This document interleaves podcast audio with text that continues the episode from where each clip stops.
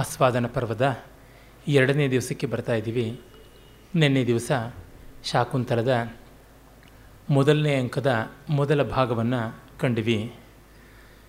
ದುಷ್ಯಂತ ಜಿಂಕೆಯನ್ನು ಬೆಂಬತ್ತಿ ಬರುತ್ತಿದ್ದಾಗ ವೈಖಾನಸರು, ಅಂದರೆ ವೈಖಾನಸ ವ್ರತ ಮಾಡ್ತಾ ಇದ್ದಂಥವರು, ಅವರು ಆರಣ್ಯಕರು ಕಾಡಿನಲ್ಲಿದ್ದು ಆಹಾರಾದಿಗಳಲ್ಲಿ ನಿಯಮವನ್ನು ಇಟ್ಟುಕೊಂಡು ಕೇವಲ ಮುಮುಕ್ಷು ದೃಷ್ಟಿಯಿಂದ ತಪಸ್ಸು ಮಾಡ್ತಕ್ಕಂಥವರು ಅಂಥ ವೈಖಾನಸ ವ್ರತಿಗಳು ಬಂದು ಅವನನ್ನು ಈ ಬೇಟೆಗೆ ಸಲ್ಲುವಂಥ ಮೃಗವಲ್ಲ, ಇದು ಆಶ್ರಮ ಮೃಗ ಮೃಗ, ಇದು ಖಂಡಿತವಾಗಿ ಅವಧ್ಯ ಅನ್ನುವ ಮಾತನ್ನು ಹೇಳ್ತಾರೆ.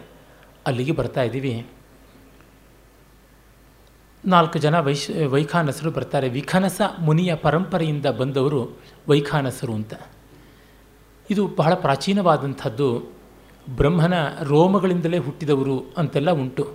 ವೈಖಾನಸರು, ವಾಲಕಿಲ್ಯರು ಮತ್ತು ಈ ಪಯೋವ್ರತ, ವಾಯುವ್ರತ ಇತ್ಯಾದಿಗಳನ್ನೆಲ್ಲ ಮಾಡಿಕೊಳ್ತಕ್ಕಂಥ ಕಠೋರ ತಪಸ್ವಿಗಳ ವರ್ಗಕ್ಕೆ ಸೇರುವಂಥವರು. ಆಗ ಅವರು ಒಂದು ತಡೆಯುವ ರೀತಿ ನೋಡಿ ಎಷ್ಟು ಸೊಗಸಾದ ಭಾಷೆ ಅಂತಂದರೆ, ಆ ಛಂದಸ್ಸು ಅಷ್ಟೇ ಚೆನ್ನಾಗಿದೆ.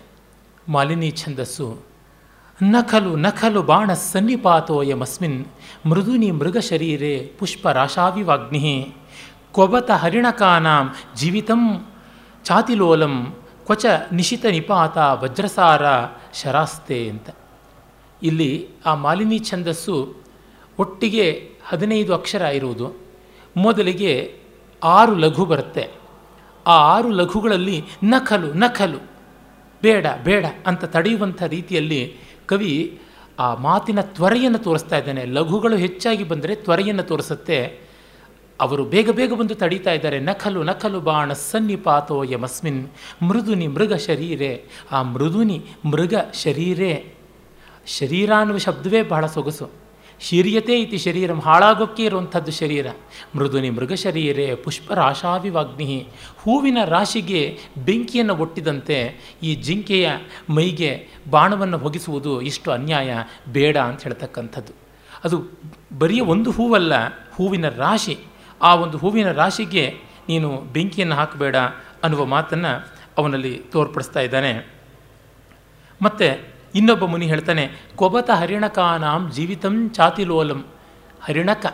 ಹರಿಣ ಅಂದರೆ ಕಾಡಲ್ಲಿ ಎಲ್ಲಿಯೋ ಇರತಕ್ಕಂಥ ಜಿಂಕೆ. ಹರಿಣಕ ಅಂದರೆ ನಾವು ಬೆಳೆಸಿದ ಸಾಕಿದ ಆತ್ಮೀಯವಾದ ಜಿಂಕೆ.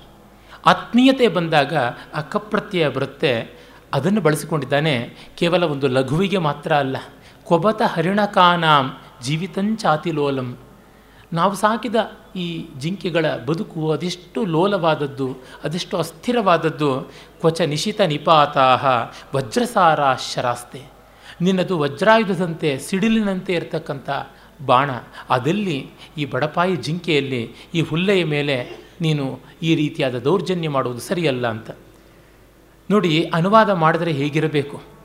ಸಲ್ಲದು ಸಲ್ಲದಂಬಿ ನೆಸಕಂ ಅಂತ ಬಸವಪಶಾಸ್ತ್ರಗಳು ಮಾಡಿದ್ರು. ನಮ್ಮ ದಕ್ಷಿಣ ಕನ್ನಡದ ಹೆಚ್ಚು ಪ್ರಸಿದ್ಧರಲ್ಲದ ಆದರೆ ಅನುವಾದದಲ್ಲಿ ಸಿದ್ಧಾಸ್ತರಾದ ದಿವಂಗತ ಗಣಪತಿ ಭಟ್ಟ ಮೊಳೆಯಾರರು ಮಾಡ್ತಾರೆ ಅದೇ ಛಂದಸ್ಸಲ್ಲಿ. ಬಿಡು ಬಿಡು ಪೊಡೆಯಲ್ತಾ ನಾಗದೀ ಬಾಣವನ್ನಿ, ಬಡಮಿಗ ದೊಡಲತ್ತಂ, ಪತ್ತಿಯೊಟ್ಟಿಲ್ಗೆ ಕಿಚ್ಚಂ, ಕೆಡೆಯ ದಿದತಿ ಸೂಕ್ಷ್ಮಾಯುಷ್ಯದೀ ಪುಲ್ಲಯತ್ತಂ ಸಿಡಿಲೊಡ ವದ ಸಿಡಿಲೊಡ ಒಡದಂತಿ ನಿನ್ನ ಕೂರಂಬುವೆತ್ತಂ. ಕ್ಷಮಿಸಬೇಕು, ನಾನು ಪುಷ್ಪರಾಶಾವಿವಾಗ್ನಿ ಅಂತಂದುಬಿಟ್ಟೆ. ಅಲ್ಲಿ ಪಾಠ ಸ್ಥೂಲರಾಶಾವಿವಾಗ್ನಿ ಅಂತ ಇದೆ. ನಾನು ಪಾಠ ಕಲಿತ ಆ ಪಾಠ ಪುಷ್ಪರಾಶಾವಿವಾಗ್ನಿ ಅಂತ. ಇಲ್ಲಿ ರೇವಪ್ರಸಾದ್ ದ್ವಿವೇದಿಗಳು ಕೊಟ್ಟಿರತಕ್ಕಂಥ ಶುದ್ಧ ಕ್ರಿಟಿಕಲ್ ಎಡಿಷನ್ನಲ್ಲಿ ತೂಲ ರಾಶ ಹತ್ತಿನ ರಾಶಿಯಲ್ಲಿ ಬೆಂಕಿ ಒಟ್ಟಿದಂತೆ ಅಂತ.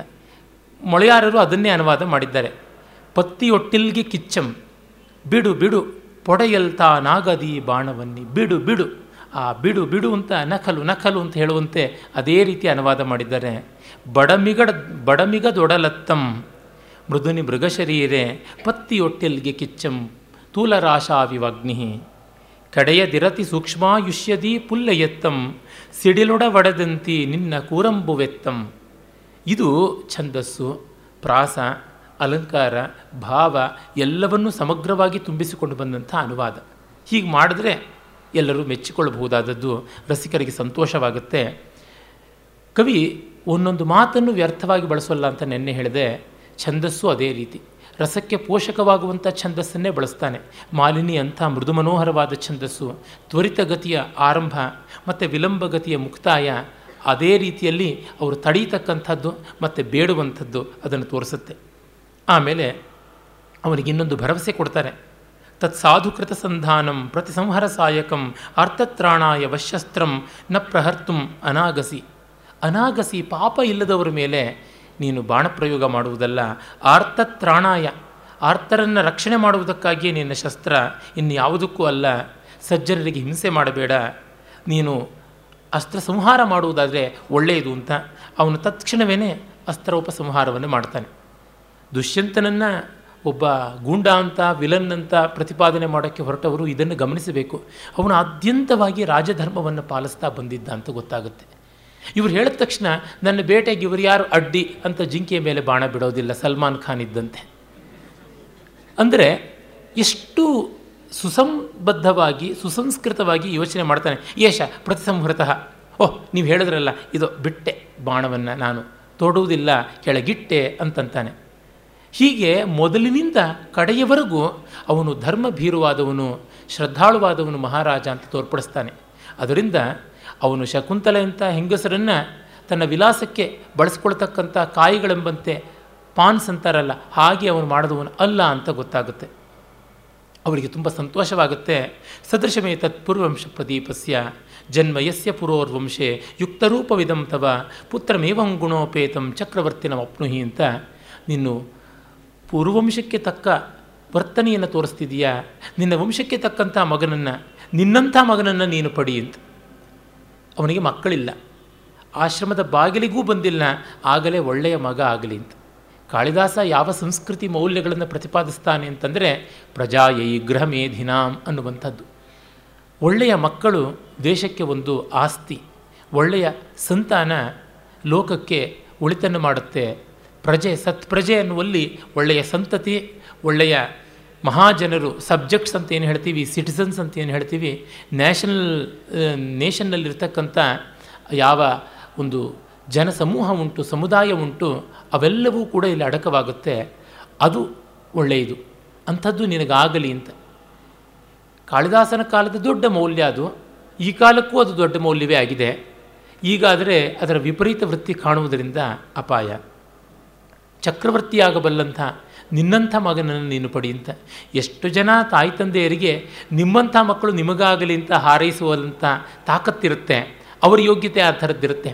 ನಿಮಗಿಂತ ಉತ್ತಮರಾಗಲಿ ಅಂತ ಹೇಳ್ಬೋದು ಆದರೆ ನಿನ್ನಂಥ ಮಕ್ಕಳು ಆಗಲಿ ಅಂತ ಹೇಳೋದು ಹೇಗೆ ಸಾಧ್ಯ? ಅದು ಡಿ ವಿ ಜಿಯವರು ವಿ ಸಿ ಅವರ ಪಂಪ ಯಾತ್ರೆಯಲ್ಲಿ ಬಾದಾಮಿ ಹಾಲನ್ನು ತರಿಸ್ಕೊಟ್ಬಿಡ್ತಾರೆ ವೆಂಕಣ್ಣಯ್ಯನವರು. ಮಳೆಯ ಗುಡುಗಿನ ರಾತ್ರಿಯಲ್ಲಿ ಅವರು ಹಜಾರ್ ರಾಮಸ್ವಾಮಿ ದೇವಸ್ಥಾನವನ್ನು ಪಂಪಾ ಸರೋವರನ್ನ ಎಲ್ಲ ನೋಡಿಕೊಂಡು ಬಂದಿರ್ತಾರೆ. ಚೆನ್ನಾಗಿ ಕೋವಾದ ಹದಕ್ಕೆ ಬಂದಂತೆ ಕೆಂಪಗೆ ಕಾಯಿಸಿದ ಹಾಲು, ಬಾದಾಮಿ ಹಾಕಿದ್ದು, ಕುಂಕುಮ ಕೇಸರಿ ಹಾಕಿದ್ದು, ಅದನ್ನು ಸೊಗಸಾಗಿ ಆಸ್ವಾದ ಮಾಡಿ ಡಿ ವಿ ಜಿಯವರು ಹೇಳ್ತಾರೆ, ಬೆಳ್ಳಾವೆ ವೆಂಕಟನಾರಾಯಣಪ್ಪನವರು ಏರ್ಪಾಟು ಮಾಡಿದ್ದು. ಮತ್ತು ಟಿ ಎಸ್ ವೆಂಕಣ್ಣಯ್ಯನವರು ಎಲ್ಲ ಇರ್ತಾರೆ.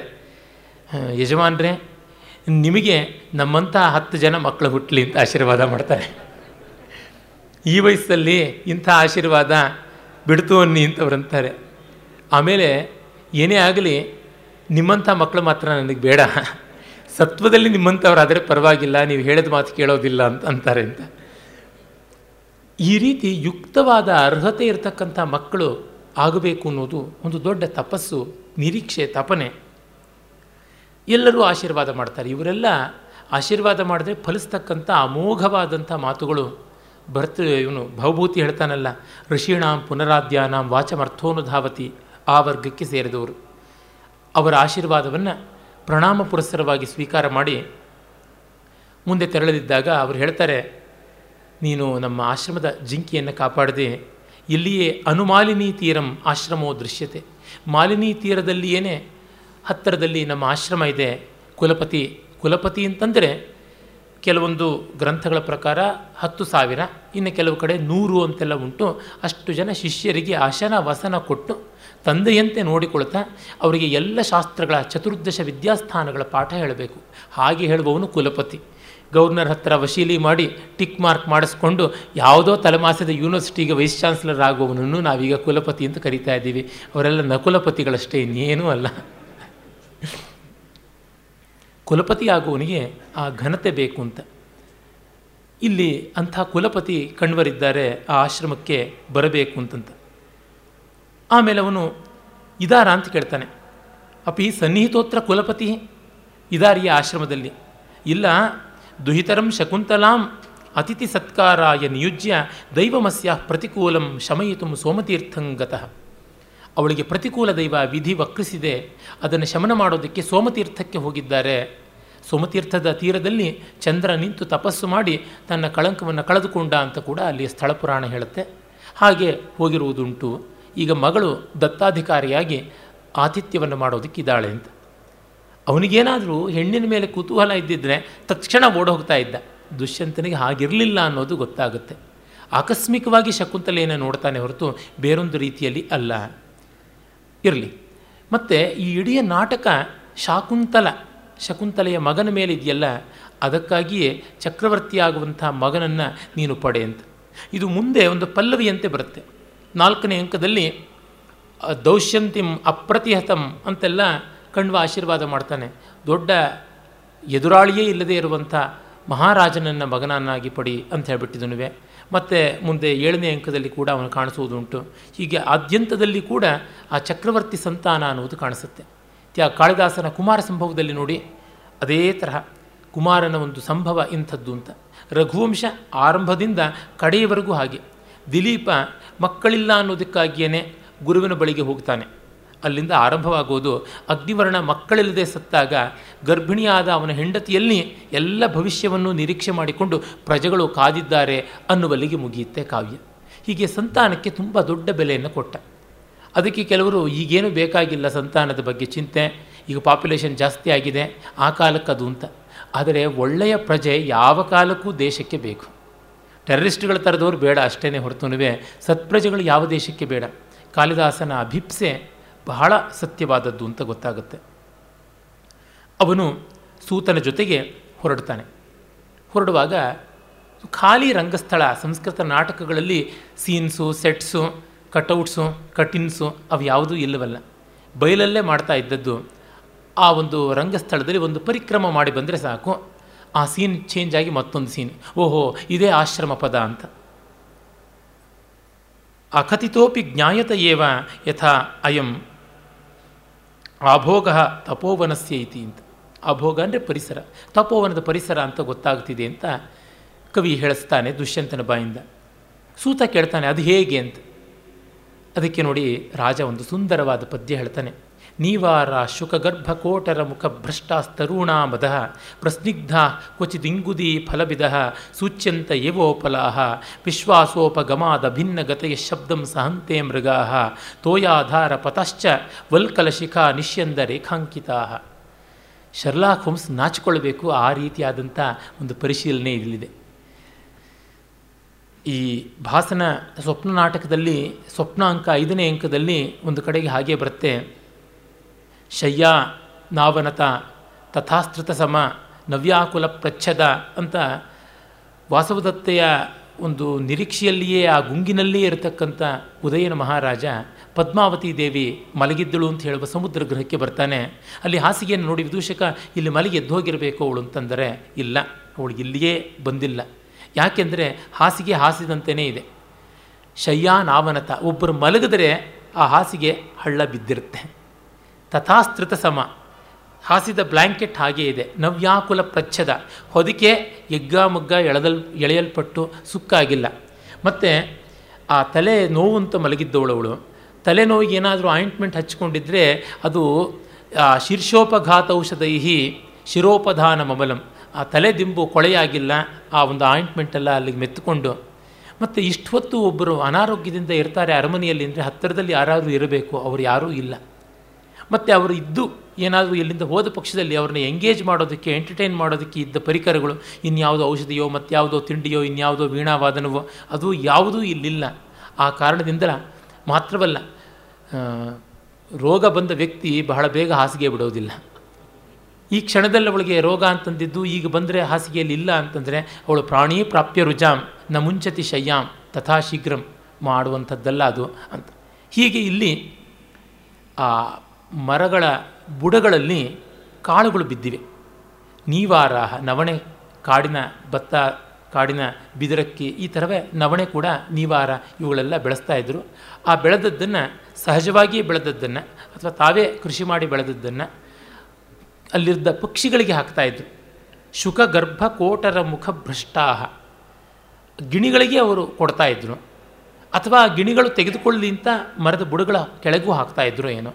ಗಿಣಿಗಳು ಗೂಟಕ್ಕೆ ಕೊಡೋದಕ್ಕಿಂತ ಪಕ್ಷಿಗಳಿಗೆ, ಮರಿಗಳಿಗೆ ಬಾಯಿಗಿಡಕ್ಕೆ ಹೋಗಿ ಕೆಲವು ಕಾಳುಗಳು ಅವುಗಳ ಬಾಯಿಂದ ಜಾರಿ ಕೆಳಕ್ಕೆ ಬಿದ್ದಿರ್ತಾ ಇತ್ತು. ಒಟ್ಟಿನಲ್ಲಿ ಮರದ ಬುಡದ ಹತ್ತಿರ ಈ ಕಾಳುಗಳು ಬಿದ್ದಿವೆ. ನೀವಾರ ಶುಕಗರ್ಭ ಕೋಟರ ಮುಖ ಭ್ರಷ್ಟಾಹ ತರುಣಾಮದ. ಇನ್ನು ಅಲ್ಲಲ್ಲಿ ಕಲ್ಲು, ಗುಂಡಕಲ್ಲು ಅಂತೀವಲ್ಲ, ಆ ಥರದ ಸ್ಟೋನ್ಸ್ ಅವಿವೆ. ಪ್ರಸ್ನಿಗ್ಧಾಹ, ಅವು ಜಿಡ್ಡು ಜಿಡ್ಡಾಗಿವೆ. ಯಾಕೆ ಅಂದರೆ ಎಣ್ಣೆಗಾಗಿ ಇಂಗುದಿಯ ಒಂದು ಇಂಗಲೀಕ ಅಂತಲೂ ಅದನ್ನು ಕರೀತಾರೆ. ಆ ಕಾಯನ್ನು ಜಜ್ಜಬೇಕು. ಜಜ್ಜಿದಾಗ ಆ ಜಿಡ್ಡು ಜಿಡ್ಡು, ಎಣ್ಣೆಯ ಜಿಡ್ಡು ಕಲ್ಲಿಗೂ ಬಂದಿರುತ್ತೆ. ಅಲ್ಲಲ್ಲಿ ಜಜ್ಜಿ ಜಿಡ್ಡಾದಂಥ ಕಲ್ಲುಗಳು ಬಿದ್ದಿವೆ. ಇಂಗುದಿ ಫಲಬಿದ ಪ್ರಸ್ನಿಗ್ಧಾಹ, ಉಪಲಾಹ ಇವೆಲ್ಲ ಇವೆ. ಮತ್ತು ವಿಶ್ವಾಸೋಪಗಮ ಗಮಾದ್ ಅಭಿನ್ನಗತೆಯ. ಜನರ ಜೊತೆಗೆ ವಿಶ್ವಾಸ ಬೆಳೆಸ್ಕೊಂಡ ಕಾರಣ ಹತ್ತಿರದಲ್ಲೇ ಸುಳಿಯೋ ಜಿಂಕೆಗಳು ಕೂಡ ಹೆದರಿಕೆಯಲ್ಲದೆ ಅಭಿನ್ನ ಗತೆಯ ಅವುಗಳ ನಡಿಗೆಯಲ್ಲಿ ಡಿಫ್ರೆನ್ಸ್ ಬಂದಿಲ್ಲ. ಇದುವರೆಗೂ ಅವನು ನೋಡಿದ ಜಿಂಕೆ ಹೆದರಿ ಓಡ್ತಾ ಇತ್ತು ಬಾಣದಿಂದಾಗಿ. ಅದು ಆಶ್ರಮದ ಮೃಗವೇ ಆಗಿದ್ದರು ಈ ಥರ ಕ್ರೌರ್ಯವನ್ನು ಅದು ಕಂಡಿರಲಿಲ್ಲ. ಆದರೆ ಈಗ ಇವರು ಧನುರ್ಬಾಣಾದಿಗಳನ್ನು ಬಿಟ್ಟಿದ್ದಾರೆ. ನಿರಾಲಂಬರಾಗಿ ಬಂದಿದ್ದಾರೆ, ಬರಿಗೈಯಲ್ಲಿ ಬಂದಿದ್ದಾರೆ. ಅದು ನೋಡಿ ಆ ಮೃಗಗಳಿಗೆ ಹೆದರಿಕೆ ಇಲ್ಲ. ನೆಮ್ಮದಿಯಾಗಿ ಹತ್ತಿರದಲ್ಲಿ ಅದೇ ಗತಿಯಲ್ಲಿ ಓಡಾಡ್ತಾ ಇವೆ. ಮತ್ತು ಶಬ್ದಂ ಸಹಂತೆಯ ಮೃಗ, ಮಾನವರ ಶಬ್ದಗಳನ್ನು ತಾಳಕೊಂಡಿವೆ. ಕಾಳಿದಾಸ ಮಾನವರ ಸಂಪರ್ಕ ಮಾತ್ರವಲ್ಲ, ಮಾನವ ಶಬ್ದವನ್ನು ಕೂಡ ಮೃಗಗಳು ಕಾಡಿನಲ್ಲಿ ಸಹಿಸೋದಿಲ್ಲ ಅನ್ನೋದನ್ನು ಪರಿಶೀಲನೆ ಮಾಡಿದ್ದ. ಇಂತಹ ಪ್ರಾಣಿ ಸ್ವಭಾವ ದರ್ಶನ. ಮತ್ತು ಎಲ್ಲಕ್ಕಿಂತ ಸೂಕ್ಷ್ಮ ಏನಂದರೆ, ಅಲ್ಲಿ ಹತ್ತಿರದ ಮಾಲಿನಿ ನದಿಯಿಂದ ಸ್ನಾನ ಮಾಡಿ ಬರತಕ್ಕಂಥ ಋಷಿಗಳು ತಮ್ಮ ನಾರು ಮಡಿಗಳನ್ನು ಹಿಂಡಿಕೊಂಡು ಅವುಗಳನ್ನು ಕೈನಲ್ಲಿ ತೆಗೆದುಕೊಂಡು ಬರುವಾಗ ಆ ನಾರುಮಡಿಯ ತುದಿಯಲ್ಲಿ ಜೂಲ್ ಜೂಲಾಗಿರುತ್ತಲ್ಲ ಬಟ್ಟೆ ತುದಿ, ಆ ಶಿಖಾ ಅಂತ ಕರೀತಾರೆ ಅದನ್ನು. ಆ ಬಟ್ಟೆಯ ತುದಿ ಸೆರೆಗೂ ಕಟ್ಟಿರ್ತಾರಲ್ಲ, ಕುಚ್ಚು ಕಟ್ಟೋದು ಅಂತ ಈಗೆಲ್ಲ ಕಟ್ತಾರೆ. ಅದು ಹಾಗೆ ಗಂಟು ಹಾಕದೆ ಬಿಟ್ಟಿರ್ತಾರೆ. ಅಲ್ಲಿಂದ ತೊಟ್ಟಿಕ್ಕುವ ನೀರು ಆ ನಡೆದು ನಡೆದು ಜನ ಧೂಳು ಆಗಿರುವಂಥ ದಾರಿಯಲ್ಲಿ ಧೂಳಿನ ಮೇಲೆ ಬಿದ್ದು ಹಾಗೇ ಹರಳುಗಟ್ಟಿದೆ ಅಂತ. ಅದು ದಾರಿನ ತೋಯಾಧಾರ ಪತಾಹ ವಲ್ಕಲ ಶಿಖಾ ನಿಶ್ಯಂದ ರೇಖಾಂಕಿತ, ಆ ನೀರು ಹಾಗೇ ಬಿದ್ದದ್ದು ಕಾಣಿಸ್ತಾ ಇದೆ. ಅಂದರೆ ಇಲ್ಲಿ ಜನ ಓಡಾಡ್ತಾ ಇದ್ದಾರೆ ಅಂತ ಗೊತ್ತಾಗುತ್ತೆ ಅಂತ. ಇದನ್ನು ಒಂದು ಸಿನಿಮಾದಲ್ಲಿ ತೋರಿಸ್ಬೋದು. ಅಷ್ಟೇ ಮಾಮೂಲಿ ರಂಗ ರಂಗ ಸಜ್ಜಿಕೆಯಲ್ಲೂ ತೋರಿಸೋಕ್ಕಾಗೋಲ್ಲ, ಆದರೆ ಅದನ್ನು ಮಾತಿನ ಮೂಲಕ, ಅಭಿನಯದ ಮೂಲಕ ಮಾಡಿ ತೋರಿಸಬಹುದು. ಭಾರತೀಯ ರಂಗಭೂಮಿಯ ವಿಶೇಷ ಅಂತಂದರೆ ಎಲ್ಲವನ್ನು ಕಣ್ಣಿಗೆ ಕಟ್ಟಿದಂತೆ ಮಾತಿನ ಮೂಲಕ, ನೃತ್ಯದ ಮೂಲಕ, ಸಂಗೀತದ ಮೂಲಕ ಮಾಡುವಂಥದ್ದು. ಮತ್ತು ಅದು ಒಂದು ಅತ್ಯಂತ ಸುಂದರವಾದ ಪ್ರಕೃತಿ ಚಿತ್ರಣವೂ ಆಗಿದೆ, ಪರಿಶೀಲನೆಯೂ ಆಗಿದೆ. ಕಾವ್ಯಕ್ಕೆ ಒಂದು ಲೆಜರ್ಲಿ ಟೈಮ್ ಬೇಕು, ವಿರಾಮವಾಗಿದ್ದು ನೋಡುವಂಥ ಸ್ಥಿತಿ ಬೇಕು. ಇದು ಕಾವ್ಯಲಿಂಗ. ಅಂದರೆ ಪೊಯಿಟಿಕ್ ರೀಸನಿಂಗ್ ಅಂತೀವಿ. ಇಲ್ಲಿ ಪ್ರತಿಯೊಂದಕ್ಕೂ ಕಾರಣ ಕೊಟ್ಟಿದ್ದಾನೆ ಶರ್ಲಾ ಹೋಮ್ಸ್ ತರಹ. ಅದು ಕಾವ್ಯದಲ್ಲಿ ಬಂದಿದೆ, ಕಾವ್ಯೋಪಮವಾಗಿ ಬಂದಿದೆ. ಹಾಗಾಗಿ ಇದು ಕಾವ್ಯಲಿಂಗ. ಮತ್ತು ಇದ್ದಂತೆ ವರ್ಣಿಸ್ತಕ್ಕಂಥದ್ದಾಗಿ ಸ್ವಭಾವೋಕ್ತಿ. ಹೀಗಾಗಿ ಕಾವ್ಯಲಿಂಗ, ಸ್ವಭಾವೋಕ್ತಿ ಅಲಂಕಾರಗಳೆರಡರ ಸಂಕರ ಅಲಂಕಾರ ಆ ಸರ್ವಂ ಉಪಪನ್ನಂ ಈಗ ಅರ್ಥ ಆಯಿತು ಅಂತಾನೆ ವ್ಯಾಟ್ಸನ್ ಇದ್ದಂಗೆ ತಲೆದೂಗ್ತಾನೆ ನಮ್ಮ ಆ ಸೂತ. ಮತ್ತು ಈ ಕುದುರೆಗಳಿಗಿನ್ನ ವಿಶ್ರಾಂತಿ ಕೊಡು. ಅವುಗಳ ಬೆನ್ನಿಗೊಂದಿಷ್ಟು ನೀರು ಹಾಕಪ್ಪ. ತಂಪಾಗಿ ಅವುಗಳಿಗೆ ಸ್ನಾನ ಮಾಡಿಸು. ಇನ್ನು ನಾವು ಪ್ರವೇಶ ಮಾಡಬೇಕಾಗಿದೆ ಆಶ್ರಮಕ್ಕೆ. ಅದು ಹೇಗಾಗಬೇಕು? ವಿನೀತ ವೇಷೇಣ ಪ್ರವೇಷ್ಟವ್ಯಾನಿ ತಪೋವನಾನಿ ನಾಮ. ತಪೋವನಕ್ಕೆ ವಿನೀತ ವೇಷಿಗಳಾಗಿ ಹೋಗಬೇಕು ಅಂತ. ಫ್ಲ್ಯಾಶಿಯಾಗಿ ಹೋಗಬಾರ್ದು ಅಂತ. ಕಿರೀಟ, ಕೇಯೂರ, ಅಂಗದ ಇತ್ಯಾದಿ ಅಲಂಕಾರಗಳನ್ನು ತೆಗೆದಿಟ್ಟು ಸರಳವಾದ ವಸ್ತ್ರಾಲಂಕಾರದಲ್ಲಿ ಅತ್ಯಂತ ಪರಿಮಿತಾಭರಣದೊಂದಿಗೆ ರಾಜ ಹೋಗ್ತಾನೆ ಅಂತ. ಆಶ್ರಮದಲ್ಲಿ ತಪಸ್ವಿಗಳು ವಿರಕ್ತರಾಗಿರ್ತಾರೆ. ಅವರೆದುರಿಗೆ ಕಣ್ಣು ಕುಕ್ಕುವಂತೆ ಇರಬಾರ್ದು. I should not be an odd odd man out ಅಂತಾರಲ್ಲ. ಹಾಗೆ. ಇದು ಈ ಮಟ್ಟದ ಸಂಸ್ಕಾರ ಅವನಲ್ಲಿದೆ ಅಂತಂದರೆ, ಅವನು ದಗಲ್ಬಾಜಿ, ಅವನ ಹಲ್ಕ ಅಂತೆಲ್ಲ ಅವನ ಮೇಲೆ ಪಾಟಿ ಸವಾಲು ಹಾಕೋದ್ರೊಳಗೆ ಏನಾದರೂ ಅರ್ಥ ಕಾಣುತ್ತೆ? ಮತ್ತು, ಅವನು ಹೇಳ್ತಾನೆ, ಈಗ ನಾವು ಪ್ರವೇಶ ಮಾಡಿದ ಮೇಲೆ ಬರೋದಕ್ಕೆ ತಡವಾಗುತ್ತೆ. ನೀನು ಇಲ್ಲಿಯೇ ಕುದುರೆಯನ್ನು ನೋಡಿಕೊಂಡಿರು ಅಂತ ಹೇಳಿ ಮುಂದೆ ಹೊರಡ್ತಾನೆ. ಇದು ಆಶ್ರಮದ ದ್ವಾರ ಬಂತು ಅಂತಾನೆ. ಆಗ ಅವನಿಗೆ ಬಲಗಣ್ಣು, ಬಲದೋಳು ಮಿಡುಕುತ್ತೆ, ಅದುರುತ್ತೆ. ಅದು ಶುಭ ಶಕುನ ಅಂತ ನಮ್ಮ ಶಕುನಶಾಸ್ತ್ರ. ಶಾಂತಮಿದಮಾಶ್ರಮ ಪದಂ ಸ್ಫುರತಿ ಚ ಬಾಹು ಕುತಃ ಫಲಮಿಹಾಸ್ಯ ಇದು ರಮಣೀಯವಾದ, ಶಾಂತವಾದ ಆಶ್ರಮ. ಈ ಆಶ್ರಮದಲ್ಲಿ ನನಗೆ ಯಾವ ಅರ್ಥಕಾಮಗಳ ಪ್ರಯೋಜನ ಆಗುತ್ತೆ? ಒಳ್ಳೆಯದಾಗುತ್ತೇನೆ ಲಾಭ? ಲಾಭ ಆಗುವಂಥದ್ದು ಅಂದರೆ ಆಶ್ರಮದಲ್ಲಿ ಎಂಥದ್ದು ಲೌಕಿಕವಾದ ಲಾಭಕ್ಕೆ ಅವಕಾಶವೇ ಇಲ್ಲ. ಅಥವಾ ಭವಿತವ್ಯಾನಾಂ ಭವಂತಿ ದ್ವಾರಾಣಿ ಭವಂತಿ ಸರ್ವತ್ರ. ಆದರೆ ಒಳ್ಳೆಯದಾಗಬೇಕು ಅಂತಿದ್ರೆ ಎಲ್ಲಿಯೂ ಆಗುತ್ತೆ. ಇಲ್ಲಿ ಮಾತ್ರ, ಅಲ್ಲಿ ಮಾತ್ರ ಅಂತ ಏನೂ ಇಲ್ಲ. ಎಲ್ಲೆಲ್ಲೂ ಆಗುತ್ತೆ ಅಂತಲೇ ಇದೊಂದು ಅರ್ಥಾಂತರ್ನ್ಯಾಸ ಅಲಂಕಾರ. ಅಥವಾ ಭವಿತವ್ಯಾನಾಂ ದ್ವಾರಾಣಿ ಭವಂತಿ ಸರ್ವತ್ರ. ಎಲ್ಲೂ ಸೌಭಾಗ್ಯ ಬರೋದಕ್ಕೆ ಸಾಧ್ಯ. ಅದು ಒಂದು ಕಥೆ ಉಂಟಲ್ಲ. ಒಬ್ಬ ಸಿಕ್ಕಾಪಟ್ಟೆ ಚೆನ್ನಾಗಿ ವ್ಯಾಪಾರ ಮಾಡ್ತಾ ಇದ್ದಂತೆ ಮುಟ್ಟಿದ್ದೆಲ್ಲ ಬಂಗಾರ ಆಗ್ತಾ ಇತ್ತು. ಅವನ ತಂದೆ ಬೇರೆ ಸಾಯವಾಗಿ ಹೇಳಿದಂತೆ ನೀನು ಮುಟ್ಟಿದ್ದೆಲ್ಲ ಬಂಗಾರವಾಗುತ್ತಪ್ಪ ಅಂತ. ತುಂಬ ಶ್ರೀಮಂತನಾಗ್ತಾ ಇದ್ದಿದ್ದನ್ನು ನೋಡಿ ಅವನ ಗೆಳೆಯರ ಕೆಲವರು ಅಸೂಯಾಸ್ಪದರಾಗಿ ಸೋಗ ಹಾಕ್ಕೊಂಡು ಬಂದು, ನೀನು ಮುಟ್ಟಿದ್ದೆಲ್ಲ ಬಂಗಾರ ಮಾಡ್ಕೊಳ್ತಿದ್ದೀಯಾ? ಅದೃಷ್ಟ ದೇವತೆಯಾದ ಲಕ್ಷ್ಮಿಗೆ ಸಂತೋಷ ಆಗ್ಬೋದು, ಆದರೆ ದುರದೃಷ್ಟ ದೇವತೆಯಾದ ಜ್ಯೇಷ್ಠ ಲಕ್ಷ್ಮಿಗೆ ಕೋಪ ಬರ್ಬೋದು ಅದರಿಂದ ನೀನು ಸ್ವಲ್ಪ ನಷ್ಟ ಮಾಡ್ಕೊ ಅಂತ. ಏನು ಮಾಡಲಿ ಅಂದರೆ, ಇಲ್ಲಿ ಖರ್ಜೂರ ಕೊಂಡುಕೊಂಡು ಅರೇಬಿಯಾ ದೇಶಕ್ಕೆ ಹೋಗಿ ಮಾರು ಅಂತ. ದುಬಾರಿ ಬೆಲೆ ಕೊಟ್ಟು ಖರ್ಜೂರವನ್ನು ಅನೇಕ ಒಂಟೆಗಳ ಮೇಲೆ ಹೊರಿಸ್ಕೊಂಡು ಅರೇಬಿಯಾ ದೇಶಕ್ಕೆ ಹೋದ ಮಾರೋದಕ್ಕೆ ಆಗ ಅಲ್ಲಿ ಆ ದೇಶ ಪ್ರವೇಶ ಮಾಡ್ತಾ ಇದ್ದಂತೆ ಆ ಮರಳು ಗಾಡು ಮರುಭೂಮಿ ಎಲ್ಲೆಲ್ಲೋ ಹಲವರು ಸೈನಿಕರು ದೊಡ್ಡ ದೊಡ್ಡ ಜರಡುಗಳಿಟ್ಟುಕೊಂಡು ಏನೋ ಜರಳಿ ಆಡಿಸ್ತಾ ಇದ್ದಾರೆ ಮರಳನ್ನು ತೆಗೆದುಕೊಂಡು. ಅವ್ರನ್ನೆಲ್ಲ ಮೇಲ್ವಿಚಾರಣೆ ಮಾಡ್ತಾ ಒಬ್ಬ ಉಜ್ವಲೋಜ್ವಲವಾದ ಅಲಂಕಾರದಲ್ಲಿದ್ದಾನೆ ತರುಣ. ಯಾರು ಅಂತ ನೋಡಿದ್ರೆ ಅವನು ಆ ದೇಶದ ರಾಜ, ಅಲ್ಲಿಯ ಸುಲ್ತಾನ. ಯಾಕೆ ಈ ಕೆಲಸ ಅಂತಂದರೆ ನನ್ನ ಉಂಗುರ ಕಳೆದು ಹೋಗಿದೆ ಅದಕ್ಕೋಸ್ಕರವಾಗಿ ಹುಡುಕ್ತಾ ಇದ್ದೀನಿ. ಆ ಮುದ್ರಿಕೆಯನ್ನು ಎರಡು ದಿವಸದಲ್ಲಿ ಸಿಗದೇ ಇದ್ದರೆ ನಾನು ಯುವರಾಜನಾಗಿರುವವನು ಸಮ್ರಾಟ ಆಗೋದಕ್ಕೆ ಸಾಧ್ಯ ಇಲ್ಲ. ಅದಕ್ಕಾಗಿ ಒದ್ದಾಡ್ತಾ ಇದ್ದೀನಿ ಅಂತ. ಮತ್ತು ನೀನು ಯಾಕೆ ಇಲ್ಲಿಗೆ ಬಂದೆ ಅಂದರೆ ಖರ್ಜೂರ ಮಾರೋಕ್ಕೆ ಅಂತ. ಇಲ್ಲಿ ಎಲ್ಲರೂ ಖರ್ಜೂರ ಮಾಡೋದು ಉಂಟೆ? ಇದೆಂಥ ಅವಿವೇಕ ಅಂದರೆ ಇಲ್ಲ, ದುರದೃಷ್ಟ ದೇವತೆಯನ್ನು ಸುಮುಖ ಮಾಡಿಕೊಳ್ಬೇಕು ಅವಳಿಗೆ ತುಂಬ ಕೋಪ ಬಂದರೆ ಕಷ್ಟ ಅಂತ ಸ್ನೇಹಿತರು ಹೇಳಿದ್ರು ಅಂತ. ಅಯ್ಯೋ, ಪೆದ್ದ, ಹೀಗೆಲ್ಲ ಯಾಕೆ ಮಾಡ್ತೀಯಾ? ಅದು ಸರಿಯಲ್ಲ ಅಂತಾನೆ. ಇಲ್ಲ ಇಲ್ಲ, ನನ್ನ ಅದೃಷ್ಟ ಇಂಥದ್ದು ಅಂದರೆ ಮಣ್ಣು ಹಿಡಿದ್ರೂ ಬಂಗಾರ ಆಗುತ್ತೆ ಅಂತ ನಮ್ಮಪ್ಪ ಹೇಳಿಸತ್ರು ಅಂತ. ಹಾಗಿದ್ರೆ ಮಾಡು ನೋಡೋಣ ಅಂತ. ಅವನು ತಗೊಂಡು ಮಣ್ಣು ಹಿಡಿತಾನೆ, ಹಿಡಿದು ಬಿಟ್ಟರೆ ಅದೇ ಉಂಗುರ ಇರುತ್ತೆ ಅವನ ಕೈನಲ್ಲಿ. ಆಗ ಅವನು ಖರ್ಜೂರವನ್ನು ದುಪ್ಪಟ್ಟು ಬೆಲೆ ಕೊಟ್ಟು ಕೊಂಡುಕೊಂಡು ಅವನಿಗೆ ಮತ್ತಷ್ಟು ಕಿಲ್ಲತ್ತು ಕೊಟ್ಟು ಇನ್ನಷ್ಟು ಬಹುಮಾನ ಮಾಡಿ ಕಳಿಸ್ತಾನೆ. ಮತ್ತೆ ದುರದೃಷ್ಟ ದೇವತೆಗೆ ಪಾಪ ಅತೃಪ್ತಿಯೇ ಆಗುತ್ತೆ. ಹಾಗೆ ಭವಿತವ್ಯಾನಾಂ ಭವಂತಿ ದ್ವಾರಾಣಿ ಸರ್ವತ್ರ ಇವನು ಒಳ್ಳೆಯದಾಗಬಹುದು ಅಂತ ಅಂದುಕೊಂಡು ಪ್ರವೇಶ ಮಾಡ್ತಾನೆ. ಆಗ ಇದೋ ಇದು ಸಹೀವೋ ಅಂತ ಪ್ರಾಕೃತದಲ್ಲಿ ಮಧುರವಾಗಿ ಕೇಳುತ್ತೆ. ಇತ್ತಲಿತ್ತಲ್ ಸಖಿಯರಿರಾ ಬಸಪ್ಪ ಶಾಸ್ತ್ರಿಗಳ ಅನುವಾದ. ಇತ್ತ ಇತ್ತ ಬನ್ನಿ ಸಖಿಯರೇ. ಯಾಕೆ ಸಂಸ್ಕೃತ ನಾಟಕದಲ್ಲಿ ಯಾವ ಪಾತ್ರವೂ ಸೂಚನೆ ಇಲ್ಲದೆ ಪ್ರವೇಶ ಮಾಡುವಂತೆ ಇಲ್ಲ. ನೇಪಥ್ಯದಿಂದ ಹಿಂದೆ ತೆರೆಯ ಮರೆಯಿಂದ ಸಖಿಯರೇ ಬನ್ನಿ ಅಂತ. ಶಕುಂತಲೆ ಪ್ರೇಮವದೆ ಅನಸೂಯೆ ಮೂರು ಜನ ಬರ್ತಾ ಇದ್ದಾರೆ. ಆಗ ಇದೇನಿದು? ಇಲ್ಲಿ ಹೆಂಗಸರ ಧ್ವನಿ ಇಷ್ಟು ಮಧುರವಾದದ್ದು ಅಂತ ಅಂದ್ಕೊಂಡು ನೋಡ್ತಾನೆ, ಅಹೋ, ಮಧುರ ಮಾಸಾಂ ದರ್ಶನಂ. ಇವರ ದರ್ಶನವೇ ಎಷ್ಟು ಚೆನ್ನಾಗಿದೆಯಲ್ಲ? ಅಂತಂದ. ಆಮೇಲೆ, ಶುದ್ಧಾಂತ ದುರ್ಲಭಮಿದಂ ಒಪ್ಪುರಾಶ್ರಮ ವಾಸಿನೋ ಯದಿ ಜನಸ್ಯ ದೂರೀಕೃತ ಖಲು ಗುಣೈರುದ್ಯಾನಲತಾ ವನಲತಾಭಿ.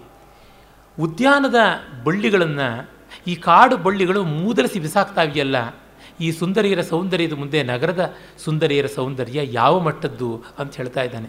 ಆಶ್ರಮವಾಸಿಗಳು ನಿರಾಭರಣ ಸುಂದರಿಯರು, ಯಾವುದೇ ಹಾವಭಾವ ಬಿಬ್ಬೋಕ ವಿಲಾಸಗಳು ಇಲ್ಲದವರು, ಇವರು ಎಂಥ ಸೌಂದರ್ಯ ಬಂತಲ್ಲ ಅಂತ. ಇದು ನಿದರ್ಶನ ಅಲಂಕಾರ. ಒಂದು ನಿದರ್ಶನವನ್ನು ಕೊಟ್ಟು ತನ್ನ ಮಾತಿಗೆ ಸಮರ್ಥನೆಯನ್ನು ಕೊಡುವಂಥದ್ದು. ಇಡೀ ಶಾಕುಂತಲದಲ್ಲಿ ಒಂದು ಪದ್ಯದಲ್ಲಿಯೂ ಅಲಂಕಾರ ಇಲ್ಲದೇ ಇಲ್ಲ. ವಾಗ್ವಿಲಾಸವೇ, ವಾಗ್ವಕ್ರತೆಯೇ ಅಲಂಕಾರ. ಅಂದರೆ ಅವನು ಅಯತ್ನವಾಗಿ ಹೇಳಿದ್ರೂ ಅದು ರಮಣೀಯವಾಗಿಬಿಡುತ್ತೆ. ಕವಿ ಮಾತನ್ನು ಹೇಳ್ದ ಹೇಳ್ದ ಅಂತಂದರೆ ಅದು ಆ ರೀತಿಯಾದ ಸೌಭಾಗ್ಯದಿಂದ, ಸೌಷ್ಠವದಿಂದ ಕೂಡಿರುತ್ತೆ. ಯಾವದಿಮಾಂ ಛಾಯಾಮಾಶ್ರಿತ್ಯ ಪ್ರತಿಪಾಲಯಾಮಿ. ಈ ನೆರಳಿನ ಹಿನ್ನೆಲೆಯಲ್ಲಿ ನಾನು ನಿಂತು ಮರೆಯಲ್ಲಿ ನೋಡ್ತೀನಿ ಇವರನ್ನ ಅಂತ. ದುಷ್ಯಂತ ರಸಿಕ, ಆದರೆ ಅಧಾರ್ಮಿಕ ಅಲ್ಲ. ದುರ್ದೈವ ನಮ್ಮ ವಿಮರ್ಶಕರು, ನಮ್ಮ ಸ್ತ್ರೀವಾದಿಗಳು, ನಮ್ಮ ಆಧುನಿಕ ಸಾಹಿತಿ ಮನ್ಯರು ಯಾರಿದ್ದಾರೆ ಅವರಿಗೆಲ್ಲರಿಗೂ ರಸಿಕತೆಗೆ, ಅಧಾರ್ಮಿಕತೆಗೆ, ಧಾರ್ಮಿಕತೆಗೆ, ಅರಸಿಕತೆಗೆ ವ್ಯತ್ಯಾಸಗಳೇ ಗೊತ್ತಿಲ್ಲ. ಇವರು ಅರಸಿಕರು ಹೌದು, ಅಧಾರ್ಮಿಕರು ಹೌದು, ಅಷ್ಟಂತೂ ಹೇಳಬಹುದು. ದುಷ್ಯಂತ ಧಾರ್ಮಿಕ ರಸಿಕ. ಅವನಿಗೆ ಧರ್ಮಬದ್ಧವಾಗಿ ಸುಖ ಬಂದರೆ ಬೇಡ ಅನ್ನುವಂತೆ ಯಾವ ವಿರಕ್ತಿಯೂ ಇಲ್ಲ. ನಮ್ಮೆಲ್ಲರ ಬದುಕು ಹಾಗೇ ಇರಬೇಕು. ದುಷ್ಯಂತ ನೋಡ್ದ, ಸುಂದರಿಯರು ನೋಡ್ದ ಚೆನ್ನಾಗಿದ್ದಾರೆ ಅಂತಂದ, ಅದರೊಳಗೆ ಏನು ತಪ್ಪಿದೆ? ಶಾಂತಂ ಪಾಪಂ ಶಾಂತಂ ಪಾಪಂ ಅಂತ ಕಣ್ಣು ಮುಚ್ಕೊಂಡು, ಬಾಯಿ ಬಡ್ಕೊಂಡು ಕಿವಿಗೆ ಹಿಡ್ಕೋಬೇಕಾಗಿತ್ತ? ಇಲ್ಲ. ಅವನು ಯಾವ ಕೆಟ್ಟ ದೃಷ್ಟಿಯಿಂದ ನೋಡಲಿಲ್ಲ. ಸೃಷ್ಟಿಯಲ್ಲಿ ಹೆಣ್ಣು ಒಂದು, ಗಂಡು ಒಂದು, ನೋಡಿದ್ವಿ ಚೆನ್ನಾಗಿದೆ ಅನ್ನಿಸ್ತು, ಮುಂದೆ ಹೋದರೆ ಆಯಿತು. ಅರೆ ಮನಸ್ಸಲ್ಲಿ ಅದನ್ನು ಇಟ್ಕೊಂಡು ಕುಟ್ಕೋದಿದೆಯಲ್ಲ, ಅದು ತಪ್ಪಾಗುತ್ತೆ. ಇಲ್ಲಿ ಶಕುಂತಲೆ ಒಬ್ಬಳು ಮೂಲದಲ್ಲಿದ್ದವಳು, ಇಬ್ಬರು ಸಖಿಯರು ಬಂದಿದ್ದಾರೆ. ಕಾಳಿದಾಸನ ಅಡಿಷನ್ ಅದು. ಯಾಕೆ? ಶಕುಂತಲೆಯೇ ಮಾತಾಡಿಬಿಟ್ರೆ ಸರಿಯಾಗೋದಿಲ್ಲ ಅವಳಿಗೆ ಎಡಾಬಲ ಬೇಕು. ಯಕ್ಷಗಾನದಲ್ಲಿ ಒಂದು ಒಡ್ಡೋಲಗ ಅಂತಂದರೆ ಎಡಾಬಲ ಇರಬೇಕು. ದೊಡ್ಡ ದೊಡ್ಡ ಮುಂಡಾಸ ಇರಬೇಕು. ಕೇದಿಗೆ ಮೊದಲೇ ಇರಬೇಕು. ಕೆಂಪು ಕೇದಿಗೆ ಮೊದಲೇ ಇರಬೇಕು. ಹಸಿರು ಕೇದಿಗೆ ಮೊದಲೇ ಇರಬೇಕು. ಕರಿ ಕೇದಿಗೆ ಮೊದಲೇ ಇರಬೇಕು. ಆವಾಗೆಲ್ಲ ಇದ್ದರೆ ಒಂದು ಭೂಷಣ. ಜೊತೆಗೆ ಅವರು ಜೆರಾಕ್ಸ್ ಕಾಪಿ ಹೊಡೆದಂಗೆ ಐಡೆಂಟಿಕಲ್ ಆಗಿ ಇರಬಾರದು. ಸ್ವಲ್ಪ ಬೇರೆಯಾಗಿರಬೇಕು. ಇಬ್ಬರೂ ಒಂದೇ ರೀತಿ ಇದ್ದುಬಿಟ್ರೆ ಸರಿಯಾಗೋದಿಲ್ಲ. ಭಿನ್ನ ಭಿನ್ನತೆಯನ್ನು ಪ್ರತಿಪಾದಿಸಬೇಕು. ಆ ಭಿನ್ನತೆ ಕಾಂಪ್ಲಿಮೆಂಟಿಂಗ್ ಆಗಿರಬೇಕು. ಉದಾಹರಣೆಗೆ ನೋಡಿ, ಇಲ್ಲಿ ಅನಸೂಯೆ, ಶಕುಂತಲೆ ಪ್ರಿಯಂವದೆ ಮೂವರು ಹೆಚ್ಚು ಕಡಿಮೆ ಒಂದೇ ವಯಸ್ಸಿನವರಾದರೂ ಮನಸ್ಸು ಬೇರೆ ಬೇರೆ. ಅನಸೂಯೆ ಸ್ವಲ್ಪ ಹಿರಿತನವನ್ನು ಹೊತ್ತಂತೆ ಕಾಣಿಸ್ತಾಳೆ. ಗಂಭೀರವಾಗಿದ್ದಾಳೆ. ಅವಳ ಹೆಸರು ಹಾಗೇ ಇದೆ. ಅಸೂಯೆ ಇಲ್ಲದೆ ಇದ್ದವಳು. ಅಸೂಯ ರಾಹಿತ್ಯಕ್ಕೆ ಒಂದು ಮೆಚ್ಯೂರಿಟಿ ಬೇಕು. ನನಗಂತೂ ಅನಸೂಯ ಆಗಲಿ, ಶಕುಂತಲೆ ಆಗಲಿ ಪ್ರೇಮವದಿ ಕಣ್ಣಿಗೆ ಕಂಡಿಲ್ಲ. ಆದರೆ ಕವಿ ಕಲ್ಪಿಸಿದ್ದರಿಂದ ನನಗೆ ಕಾಣಿಸೋದು ಅನಸೂಯೆ ಸ್ವಲ್ಪ ಗಂಭೀರವಾಗಿ ಗಂಟು ಹಾಕ್ಕೊಂಡು ಸಣ್ಣಗಿರ್ತಕ್ಕಂಥ ಮಾಲೆ ಮುಡ್ಕೊಂಡು, ಸ್ವಲ್ಪ ಗುಂಡು ಕುಂಕುಮ ಇಟ್ಕೊಂಡು, ಸ್ವಲ್ಪ ಕಂಡು ಕಾಣದಷ್ಟು ದಪ್ಪಿಗೆ, ತುಂಬ ಶಾರ್ಪ್ ಆಗಿಲ್ಲದೆ ಸ್ವಲ್ಪ ಮೊಂಡು ಮೂಗು, ಪಾಪ ಅಷ್ಟು ಚಲ್ಚಲ್ಲಾದ ನೋಟ ಇಲ್ಲ, ಒಂದು ಹದ ಗಾಂಭೀರ್ಯದಲ್ಲಿ ಓಡಾಡ್ತಕ್ಕಂಥ ಹೆಣ್ಣು ಮಗಳು ಅಂತ ಅನಿಸುತ್ತೆ.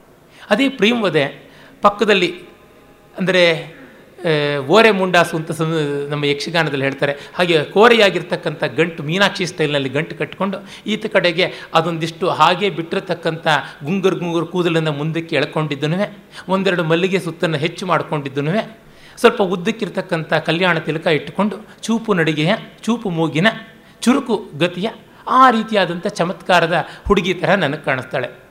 ಶಕುಂತಲೆ ಸಂಪೂರ್ಣ ಇದಕ್ಕಿಂತ ವ್ಯತಿರಿಕ್ತಳಾಗೆ ಕಾಣಿಸ್ತಾಳೆ. ಇದನ್ನು ನಮ್ಮ ಮನಸ್ಸಿಗೆ ಮುಟ್ಟುವಂತೆ ಮಾಡ್ತಾನಲ್ಲ ಕವಿ. ನಾನು ಹೇಳೋದು ಸುಳ್ಳಾದರೆ ಬೇಕಾದ್ರೆ ನೀವು ಅಮರಚಿತ್ರ ಕಥಾದ ಚಿತ್ರಗಳನ್ನು ನೋಡಿ. ಇದೇ ಥರ ಇದೆ. ನಾನು ಅಮರಚಿತ್ರ ಕಥಾ ಎಷ್ಟೋ ವರ್ಷ ಆದಮೇಲೆ ನೋಡಿದ್ದು. ಓಹ್, ನಾನು ಕಂಡಂತೇನೆ ಸ್ವಲ್ಪ ಕಾಣಿಸಿದ್ದಾನಲ್ಲ ಇವನು ಅಂತ. ಅಂದರೆ ಕವಿ ಪಾತ್ರಗಳು ಹೇಗೆ ನಿರ್ಮಾಣ ಮಾಡಬೇಕು ಅಂದರೆ ಎಂಥ ಅಜ್ಞಾನಿಗೂ ಕೂಡ ಅದರ ಚಿತ್ರಣ ಹೀಗೆ ಅಂತ ಗೊತ್ತಾಗಬೇಕು. ಇಲ್ಲಿ ಅನಸೂಯೆ ಅದೇ ವಯಸ್ಸಿನವಳಾದರೂ ಹಿರಿತನದವಳು. ಅವಳ ಮಾತೆಲ್ಲ ತೂಕದ್ದು, ಗಂಭೀರವಾದದ್ದು. ಬಾಧ್ಯತೆ, ಧರ್ಮ ಅವುಗಳ ಬಗ್ಗೆ ಅವಳು ಹಾಸ್ಯ ಮಾಡೋದು ತುಂಬ ವಿರಳ. ಅದೇ ಪ್ರಿಯಂವದೆ ಹೆಸರು ನೋಡಿ ಎಷ್ಟು ಚೆನ್ನಾಗಿದೆ, ಪ್ರಿಯವಾಗಿ ಮಾತಾಡ್ತಾಳೆ. ಮತ್ತು ಮಾತು ಜಾಸ್ತಿ ಅದರಿಂದ ಸಾಮಾನ್ಯದ ನೋವೈಸ್ ಪೊಯೆಟ್ ಆದರೆ ಒಂದು ಶಕುಂತಲೆ, ಎರಡು ಅನಸೂಯೆ, ಮೂರು ಪ್ರೇಮವದೆ one two three one two three ಅಂತ ಅದೇ ರಿಪೀಟ್ ಮಾಡ್ತಾ ಇರ್ತಾನೆ. ಆದರೆ ಇವನು ಹಾಗಲ್ಲ. ಶಕುಂತಲೆ ಹೆಚ್ಚು ಮಾತೇ ಆಡೋದಿಲ್ಲ. ಪ್ರೇಮವದೆ ಹೆಚ್ಚು ಮಾತಾಡ್ತಾಳೆ. ಅನಸೂಯೆ ಎಲ್ಲಿ ಬಹಳ ವೈಟಲ್ ಪಾಯಿಂಟ್ಸ್ ಇವೆಯೋ, ಅಲ್ಲಿ ಎರಡು ಮಾತಾಡಿ ಸುಮ್ಮನೆ ಆಗ್ತಾಳೆ. ಇವಳಿಗೆ ಡೈಲಾಗ್ಸ್ ಜಾಸ್ತಿ ಕೊಟ್ಟಾಯ್ತಲ್ಲ, ಹೀರೋಯಿನ್ಗೆ ಕಡಿಮೆ ಡೈಲಾಗ್ ಆಯ್ತಲ್ಲ ಅಂತ ಶಕುಂತಲೆ ಏನು ಗಲಾಟೆ ಮಾಡಬೇಕಾಗಿಲ್ಲ.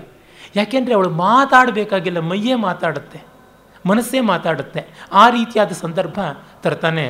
ಅಂದರೆ ನಾಟಕಕಾರನ ಕೌಶಲ ಎಂಥದ್ದು ಅನ್ನೋದನ್ನು ಕವಿ ತೋರ್ಪಡಿಸ್ತಾನೆ. ಅಲ್ಲಿ ನೋಡಿ, ಮೊದಲಿಗೆ ಅನಸೂಯೆ ಮಾತಾಡ್ತಾಳೆ. ಶಕುಂತಲೆ ಎಲ್ಲರನ್ನೂ ಕರೀತಾಳೆ. ಸೊ ಶಿ ಲೀಡ್ಸ್ ಅಂತ ಗೊತ್ತಾಗುತ್ತೆ. ಆದರೆ ಅನಸೂಯ ಹೇಳ್ತಾಳೆ, ಇಷ್ಟು ಪ್ರೀತಿ ಇರುವ ತಾತ ಕಾಶ್ಯಪ, ನಿನ್ನನ್ನು ಈ ಆಶ್ರಮ ವೃಕ್ಷಗಳ ಮೇಲೆ ಪ್ರೀತಿ ತರವಾಗಿ ನಿನ್ನ ಕೈಯಿಂದ ನೀರೆರಿಸ್ತಾ ಇದ್ದಾನೆ. ನಿನ್ನಂಥ ಸುಕುಮಾರಿಯ ಕೈಯಲ್ಲಿ ಈ ವನವೃಕ್ಷಗಳಿಗೆ ನೀರೆರಿಸೋದು ಅಂತಂದರೆ ನಿನಗಿಂತ ಈ ಗಿಡಗಳ ಮೇಲೆ ಪ್ರೀತಿ ಹೆಚ್ಚಿದೆ ತಾತ ಕಾಶ್ಯಪನಿಗೆ ಅಂತ ಅನಿಸುತ್ತೆ ಅಂತ. ಅವಳ ಅಬ್ಸರ್ವೇಷನ್ ಎಷ್ಟು ಚೆನ್ನಾಗಿರುವುದು. ಕಾಶ್ಯಪ ಅಂದರೆ ಕಣ್ವ ಮಹರ್ಷಿ. ಕಣ್ವ ಮಹರ್ಷಿ ಆ ಒಂದು ಜಡವಸ್ತುಗಳು, ಸ್ಥಾವರಾತ್ಮಕವಾದ ವೃಕ್ಷಗಳ ಬಗ್ಗೆ, ಲತೆಗಳ ಬಗ್ಗೆ ಎಷ್ಟು ಪ್ರೀತಿ ಇಟ್ಟುಕೊಂಡಿದ್ದಾನೆ ಅನ್ನೋದನ್ನು ಧ್ವನಿಸ್ತಾ ಇದ್ದಾನೆ. ಅದಕ್ಕೆ ಶಕುಂತಲೆ ಹೇಳ್ತಾಳೆ ಅಸ್ತಿಮೇ ಸೋದರ ಸ್ನೇಹ ಇತೇಶು ಬರೀ ಅಪ್ಪನಿಗಲ್ಲ, ನನಗೂ ಇವುಗಳ ಬಗ್ಗೆ ಸೋದರ ಪ್ರೀತಿ ಇದೆ. ಅಪ್ಪ ಹೇಳ್ದ ಅಂತ ನಾನು ನೀರು ಹಾಕ್ತಾ ಇಲ್ಲ. ನನ್ನ ಪ್ರೀತಿಯಿಂದ ಹಾಕ್ತಾ ಇದ್ದೀನಿ ಅಂತ. ಅಂದರೆ ಅವಳಿಗೆ ಕೊಟ್ಟ ಕೆಲಸವನ್ನು ಅವಳು ಕೆಲಸ ಅಂತ ಮಾಡ್ತಾ ಇಲ್ಲ. ಲೀಲೆ ಅಂತ ಮಾಡ್ತಾ ಇದ್ದಾಳೆ. ಅದು ಒಂದು ಆನಂದಾನುಭವ ಅಂತ ಮಾಡ್ತಾ ಇದ್ದಾಳೆ. ಅಂತ ಕರ್ಮಯೋಗ ಲೋಕ ಸಂಗ್ರಹವಾಗುವ ಪರಿ ಏನು ಅನ್ನೋದನ್ನು ಕವಿ ತೋರಿಸ್ತಾ ಇದ್ದಾನೆ. ಮತ್ತೆ ಅವಳು ನೀರನ್ನು ಎರಿತಾ ಇದ್ದಾಗ ರಾಜ ಹೇಳ್ತಾನೆ, ಇವಳೇನು ಕಣ್ವನ ಮಗಳ ಅಂತ? ನೋಡಿ, ಇಲ್ಲಿ ಹೀಗೆ ಹೇಳುವಾಗ ಅನಸೂಯೆಯ ಮಾತಿನಿಂದ ಈ ಶಕುಂತಲೆಯ ವೃಕ್ಷ ಪ್ರೀತಿ, ಕಣ್ವನ ಒಂದು ಲೋಕಪ್ರೀತಿ ಸೃಷ್ಟಿ ಪ್ರೀತಿ ಮತ್ತು ಧರ್ಮದೃಷ್ಟಿ ಇವೆಲ್ಲ ಧ್ವನಿತವಾಗುವುದರ ಜೊತೆಗೆ ದುಷ್ಯಂತನಿಗೆ ಇವಳು ಯಾರು ಅಂತಲೂ ತಿಳಿಬೇಕು. ಹಾಗ ಅವನು ತಿಳಿಯಿತು ಅಂತ ನಮಗೂ ತಿಳಿಬೇಕು. ಈ ರೀತಿಯಾದ ಹಲವು ಕೆಲಸಗಳನ್ನು ಮಾಡ್ತಾನೆ ನಾಟಕದ ರಚನೆಯ ಸೌಷ್ಠವ ಎಂಥದ್ದು. ಓಹೋ, ಇವಳು ಕಣ್ವ ದುಹಿತ. ನಿಜವಾಗಿಯೂ ಆಶ್ಚರ್ಯವಾಗುತ್ತೆ. ಇಂಥ ಸುಂದರಿಯನ್ನು ಈ ಕೆಲಸಕ್ಕೆ ಬಳಸಿಬಿಟ್ನಲ್ಲ. ಕನ್ನೈದಿಲೆಯ ದಳದಿಂದ ಸಮಿತನ್ನು ಕತ್ತರಿಸೋಕ್ಕೆ ಹೋದಂತೆ ಆಯ್ತಲ್ಲ ಅಂತಿದ್ದಾನೆ. ಈ ಮೂಲಕವಾಗಿ ಇವಳ ಸೌಕುಮಾರ್ಯ ಮತ್ತು ಆ ದೊಡ್ಡ ಗಡಿಗೆಗಳನ್ನು ಎತ್ತುಕೊಂಡು ದೂರ ದೂರದ ಮರಗಿಡಗಳಿಗೆ ನೀರನ್ನು ಎರೆದು ಬರಬೇಕು. ಅದೇನು ಹೋಸ್ ಪೈಪ್ ಇಟ್ಕೊಂಡು ಹಿಂಗೆ ಸರ್ರಂತ ಬಿಟ್ಟಂತೆ ಅಲ್ವಲ್ಲ? ಮಾಲಿನಿ ನದಿ ತೀರದಿಂದ ಕೆಸರಿನ ದಡಗಳ ಮೇಲೆ, ಮರಳಿನ ತಿನ್ನೆಗಳ ಮೇಲೆ ಬಿಸಿಲಿನಲ್ಲಿ ಕಾಲು ಹೂತು ಹೋಗ್ತಾ ಇದ್ದರೂ ಸಾವರಿಸಿಕೊಂಡು ಎದ್ದು ಹತ್ತಿ ದಿಣ್ಣೆಯನ್ನು ಬಂದು ಈ ಮರಗಿಡಗಳಿಗೆ ಹಾಕಿ ಮತ್ತೆ ಹೊರಟು ಬರಬೇಕು. ಅದು ಒಂದೋ ಎರಡೋ ಎಷ್ಟು ನೂರಾರು ಗಿಡಗಳು. ಇಂಥದ್ದನ್ನು ಈ ಮೂರು ಹೆಣ್ಣು ಮಕ್ಕಳು ಮಾಡಬೇಕಾಗಿದೆ. ಆಗ ಅವನು ಹಾಗೆ ಹಿಂದೆ ನೋಡ್ತಾ ಇದ್ದಾಗ ಶಕುಂತಲೆ ಹೇಳ್ತಾಳೆ, ಇಲ್ಲಿ ಕಾಳಿದಾಸನ ಉತ್ಥಾನ ಶೃಂಗಾರದ ಸಾಲು ಅಂದರೆ ಇಡೀ ಕಾವ್ಯದಲ್ಲಿ ಇದೊಂದೇ. ಈ ಪ್ರಿಯಂವದೆ ನನ್ನ ಸ್ತನವಲ್ಕಲವನ್ನು ತುಂಬ ಬಿಗಿಯಾಗಿ ಕಟ್ಟಿಬಿಟ್ಟಿದ್ದಾಳೆ ಸ್ವಲ್ಪ ಸಡ್ಲ ಮಾಡಿ ಅಂತ. ಹೆಣ್ಣು ಮಕ್ಕಳು ನಿಶಂಕೆಯಿಂದ ಇದ್ದಾರೆ, ಯಾರೂ ಅಲ್ಲಿ ಇಲ್ಲ ಅನ್ನುವ ದೃಷ್ಟಿಯಿಂದ ಅವರಾಗಿ ಮಾತಾಡ್ಕೋತಿದ್ದಾರೆ. ಅದಕ್ಕೆ ಪ್ರಿಯಂವದೆ ನೋಡಿ ನನ್ನನ್ನು ಯಾಕೆ ಬೈತೀಯ, ನಿನ್ನ ಯೌವನವನ್ನು ಬೈ ಅಂತಾಳೆ. ಆ ಸಲಿಗೆಯಲ್ಲಿ ಹೇಗೂ ಮಾತು ಬರುತ್ತೆ ಅನ್ನೋದನ್ನು ಅಷ್ಟು ಚೆನ್ನಾಗಿ ಕವಿ ತೋರಿಸಿದ್ದಾನೆ. ಅಶ್ಲೀಲವಾಗೋದಿಲ್ಲ ಸ್ವಭಾವ ದರ್ಶನವಾಗುತ್ತೆ. ಆಗ ರಾಜ ಅವರ, ಅವಳ ಬಟ್ಟೆ ಕಡೆ ಗಮನ ಹರಿಯುತ್ತೆ. ಇವಳು ನಾರು ಬಟ್ಟೆ ಅಲ್ವಾ ಹುಟ್ಟಿರೋದು ಅಂತ ಆಗ ಗೊತ್ತಾಗುತ್ತೆ. ಅಲ್ಲಿವರೆಗೂ ಅವಳು ಹುಟ್ಟಿದ್ದೇನೋ ತೊಟ್ಟಿದ್ದೇನೋ ಅನ್ನೋದು ನೋಡಿರೋದಿಲ್ಲ. ಅವಳ ಮುಖವನ್ನು, ಅವಳ ನಡಿಗೆಯನ್ನು, ಅವಳ ಹಾವಭಾವಗಳನ್ನು ಮಾತ್ರ ನೋಡ್ತಾ ಇದ್ದಾನೆ. ಅವರ ನಿಸರ್ಗ ಸಹಜವಾದ ಸೌಂದರ್ಯ ಮಾತ್ರ ಗಮನಕ್ಕೆ ಬಂದಿದೆ. ವ್ಯಕ್ತಿ ಪರಿಣಾಮಕಾರಿಯಾಗಿಬಿಟ್ರೆ ಪೆರಿಫೆರಲ್, ಪ್ಯಾರಫರ್ಲೇನಿಯಾ ಎಲ್ಲ ಏನು ಪ್ರಯೋಜನಕ್ಕೆ ಬರುವಂಥದ್ದಲ್ಲ. ಅದು ಇಲ್ಲದೇ ಇದ್ದಾಗ ಮಾತ್ರ ಎಲ್ಲ ಬರುತ್ತೆ. ನಮ್ಮ ಅನುಭವವನ್ನೇ ನಾವು ಹೇಳೋದಿದ್ದರೆ ಈಚೆಗೆ ಬೆಂಗಳೂರು ಹಬ್ಬದಲ್ಲಿ ನಮ್ಮ ಪದ್ಮಸುಬ್ರಹ್ಮಣ್ಯಮವರ ನೃತ್ಯ ಇತ್ತು. ತತ್ಪೂರ್ವದಲ್ಲಿ ಒಡಿಸ್ಸಿ ನೃತ್ಯ ಇತ್ತು. ಅದ್ಭುತವಾದ ನೃತ್ಯ, ಆಂಗಿಕ ವೈಭವವೇ ಅಲ್ಲಿತ್ತು. ನನ್ನ ಪಕ್ಕದಲ್ಲಿಯೇ ನಮ್ಮ ಶಂಕರನಾರಾಯಣ ಉಪಾಧ್ಯಾಯರು ಕೂತಿದ್ದರು ಒಂದೂವರೆ ಗಂಟೆಯ ಆ ನೃತ್ಯ, ಹದಿನೈದು ನಿಮಿಷ ಆದ ತಕ್ಷಣ ಎಂಥದ್ದು ಮಾರಾಯರೆ, ತುಂಬ ರಿಪೀಟ್ ಮಾಡ್ತಾ ಇದ್ದಾರಲ್ಲ ಅಂತಂದರು. ಯಾಕೆ ಅಂದರೆ ಆಂಗಿಕ ಒಂದು ಪ್ಲಸ್ ಒಂದು ಪ್ಲಸ್ ಒಂದು ಅಂತಲೇ ಹೋಗ್ತಾ ಇರುತ್ತೆ ಹೊರತುನುವೆ. ಇನ್ನು ಬೇರೆ ಲೆಕ್ಕಾಚಾರದಿಂದ ಆಚೆಗೆ ಬದಲಾಗೋದಿಲ್ಲ. ಅಷ್ಟು ಅದ್ಭುತವಾಗಿ ಮಾಡಿದ್ರು. ಅವರ ಪರಿಣಾಮ ತುಂಬ ಜಾಸ್ತಿ ಇತ್ತು. ಸ್ಟ್ಯಾಂಡಿಂಗ್ ವವೇಷನ್ ಎಲ್ಲ ಸಿಕ್ತು. ಆಮೇಲೆ ಪದ್ಮ ಸುಬ್ರಹ್ಮಣ್ಯಂ ಅವರು ಮಾಡಿದ್ರೆ ಪರಿಣಾಮ ಆಗುತ್ತಾ ಅನ್ನುವಂಥ ಸಂದೇಹವೂ ಕೆಲವರಿಗೆ ಬರುವಂತೆ ಇತ್ತು. ಅವರ ಪ್ರವೇಶವೂ ಸ್ವಲ್ಪ ಹಾಗೆ ಇತ್ತು. ಆರ್ಥ್ರೈಟಿಸ್ ಪ್ರಾಬ್ಲಮ್ಮು ಸಯಾಟಿಕಾ ಪ್ರಾಬ್ಲಮ್ಮು ಅರವತ್ತೇಳು ವರ್ಷ ಅಂತೆಲ್ಲ. ಆದರೆ ಒಮ್ಮೆ ಬಂದು ಅವರು ರಂಗ ಪರಿಕ್ರಮ ಮಾಡಿ ಸೌರ, ಕೌಮಾರ, ಶಾಕ್ತ, ವೈಷ್ಣವ, ಶೈವಾದಿ ಷಣ್ಮತಗಳ ಸಂಕೇತವನ್ನು ತೋರಿಸಿದ್ರಷ್ಟೇ. ಮುಗಿದೋಗ್ಬಿಡ್ತು. ಪುಣ್ಯಾಹವಾಚನವಾಗಿ ರಂಗಸ್ಥಳ ಪ್ರಕ್ಷಾಲಿತವಾಗಿ ಬಿಟ್ಟಿತ್ತು ಮುಂದೆ ಅವರು ಏನು ಮಾಡಿದ್ರು ಗಂಗಾ ಪ್ರವಾಹದಲ್ಲೇ ಕೊಚ್ಚಿಕೊಂಡು ಹೊರಟೋಗ್ಬಿಡ್ತು. ಅವರ ಆಂಗಿಕದ ಮಿತಿ ನಮಗೆ ಕಾಣಿಸಲೇ ಇಲ್ಲ. ಅವರ ಸಾತ್ವಿಕದ ಅಮಿತ ಸಾಧನೆ ಮಾತ್ರ ಎದ್ದೆದ್ದು ತೋರ್ತಾ ಇತ್ತು. ಇಲ್ಲಿ ಹಾಗೆ ಶಕುಂತಲೆಯ ಸತ್ವ, ಅವಳ ಮುಖದಲ್ಲಿರ್ತಕ್ಕಂಥ ಸೌಂದರ್ಯ, ಶರೀರದಲ್ಲಿರ್ತಕ್ಕಂಥ ಲಾವಣ್ಯ. ಆನಂದವರ್ಧನೆ ಹೇಳ್ತಾನನ್ನ ಎತ್ತತ್ ಪ್ರಸಿದ್ಧಾವಯವಾತಿರಿಕ್ತಂ ವಿಭಾತಿ ಲಾವಣ್ಯ ವಿವಾಂಗನಾಸು. ಆ ಲಾವಣ್ಯ ಇಲ್ಲಿದೆ ಅಲ್ಲಿದೆ ಅಂತ ಪಾಯಿಂಟ್ ಔಟ್ ಮಾಡಿ ತೋರಿಸೋಕ್ಕಾಗೋಲ್ಲ. ಸರಸಿಜ ಮನುವಿದ್ಧಂ ಶೈವಲೇನಾಪಿ. ತ ರಮ್ಯಂ ಮಲಿನಮಪಿ ಹಿಮಾಂಶೋರ್ ಲಕ್ಷ್ಮ ಲಕ್ಷ್ಮೀಂ ತನೋತಿ. ಯೇ ಮಧಿಕ ಮನೋಜ್ಞಾ ವಲ್ಕಲೇನಾಪಿ ತನ್ವಿ. ಕಿಮಿವ ಹಿ ಮಧುರಾಣಾಂ ಮಂಡನಂ ನಾಕೃತೀನಾಂ. ಅವನು ಹೇಳ್ತಾ ಇದ್ದಾನೆ, ಈ ಶಕುಂತಲೆಯ ಸೌಂದರ್ಯ ವಲ್ಕಲದಿಂದ ಕೂಡಿದ್ದರೂ ಯಾವ ಕೊರತೆಯನ್ನು ಕಾಣ್ತಾ ಇಲ್ಲ. ಕಮಲಕ್ಕೆ ಪಾಚಿ ಸುತ್ತುಕೊಂಡಿದ್ದರೂ ಏನೂ ಹಾನಿಯಾಗೋಲ್ಲ. ಚಂದ್ರನಿಗೆ ಕಳಂಕ ಇದ್ದರೂ ಯಾವ ಕೊರತೆ ಆಗೋದಿಲ್ಲ. ಇವಳಿಗೆ ನಾರು ಬಟ್ಟೆ ಇದ್ದರೂ ಏನೂ ಕೊರತೆ ಆಗೋಲ್ಲ ಅಂತ. ಕೊರತೆ ಇದ್ದರೂ ಕೊರತೆ ಆಗೋಲ್ಲ ಅಂತ ಹೇಳುವ ಮೂಲಕ ಪ್ರತಿವಸ್ತು ಉಪಮ ಅನ್ನುವ ಅಲಂಕಾರ. ಅಂದರೆ ಸುಂದರವಾದ ವಸ್ತುಗಳಿಗೆ ಯಾವ ದೋಷವೂ ಕೂಡ ಅಂಟುವುದಿಲ್ಲ. ಏ ಅದೇನು ಮಹಾ ಅಂತ ಅನಿಸುತ್ತೆ. ಆನಂದವರ್ಧನ ಪ್ರತಿಭೆಯ ಬಗ್ಗೆ ಹೇಳಿದ ಮಾತೇ ಇಲ್ಲಿ ನಮಗೆ ನೆನಪಿಗೆ ಬರುತ್ತೆ. ಅವ್ಯುತ್ಪತ್ತಿ ಕೃತೋ ದೋಷ ಶಕ್ತಿಯ ಸಂವ್ರಿಯತೆ ಕವೇಹೇ, ಕಿಂತು ಅಶಕ್ತಿ ಕೃತೋ ದೋಷ ಸ ಝಟಿತ್ಯವಭಾಸತೆ ಪಾಂಡಿತ್ಯದ ಕೊರತೆಯಿಂದ ಕವಿ ಪ್ರತಿಭೆಯ ಮೂಲಕವಾಗಿ ತುಂಬಿಸಿಕೊಳ್ಳುವಂಥ ಸಾಧ್ಯತೆ ಇದ್ದಾಗ ಎದ್ದು ತೋರ್ತಾನೆ. ಅಂದರೆ ಪ್ರತಿಭೆಯ ಬಲ ಪಾಂಡಿತ್ಯದ ಕೊರತೆಯನ್ನು ಮುಚ್ಚಿಕೊಡುತ್ತೆ. ಆದರೆ ಪ್ರತಿಭೆಯ ದಾರಿದ್ರ್ಯವನ್ನು ಯಾವ ಪಾಂಡಿತ್ಯವೂ ಮುಚ್ಚಿಕೊಡೋದಕ್ಕೆ ಸಾಧ್ಯ ಇಲ್ಲ ಅಂತ. ಇಲ್ಲಿ ಶಕುಂತಲೆ ತನ್ನ ಶರೀರ ಲಾವಣ್ಯದಿಂದ, ಆತ್ಮಸತ್ವದ ಸೌಂದರ್ಯದಿಂದ ನಾರು ಬಟ್ಟೆ ಹುಟ್ಟಿದ್ದಾಳೋ ಇನ್ನೇನು ಹುಟ್ಟಿದ್ದಾಳೋ ಅದೆಲ್ಲ ಮರೆತು ಹೋಗುವಂತೆ ಆಗಿದೆ ಅಂತ. ಅದರಿಂದಲೇ ಸತ್ವದಲ್ಲಿ ಪ್ರಯತ್ನ ಮಾಡಬೇಕು, ಬೇರೆ ಪರಿಕರಗಳಲ್ಲಿ ಅಲ್ಲ ಅಂತನ್ನೋದು ಗೊತ್ತಾಗುತ್ತೆ. ಮತ್ತೆ ನೋಡಿ, ಅದಕ್ಕಾಗಿ ತುಂಬ ಸುಕುಮಾರವಾದ, ಸುಂದರವಾದ ಮಾಲಿನಿ ಛಂದಸ್ಸನ್ನೇ ಬಳಸಿದ್ದಾನೆ. ಮುಂದೆ ದುಷ್ಯಂತನ ಅನೇಕ ಸ್ವಗತದ ಪದ್ಯಗಳಿಗೆಲ್ಲ ಕವಿ ಆರ್ಯ ಛಂದಸ್ಸು ಬಳಸ್ತಾನೆ, ಗೇಯ ಛಂದಸ್ಸದು. ಕಾಳಿದಾಸನಷ್ಟು ಆರ್ಯ ಛಂದಸ್ಸನ್ನು ವಿಪುಲವಾಗಿ, ಯಥೋಚಿತವಾಗಿ ನಾಟಕದಲ್ಲಿ ಬಳಸಿದಂಥ ಮತ್ತೊಬ್ಬ ಕವಿ ಇಲ್ಲ. ಅದು ಮೂರು ನಾಟಕಗಳಲ್ಲಿ ಅದೇ ಕೆಲಸ ಆಗಿದೆ. ಇದು ಗೇಯಕ್ಕೆ ತುಂಬ ಚೆನ್ನಾಗಿ ಒಗ್ಗಿ ಬರತಕ್ಕಂಥದ್ದು, ಹಾಡಿಕೆಗೆ ಅದು ವಿತಾಳ ಗೇಯಕ್ಕೆ ತುಂಬ ಚೆನ್ನಾಗಿ ಒಗ್ಗಿ ಬರುವಂಥದ್ದು. ಆಮೇಲೆ ಅವಳು ಶಕುಂತಲೆ ಹೇಳ್ತಾಳೆ, ಇಲ್ಲಿ ಈ ಕೇಸರ ವೃಕ್ಷ ನನ್ನನ್ನು ತನ್ನ ಚಿಗುರಲಿಯಿಂದ ಕೈ ಬೀಸಿ ಕರಿತಾ ಇರೋ ಹಾಗೆ ಕಾಣಿಸುತ್ತೆ, ಹೋಗ್ತೀನಿ ನಾನು ಅಂತ. ಆಗ ಅವಳು ಅನಸೂಯೆ ಸುಮ್ಮನೆ ಇರ್ತಾಳೆ ಪ್ರಿಯಂವದೆ ಹೇಳ್ತಾಳೆ ನೀನು ಅದರ ಪಕ್ಕ ನಿಂತರೆ ಆ ಕೇಸರ ವೃಕ್ಷಕ್ಕೆ ಸುತ್ತಿಕೊಳ್ತಾ ಇರುವ ಬಳ್ಳಿ ಹಾಗೆ ತೋರುತ್ತೆ ಅಂತ. ಅದಕ್ಕಲು ಪ್ರಿಯಂವದ ಅಸಿತ್ವಂ, ಅದರಿಂದಲೇ ನಿನ್ನ ಪ್ರಿಯಂವದೆ ಅಂತ ಹೇಳ್ತಾರೆ ಅಂತ. ಆಗ ಒಂದು ಮರದ ಪಕ್ಕ ಬಳ್ಳಿಯಂತೆ ನಿಂತಂಥ ಇವಳನ್ನು ಕಂಡು ದುಷ್ಯಂತ ಅಂದ್ಕೊಳ್ತಾನೆ, ಕುಸುಮಮಿವ ಲೋಭನೀಯಂ ಯೌವನ ಮಂಗೇಶು ಸನ್ನದ್ಧಂ.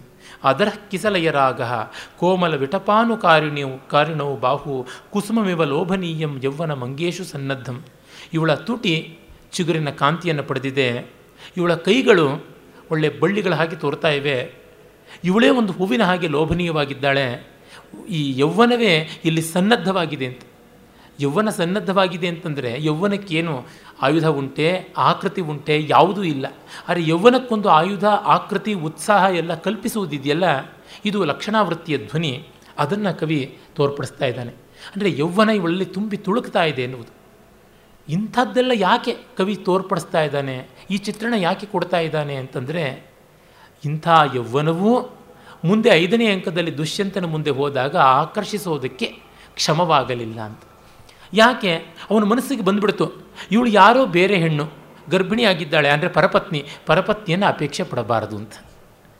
ದುಷ್ಯಂತನ ಪಕ್ಕದಲ್ಲೇ ಇದ್ದ ಅವನ ಬಾಡಿ ಪ್ರತಿಹಾರಿ ಹೇಳ್ತಾಳೆ, ಹೆಣ್ಣಾದ ನನಗೇ ಏನೇನೋ ಅನ್ನಿಸ್ತಾ ಇದೆ ಇವಳನ್ನು ನೋಡಿ. ಇಂಥವಳನ್ನು ನೀನೇ ನನ್ನ ಗಂಡ ಅಂತ. ಅವಳು ಬಂದು, ಅವಳು ಹಿಂದಿರುವ ತಪಸ್ವಿಗಳು ಬಂದು ನಿಂತರೂ ಕೂಡ ಇವಳು ಯಾರೋ ಗೊತ್ತಾಗ್ತಾ ಇಲ್ಲ. ಬೇರೆಯವಳ ಪತ್ನಿ ಆಗಿದ್ದರೆ ಸ್ವೀಕರಿಸೋದು ಅಪಾಯ. ಅದು ಅಧರ್ಮ ಅಂತ ದೂರ ನಿಲ್ತಾ ಇದ್ದಾರಲ್ಲ, ನಮ್ಮ ರಾಜನಿಗಿಂತ ಧಾರ್ಮಿಕ ಇದ್ದಾರ ಅಂತ ಅವಳು ಸ್ವಗತ. ಅವಳು ನೇರವಾಗಿ ವ್ಯಕ್ತ ಹೇಳಿದ್ದಿದ್ರೆ ರಾಜನಿಗೆ ಸಂತೋಷವಾಗಲಿ ಪ್ರಮೋಷನ್ನು ಇನ್ಕ್ರಿಮೆಂಟ್ ಸಿಗಲಿ ಅಂತ ಹೇಳಿದಳು ಅಂತ ಬೇಕಾದ್ರೆ ಅಡ್ಡ ಮಾತಾಡ್ಬೋದು. ಅವಳ ಮನಸ್ಸಿಗೆ ಅನ್ನಿಸ್ತು ಅಂತಂದರೆ ಅದು ನಿಜವಾಗಿರಬೇಕಲ್ವ? ಈ ರೀತಿಯಾದ ಸೌಂದರ್ಯ ಪ್ರಯೋಜನಕ್ಕೆ ಬರಲಿಲ್ಲ. ಕಾಳಿದಾಸ ಕುಮಾರ ಸಂಭವದಲ್ಲಿ ಹಾಗೆ ಮಾಡ್ತಾನೆ. ಪಾರ್ವತಿಯ ಅಂಥ ಸೌಂದರ್ಯ, ವಸಂತ ಪುಷ್ಪಾಭರಣಂ ವಹಂತಿ, ಸಂಚಾರಣಿ ಪಲ್ಲವಿನಿ ಲತೇವ. ಯೌವನಂ ಅಂಗೇಶು ಸನ್ನದ್ಧಂ. ಅದೇ. ಅಂಥವಳು ನಿನಿಂದ ರೂಪಂ ಹೃದಯೇನ ಪಾರ್ವತಿ. ಒಂದು ಸ್ವಲ್ಪವೂ ಶಿವನಲ್ಲಿ ವಿಕಾರವನ್ನು ಉಂಟು ಮಾಡೋಕ್ಕಾಗಲಿಲ್ಲ ಅಂದರೆ ಇದೆಲ್ಲ ನೋಡೋಣ, ಮೆಚ್ಚೋಣ, ಸಂತೋಷ ಪಡೋಣ. ಆದರೆ ಎಲ್ಲಿಗೆ, ಯಾವ ಹಂತಕ್ಕಿದು ಬಂದು ನಿಂತು ಸೋತು ಹೋಗುತ್ತೆ, ಅದರ ಲಿಮಿಟೇಷನ್ ಏನು ಅನ್ನೋದನ್ನು ಕಾಣಬೇಕು. ಇದನ್ನು ಕಾಳಿದಾಸ ತೋರಿಸ್ತಾನೆ. ಸುಖವನ್ನು ತಿರಸ್ಕರಿಸೋಲ್ಲ. ಆದರೆ ಸುಖದ ಪರ್ಯವಸಾನ ಎಲ್ಲಿ ಅನ್ನೋದನ್ನು ಮಾತ್ರ ಮರೆಯೋದಿಲ್ಲ. ಆಮೇಲೆ ಅನಸೂಯೆ ಹೇಳ್ತಾಳೆ, ಅವಳು ನೋಡಿ ಕರ್ತವ್ಯ ಪ್ರಜ್ಞೆ. ಕೇಸರ ವೃಕ್ಷದ ಜೊತೆಗೆ ಬಳ್ಳಿ ಆಗಿದ್ದಾಳೆ ಅಂತೆಲ್ಲ ಕಾವ್ಯಮಯವಾಗಿ ಪ್ರೇಮದೆ ಮಾತಾಡಿದ್ರೆ ಇವಳು, ಅಲ್ಲ, ಈ ಕಡೆಗೆ ವನಜ್ಯೋತ್ಸನ ಅಂತ ನೀನು ಹೆಸರಿಟ್ಟಂಥ ಕಾಡು ಮಲ್ಲಿಗೆ ಇದೆಯಲ್ಲ, ಅದನ್ನು ಬಿಟ್ಬಿಟ್ಟಿಯಲ್ಲ, ಅದರ ಕಡೆಗೆ ಸ್ವಲ್ಪ ಹೋಗಿ ನೀರು ಹಾಕು ಅಂತಾಳೆ. ಅಯ್ಯೋ, ಬಿಡ್ತೀನಾ ನಾನು? ಅಂತ ಹೇಳ್ಬಿಟ್ಟು ಅವಳು ಹೋಗ್ತಾಳೆ. ಶಕುಂತಲೆ ಒಂದು ಕಾಡು ಮಲ್ಲಿಗೆ ಬಳ್ಳಿಗೆ ವನಜ್ಯೋತ್ಸನ, ಫಾರೆಸ್ಟ್ ಮೂನ್ಲೈಟ್ ಅಂತ, ಕಾಡು ಬೆಳದಿಂಗಳು ಅಂತ ಹೆಸರಿಟ್ಟಿದ್ದಳು ವನಜ್ಯೋತ್ಸನ ಅಂತ. ಯಾವ ಸಂಸ್ಕೃತಿಯಲ್ಲಿ ಗಿಡ ಮರಗಳಿಗೂ ಇಂಥ ಒಳ್ಳೊಳ್ಳೆ ಹೆಸರಿಡ್ತಾರೆ ಹೇಳಿ. ಮನುಷ್ಯರಿಗೆ ಇಡೋದಿಲ್ಲ, ಟಬ್ಬು, ಬೂಟು, ಶೂ ಅಂತೆಲ್ಲ ಹೆಸರಿಡೋವಾಗ ಇಂಥ ಒಳ್ಳೆಯ ಹೆಸರುಗಳನ್ನು ಕಾಳಿದಾಸರಲ್ಲದೆ ಇನ್ಯಾರು ಕೊಡೋದಕ್ಕೆ ಸಾಧ್ಯ? ಭಾರತೀಯ ಸಂಸ್ಕೃತಿ ಅಲ್ಲದೆ ಮತ್ತಾವುದು ನಮಗೆ ಕೊಡೋದಕ್ಕೆ ಸಾಧ್ಯ?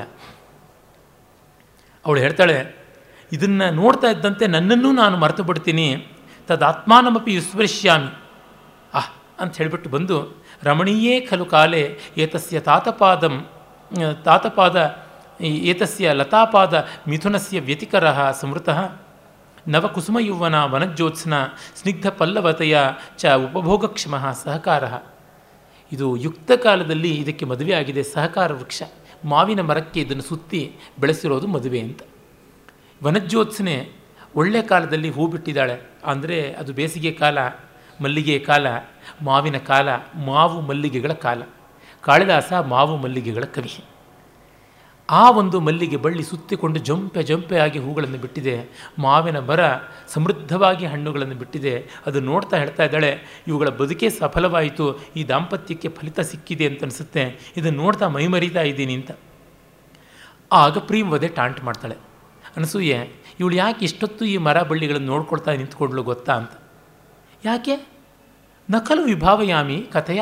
ನನಗೆ ಅರ್ಥ ಆಗಲಿಲ್ಲ ಕಣೆ, ಯಾಕೆ ಅಂತಂದರೆ, ನನಗೂ ಕಣ್ವ ಮಹರ್ಷಿ ಇದೇ ಥರ ಯೋಗ್ಯನಾದ ವರ್ಣನ ಕೊಟ್ಟು ಮದುವೆ ಮಾಡಲಿ ಅಂತ ಅವಳು ಅಂದುಕೊಂಡು ನೋಡ್ತಾ ಇದ್ದಳು ಅಂತ. ನಮ್ಮ ಯಕ್ಷಗಾನದಲ್ಲಿ ಬರುತ್ತಲ್ಲ, ವಿಷಯ ದುಷ್ಟಬುದ್ಧಿಗೆ ಚಂದನಾವತಿಗೆ ಹೋಗುವಾಗ ಹೇಳ್ತಾಳೆ, ಅಪ್ಪಯ್ಯ, ನಾಳೆ ನಮ್ಮ ಸ್ನೇಹಿತೆ ಕಮಲೆಯ ಮನೆಯಲ್ಲಿ ಮದುವೆ ಉಂಟು ಅಂತ. ನಾನು ಮದುವೆಗೆ ಬೊಜ್ಜಕ್ಕೆ ಎಲ್ಲ ಬರೋದಿಲ್ಲ ಅಂತ ಅವನಂತಾನೆ. ಇಲ್ಲ, ಅವಳಿಗೆ ನನಗಿಂತ ಎರಡು ವರ್ಷ ಕಡಿಮೆ ಅಂತಂತಾಳೆ. ಅದಕ್ಕೆ ಮುಂಚೆ ಹೇಳ್ತಾಳೆ, ನಮ್ಮ ತೋಟದ ಮಲ್ಲಿಗೆ ಬಳ್ಳಿಗೆ ಒಂದು ಸೀಮಾವಿನ ಮರವನ್ನು ನಡೆಸಬೇಕಾಗಿದೆ. ನಮ್ಮ ಸರೋವರದಲ್ಲಿರ್ತಕ್ಕಂಥ ಹಂಸಕ್ಕೆ ಮತ್ತೊಂದು ಜೋಡಿ ಹಂಸವನ್ನು ತರಬೇಕಾಗಿದೆ ಅಂತ. ಆಯಿತು, ತೊಂದರೆ ಆಯಿತು, ಅದಕ್ಕೇನು ಅವಸರ ಅಂತ. ಅರ್ಥವೇ ಆಗೋದಿಲ್ಲ. ಇಲ್ಲಿ ಈ ರೀತಿಯಾದ ಸಹಜ ಸುಂದರವಾದ ನರ್ಮ ಹಾಸ್ಯ ಇಲ್ಲಿ ಕಾವ್ಯದಲ್ಲಿ ಬರುತ್ತೆ. ಹಾಗೆ ಇವಳು ಹೇಳ್ತಾಳೆ ನೀನು ನಿನ್ನ ಮನೋರಥವನ್ನೇ ಹೇಳ್ತಾ ಇದ್ದಾಳೆ ಹೇಳ್ತಿದ್ಯಾ ಯೇಷನೂ ನಮ್ಮ ತವಾತ್ಮಗತೋ ಮನೋರಥ. ನೀನು ನಿಂದೇ ಬೈಕೆ ಹೇಳ್ತಾ ಇದೆಯಾ ಅಂತ. ಅವಳಿಗೆ ಬೈಕೆ ಇರೋದು ನಿಜ, ಶಕುಂತಲೆಗೆ. ಇವಳು ಹೇಳಿದ್ರಲ್ಲ ಅಂತ ಹುಸಿ ಮನಸ್ಸು. ಹೋಗಿ, ನಿಂದೇ ಬೈಕೆ ನೀನು ಹೇಳ್ತಾ ಇದೆಯಾ? ನಂದೇನು ಇಲ್ಲಮ್ಮ ಅಂತ ಅಂದುಕೊಂಡು ಬಿಂದಿಗೆ ಎತ್ಕೊಂಡು ದೂರ ಹೋಗ್ತಾಳೆ. ಆ ಸಂದರ್ಭ ನೋಡಿದಾಗ ಶಕುಂತಲೆ ಮುಗ್ಧೆಯಾಗಿರಲಿಲ್ಲ. ಮುಗ್ಧೆ ಅಂತಂದರೆ ಇನ್ನಸೆಂಟ್ ಅಂತ ಹೇಳ್ತಾರಲ್ಲ ಇಂಗ್ಲೀಷ್ನಲ್ಲಿ. ಸಂಸ್ಕೃತದಲ್ಲಿ ಮುಗ್ಧೆ ಅನ್ನೋದಕ್ಕೆ ಇಗ್ನೋರೆಂಟ್ ಪೆದ್ದಿ ಅಂತಲೇ ಅರ್ಥ. ಶಕುಂತಲೆ ಹಾಗಲ್ಲ. ರವೀಂದ್ರನಾಥ ಟ್ಯಾಗೂರರು ಶಕುಂತಲೆ ಮತ್ತು ಮಿರಾಂಡ ಇಬ್ಬರನ್ನು ಹೋಲಿಸಿ ಒಂದು ಲೇಖನ ಬರೀತಾರೆ. ಅವರ ಪ್ರಾಚೀನ ಸಾಹಿತ್ಯ ಗ್ರಂಥದಲ್ಲಿ ನಮ್ಮ ವೆಂಕಣ್ಣನವರೇ ಅದನ್ನು ಅನುವಾದ ಮಾಡಿದ್ದಾರೆ. ಮಿರಾಂಡ ಗಂಡು ವ್ಯಕ್ತಿಯನ್ನೇ ಕಂಡಿಲ್ಲ, ತಂದೆಯನ್ನು ಬಿಟ್ಟು. ಅವಳಿಗೆ ಗಂಡಸನ್ನು ನೋಡಿದ್ರೆ ವಾಟ್ ಈಸ್ ದಿಸ್ ಕ್ರೀಚರ್ ಅಂತ ಕೇಳಬಲ್ಲಳು. ಅಂಥ ಸ್ಥಿತಿ ಉಂಟು. ಆದರೆ ಶಕುಂತಲೆಗೆ ಹಾಗಲ್ಲ. ಅವಳಿಗೆ ಎಲ್ಲ ಸಂವೇದನೆ ಉಂಟು. ಅದನ್ನು ಇಲ್ಲಿ ಕವಿ ಕ್ರಮಕ್ರಮವಾಗಿ ಬಿಚ್ಚುತ್ತಾ ಇದ್ದಾನೆ. ಮದುವೆ ಮಾತೆತ್ತಿದ್ರೆ ನಾಚಿಕೋತಾಳೆ. ಮತ್ತು ಆ ನಾಚಿಕೆ ಹಿಂದೆ ಬಯಕೆ ಅನ್ನೋದು ಉಂಟು. ಇವೆಲ್ಲ ಗೋಚರವಾಗ್ತಾ ಇದೆ. ಹೀಗಿದ್ದಿದ್ರಿಂದಲೇ ದುಷ್ಯಂತನಿಗೆ ಸೋತಳು, ಪ್ರಣಯ ಪತ್ರ ಬರೆಯೋದಕ್ಕೆ ಸಿದ್ಧ ಆದಳು, ಯಾರೂ ಇಲ್ಲದೇ ಇದ್ದಾಗಲೂ ಗಾಂಧರ್ವ ವಿವಾಹ ಮಾಡಿಕೊಂಡಳು. ಅಷ್ಟು ದುತ್ತಂತ ಒಂದೇ ಬಾರಿ ಆಗಬಾರ್ದಲ್ಲ, ಎಲ್ಲಕ್ಕೂ ಕ್ರಮಕ್ರಮವಾದ ಬೆಳವಣಿಗೆಯನ್ನು ಕೊಡಬೇಕು. ಹಾಗೆ ಮಾಡ್ತಾನೆ. ಈಗ ನೋಡಿ ಇವನಿಗೆ ದುಷ್ಯಂತನಿಗೆ, ಓಹೋ, ಇವಳಿಗೆ ಮದುವೆ ವಯಸ್ಸು ಬಂದಿದೆ, ಮದುವೆ ಚಿಂತೆ ಇದೆ, ಇವರಿಗೂ ಇದೆ ಅನ್ನುವುದು ಕೂಡ ಅವನಿಗೆ ಗೊತ್ತಾಗ್ತಾ ಇದೆ. ಅವನಿಗೆ ಮತ್ತೆ ಇವಳು ಎಲ್ಲಿಂದ ಹುಟ್ಟಿದಳು, ಹೇಗೆ? ಇವಳೇನಾದರೂ ಕಣ್ವರಿಗೆ ಬೇರೊಬ್ಬ ವಿಜಾತಿಯಳಾದಂಥ ಹೆಣ್ಣಿನಲ್ಲಿ ಹುಟ್ಟಿದವಳ ಅಸವರ್ಣ ಕ್ಷೇತ್ರ ಸಂಭವ ಸ್ಯಾತ್. ಯಾಕೆಂದರೆ ಕೇವಲ ಋಷಿಪತ್ನಿಯರ ಮಕ್ಕಳಿಗೆ ಇಂಥ ಚಾಂಚಲ್ಯ ಬರಲಾರದು ಅಂತ ಅವನ ಹೈಪಾಥಿಸಿಸ್. ಕೇಳಿ ಕೇಳಿ ಇವಳ ಅಪ್ಸರೆಯರ ಮಗಳು. ಮುಂದೆ ಅದು ಗೊತ್ತಾಗುತ್ತೆ. ಆದರೂ ಅವನು ಅಂದ್ಕೋತಾನೆ, ಇವಳು ನೋಡಿದ್ರೆ ಬ್ರಾಹ್ಮಣ ಕನ್ಯೆ ಅಲ್ಲ ಅನಿಸುತ್ತೆ ಅಂತ. ಅದಕ್ಕೆ ಅವರು ತನ್ನದೇ ಆದ ತೀರ್ಮಾನ, ಅಸಂಶಯಂ ಕ್ಷತ್ರ ಪರಿಗ್ರಹ ಕ್ಷಮ ಯದಾರ್ಯಮಸ್ಯಾಂ ಅಭಿಲಾಷಿ ಮೇಮನಃ ಸತಾಂ ಹಿ ಸಂದೇಹ ಪದೇಶು ವಸ್ತುಷು ಪ್ರಮಾಣಮಂತಃಕರಣ ಪ್ರವೃತ್ತಯ ಇವಳು ನಿಜವಾಗಿಯೂ ಕ್ಷತ್ರಿಯ ವಂಶ ಸಂಭೂತಳೆ ಆಗಿರಬೇಕು. ಇಲ್ಲವಾದರೆ ಆರ್ಯವಾದ ನನ್ನ ಮೈಸು, ಮನಸ್ಸು ಬಯಸ್ತಿರಲಿಲ್ಲ. ಸಜ್ಜನರಿಗೆ ಸಂದೇಹ ಬಂದಾಗ ಅವರ ಅಂತರಂಗವೇ ಪ್ರಮಾಣ ಅಂತ. ನಿನ್ನೆಯೇ ಇದರ ಪ್ರಸ್ತಾವ ಮಾಡಿದ್ದೆ. ಕುಮಾರಲ ಭಟ್ಟರ ವಾರ್ತಿಕಗಳಲ್ಲಿ ಉಲ್ಲೇಖ ಬರುತ್ತೆ ಅಂತ. ಇವಳು ಕ್ಷತ್ರಿಯ ಸಂಭವ್ಯ ಹೌದು ಅನ್ನೋದಕ್ಕೆ ತನ್ನ ಮನಸ್ಸಿನ ಬಯಕೆಯ ಕಾರಣ ಅಂತ ಅಂದ್ಕೋತಾನೆ ಇದು ಅನುಕೂಲ ಸಿಂಧುವಾದವಲ್ಲ ಅಂತಂದರೆ ಹಾಗಾಗಲಾರದು. ಮುಂದೆ ಇವಳೇ ಎದುರಾದರೂ ಕೂಡ ಅವನು ಬಯಕೆ ಪಡಲಿಲ್ಲ ಅನ್ನೋದ್ರಿಂದ ಗೊತ್ತಾಗುತ್ತೆ. ಮತ್ತು ಆ ಒಳ್ಳೆಯ ಮನಸ್ಸಿನವರಿಗೆ ಒಂದು ಅಂತಃಕರಣದ ಮಾತು ಅಂತ ಒಂದಿರುತ್ತೆ ನನಗನ್ಸುತ್ತೆ ಇದು ಯಾಕೋ ನಡೆಯೋದಿಲ್ಲ. ಇಲ್ಲ, ನನಗನ್ಸುತ್ತೆ, ಇದು ಚೆನ್ನಾಗಾಗುತ್ತೆ ಅಂತ ಅನ್ನುವಾಗ ನಾವು ಪ್ರಾಮಾಣಿಕವಾಗಿ ಆಲೋಚನೆ ಮಾಡಿದಾಗ ಅದಕ್ಕೆ ತಕ್ಕಂಥ ಬೌದ್ಧಿಕವಾದಂಥ ಅನುಭವಜನ್ಯವಾದ ಒಂದು ಪುಷ್ಟಿ ಕೂಡ ಇದ್ದರೆ ಯಾಕೆ ನಡೆಯೋದಿಲ್ಲ? ಆಗಬೇಕು. ದುಷ್ಯಂತನಿಗೆ ಬಂದದ್ದು ಇದು. ಮತ್ತು ತನ್ನನ್ನು ತಾನು ಆರ್ಯ, ಸಜ್ಜನ ಅಂತ ಅಂದುಕೊಂಡಲ್ಲ. ಹಾಗಾಗಿದ್ದಾನೆ. ಮಿಕ್ಕವರೆಲ್ಲ ಹೇಳಿದ್ದಾರೆ, ಸಾಕ್ಷ್ಯ ಉಂಟು. ಅವನೇನು ಬೂಟಾಟಿಕೆಗೆ ಹೇಳ್ಕೊಂಡಿದ್ದಲ್ಲ.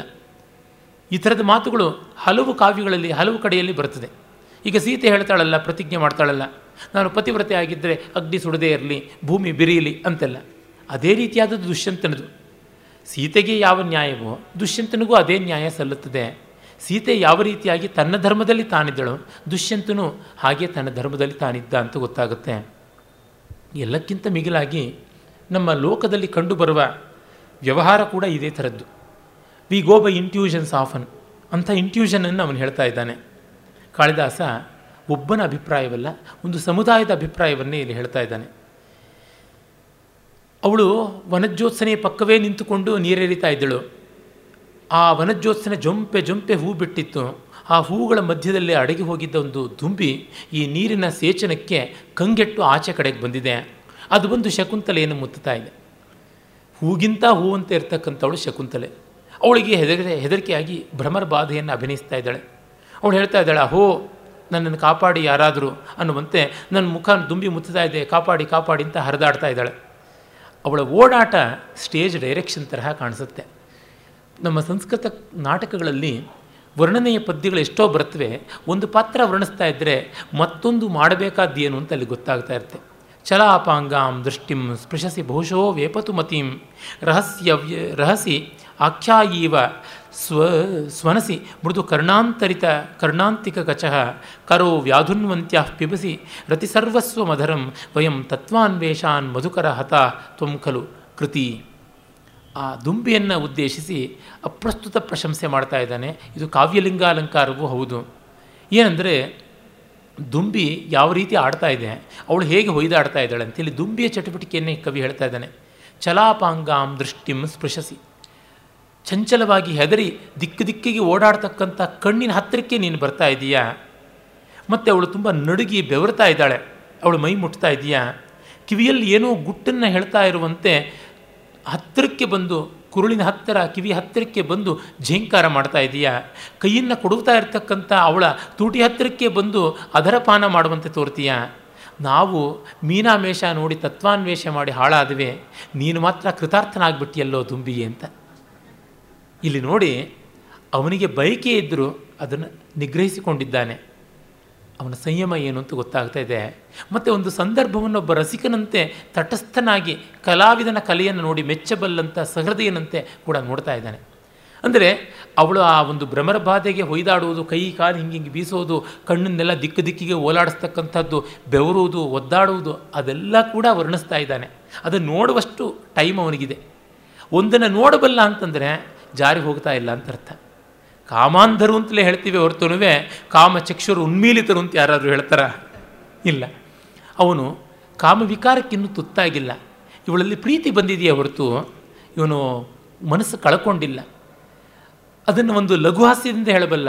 ನಾವು ಮರ್ಯಾದೆ ಮತ್ತೊಂದು ಮಗದೊಂದು ಅಂತ ನೋಡ್ತಾ ಇದ್ದರೆ ಹಾಯಾಗಿ ನೀನು ಕೆಲಸ ಮಾಡಿಯೇ ಬಿಟ್ಟಿಯಲ್ಲ ಅಂತ.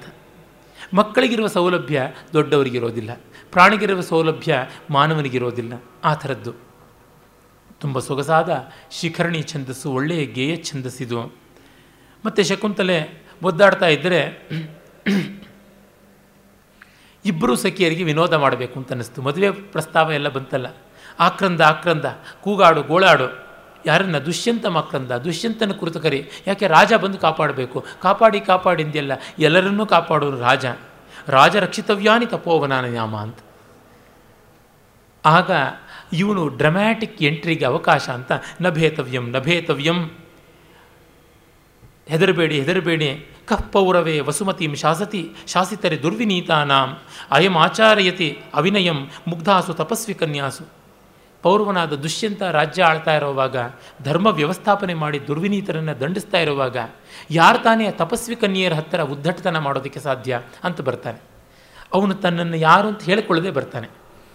ಬಹಳ ಸೊಗಸಾಗಿ ಅವನ ಪ್ರವೇಶಕ್ಕೆ ಒಂದು ಅವಕಾಶ ಸಿಕ್ಕಿದೆ. ಮತ್ತು ಕವಿ ನಾಟಕದಲ್ಲಿ ಒಂದು ಥ್ರಿಲ್ನ ಉಂಟು ಮಾಡಬೇಕಲ್ಲ, ಅದು ಅಲ್ಲಿ ಕಾಣಿಸಿಕೊಳ್ಳುತ್ತೆ. ತಕ್ಷಣ ಇವರೆಲ್ಲ ಗಂಭೀರವಾಗಿಬಿಡ್ತಾರೆ ಮೊದಲು ತೆಪ್ಪರಿಸಿಕೊಳ್ಳೋದು ಅನಸೂಯೆ. ಅವಳಿಗೊಂದು ಮೆಚ್ಯೂರಿಟಿ ಇದೆಯಲ್ಲ. ಆರ್ಯ, ನಕಲು ಕಿಮಪಿ ಅತ್ಯಾಹಿತಂ. ಸ್ವಾಮಿ, ಇದೇನು ಯಾವುದೋ ಕೋಲಾಹಲವಲ್ಲ. ಸುಮ್ಮನೆ ನಮ್ಮ ಪ್ರಿಯಸಖಿ ಮಧುಕರೇಣ, ಅಭಿಭೂಯಮಾನ ಕಾತರೀಭೂತ. ಈ ದುಂಬಿ ಬಂದು ಸ್ವಲ್ಪ ಪೀಡಿಸ್ದಷ್ಟೇ ಇನ್ನೇನೂ ಇಲ್ಲ ಅಂತ. ಆಗ ಶಕುಂತಲೇನೆ ನೋಡ್ತಾ, ಅಪಿ ತಪೋ ವರ್ಧತೆ. ತಪಸ್ಸು ವರ್ಧಿಸ್ತಾ ಇದೆಯಾ? ಅಂತ ಕೇಳ್ತಾನೆ. ಒಂದು ಕುಶಲ ಪ್ರಶ್ನೆ ಆಶ್ರಮದಲ್ಲಿ ಹೇಗೆ ನಿಮ್ಮ ತಪಸ್ಸು ಹೆಚ್ಚುತ್ತಾ ಇದೆಯಾ? ಅಂತ. ಡಿ ವಿ ಜಿಯವರ ಪ್ರಿಯ ಶಿಷ್ಯರಲ್ಲಿ ಒಬ್ಬರಾಗಿದ್ದ ಟಿ ಎನ್ ಪದ್ಮನಾಭನ್ ಅವರು ನನ್ನ ಪರಿಚಯವಾದ ಹೊಸದ್ರೊಳಗೆ ಒಮ್ಮೆ ಒಂದು ಪತ್ರ ಬರೆದಿದ್ದರು ಸಾವಿರದ ಒಂಬೈನೂರ ಎಂಬತ್ತಾರು, ಎಂಬತ್ತೇಳನೇ ಇಸ್ವಿಯಲ್ಲಿ. ಅಪಿ ಕಾವ್ಯ ತಪೋ ವರ್ಧತೆ ಸುಹೃತ್ ಅಂತ. ಸಂಸ್ಕೃತದಲ್ಲಿ ಪದ್ಯ ಪತ್ರ. ಕಾವ್ಯದ ತಪಸ್ಸು ವರ್ಧಿಸ್ತಾ ಇದೆಯಾ ಅಂತ. ಅಪಿ ನಿರಾಕುಲಂ ಜೀವಿತಂ, ಪಿತರೋ ಸಂತುಷ್ಟೌ, ಸುಖಂ ಗೃಹಂ. ಈ ಥರ ಪುಡಿ ಪುಡಿಯಾದ ಮಾತುಗಳಲ್ಲಿ ಅಚ್ಚುಕಟ್ಟಾದ ಇಡಿಮ್ಯಾಟಿಕ್ ಆದ ಸಂಸ್ಕೃತದಲ್ಲಿ ಅವರು ಬರೆದಿದ್ದರು ಆ ಭಾಷೆಗೆ ಅಂಥ ಒಂದು ಸೌಂದರ್ಯ, ಶೋಭೆ ಉಂಟು. ಯಾವ ಭಾಷೆಯನ್ನು ಅದು ಆಡುವಂತೆ ಆಡಿಬಿಟ್ರೆ ಅದಕ್ಕೆ ಎಲ್ಲಿಲ್ಲದ ಲಾವಣ್ಯ ಬಂದುಬಿಡುತ್ತೆ. ಆಮೇಲೆ ಶಕುಂತಲೆ ಸ್ವಲ್ಪ ಏದುಸಿರು ಬಿಡ್ತಾ ನಿಂತ್ಕೋತಾಳೆ. ಆಗ ಅನಸೂಯ ಹೇಳ್ತಾಳೆ ಇದಾನೀಂ ಅತಿಥಿ ವಿಶೇಷ ಲಾಭೇನ. ಈಗ ನಿಮ್ಮಂಥ ಅತಿಥಿಗಳು ಬಂದದ್ದರಿಂದ ನಮ್ಮ ತಪಸ್ಸು ವರ್ಧಿಸಿದೆ ಅಂತ. ಅವಳು ಹೇಗೆ ಹೇಳ್ತಾಳೆ ನೋಡಿ, ಈಗ ರಾಜನ ಆತಿಥ್ಯ ಅಂದಾಗ ಅವಳು ಲೀಡ್ ತಗೋತಾಳೆ. ಇನ್ನು ಶಕುಂತಲೆಯನ್ನು ಛೇಡಿಸಬೇಕು, ವಿನೋದ ಮಾಡಬೇಕು, ದುಷ್ಯಂತನ ಎದುರಿಗೆ ಅಂತಂದಾಗ ಪ್ರೇಮವದೇ ಬರ್ತಾಳೆ.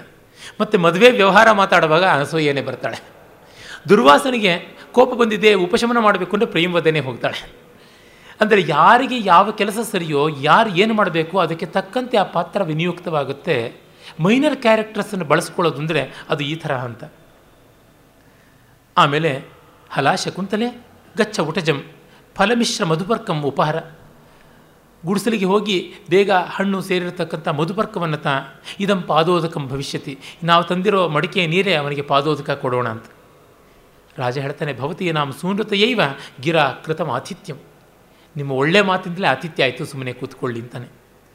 ಈ ಸಪ್ತಪರ್ಣಿ ವೃಕ್ಷ ಯಾವುದಿದೆ ಏಳಲೆ ಬಾಳೆ, ಅದರ ನೆರಳಲ್ಲಿ ಕೂತ್ಕೊಳ್ಳೋಣ. ಪರಿಶ್ರಮ ವಿನೋದಂ ಕರೋತ್ವಾರ್ಯ. ಈ ಏಳಲೆ ಬಾಳೆ ಕೆಳಗೆ ಕೂತ್ಕೊಂಡು ವಿಶ್ರಾಂತಿ ಪಡ್ಕೊಳ್ಳಿ. ಅಗಲವಾದ ಎಲೆಗಳು, ದಟ್ಟವಾದ ನೆರಳು ತಂಪಾಗಿರುತ್ತೆ ಆ ಕಾರಣದಿಂದ. ಆಯಿತು, ನಾನು ಮಾತ್ರ ಅಲ್ಲ, ನೀವೂ ಕೂತ್ಕೊಳ್ಬೇಕು, ನೀವು ಮರಗಳಿಗೆ ನೀರೆರೆದು ಸುಸ್ತಾಗಿದ್ದೀರಿ ಅಂತಂತಾನೆ. ಆ ಎಟಿಕೇಟ್ ಇದೆಯಲ್ಲ, ಶಿಷ್ಟಾಚಾರ ಸಂಸ್ಕೃತ ಕಾವ್ಯಗಳಲ್ಲಿ ಬಂದಂತೆ ಇನ್ಯಾವ ಕಾವ್ಯಗಳಲ್ಲೂ ಬರಲಿಲ್ಲ. ಬಾಣ, ಕಾಳಿದಾಸ, ಶೂದ್ರಕ, ಇವರಲ್ಲಿ ಕಾಣಿಸುತ್ತೆ ಶಿಷ್ಟಾಚಾರ ಅಂದರೆ ಇಂಥದ್ದು ಅಂತ.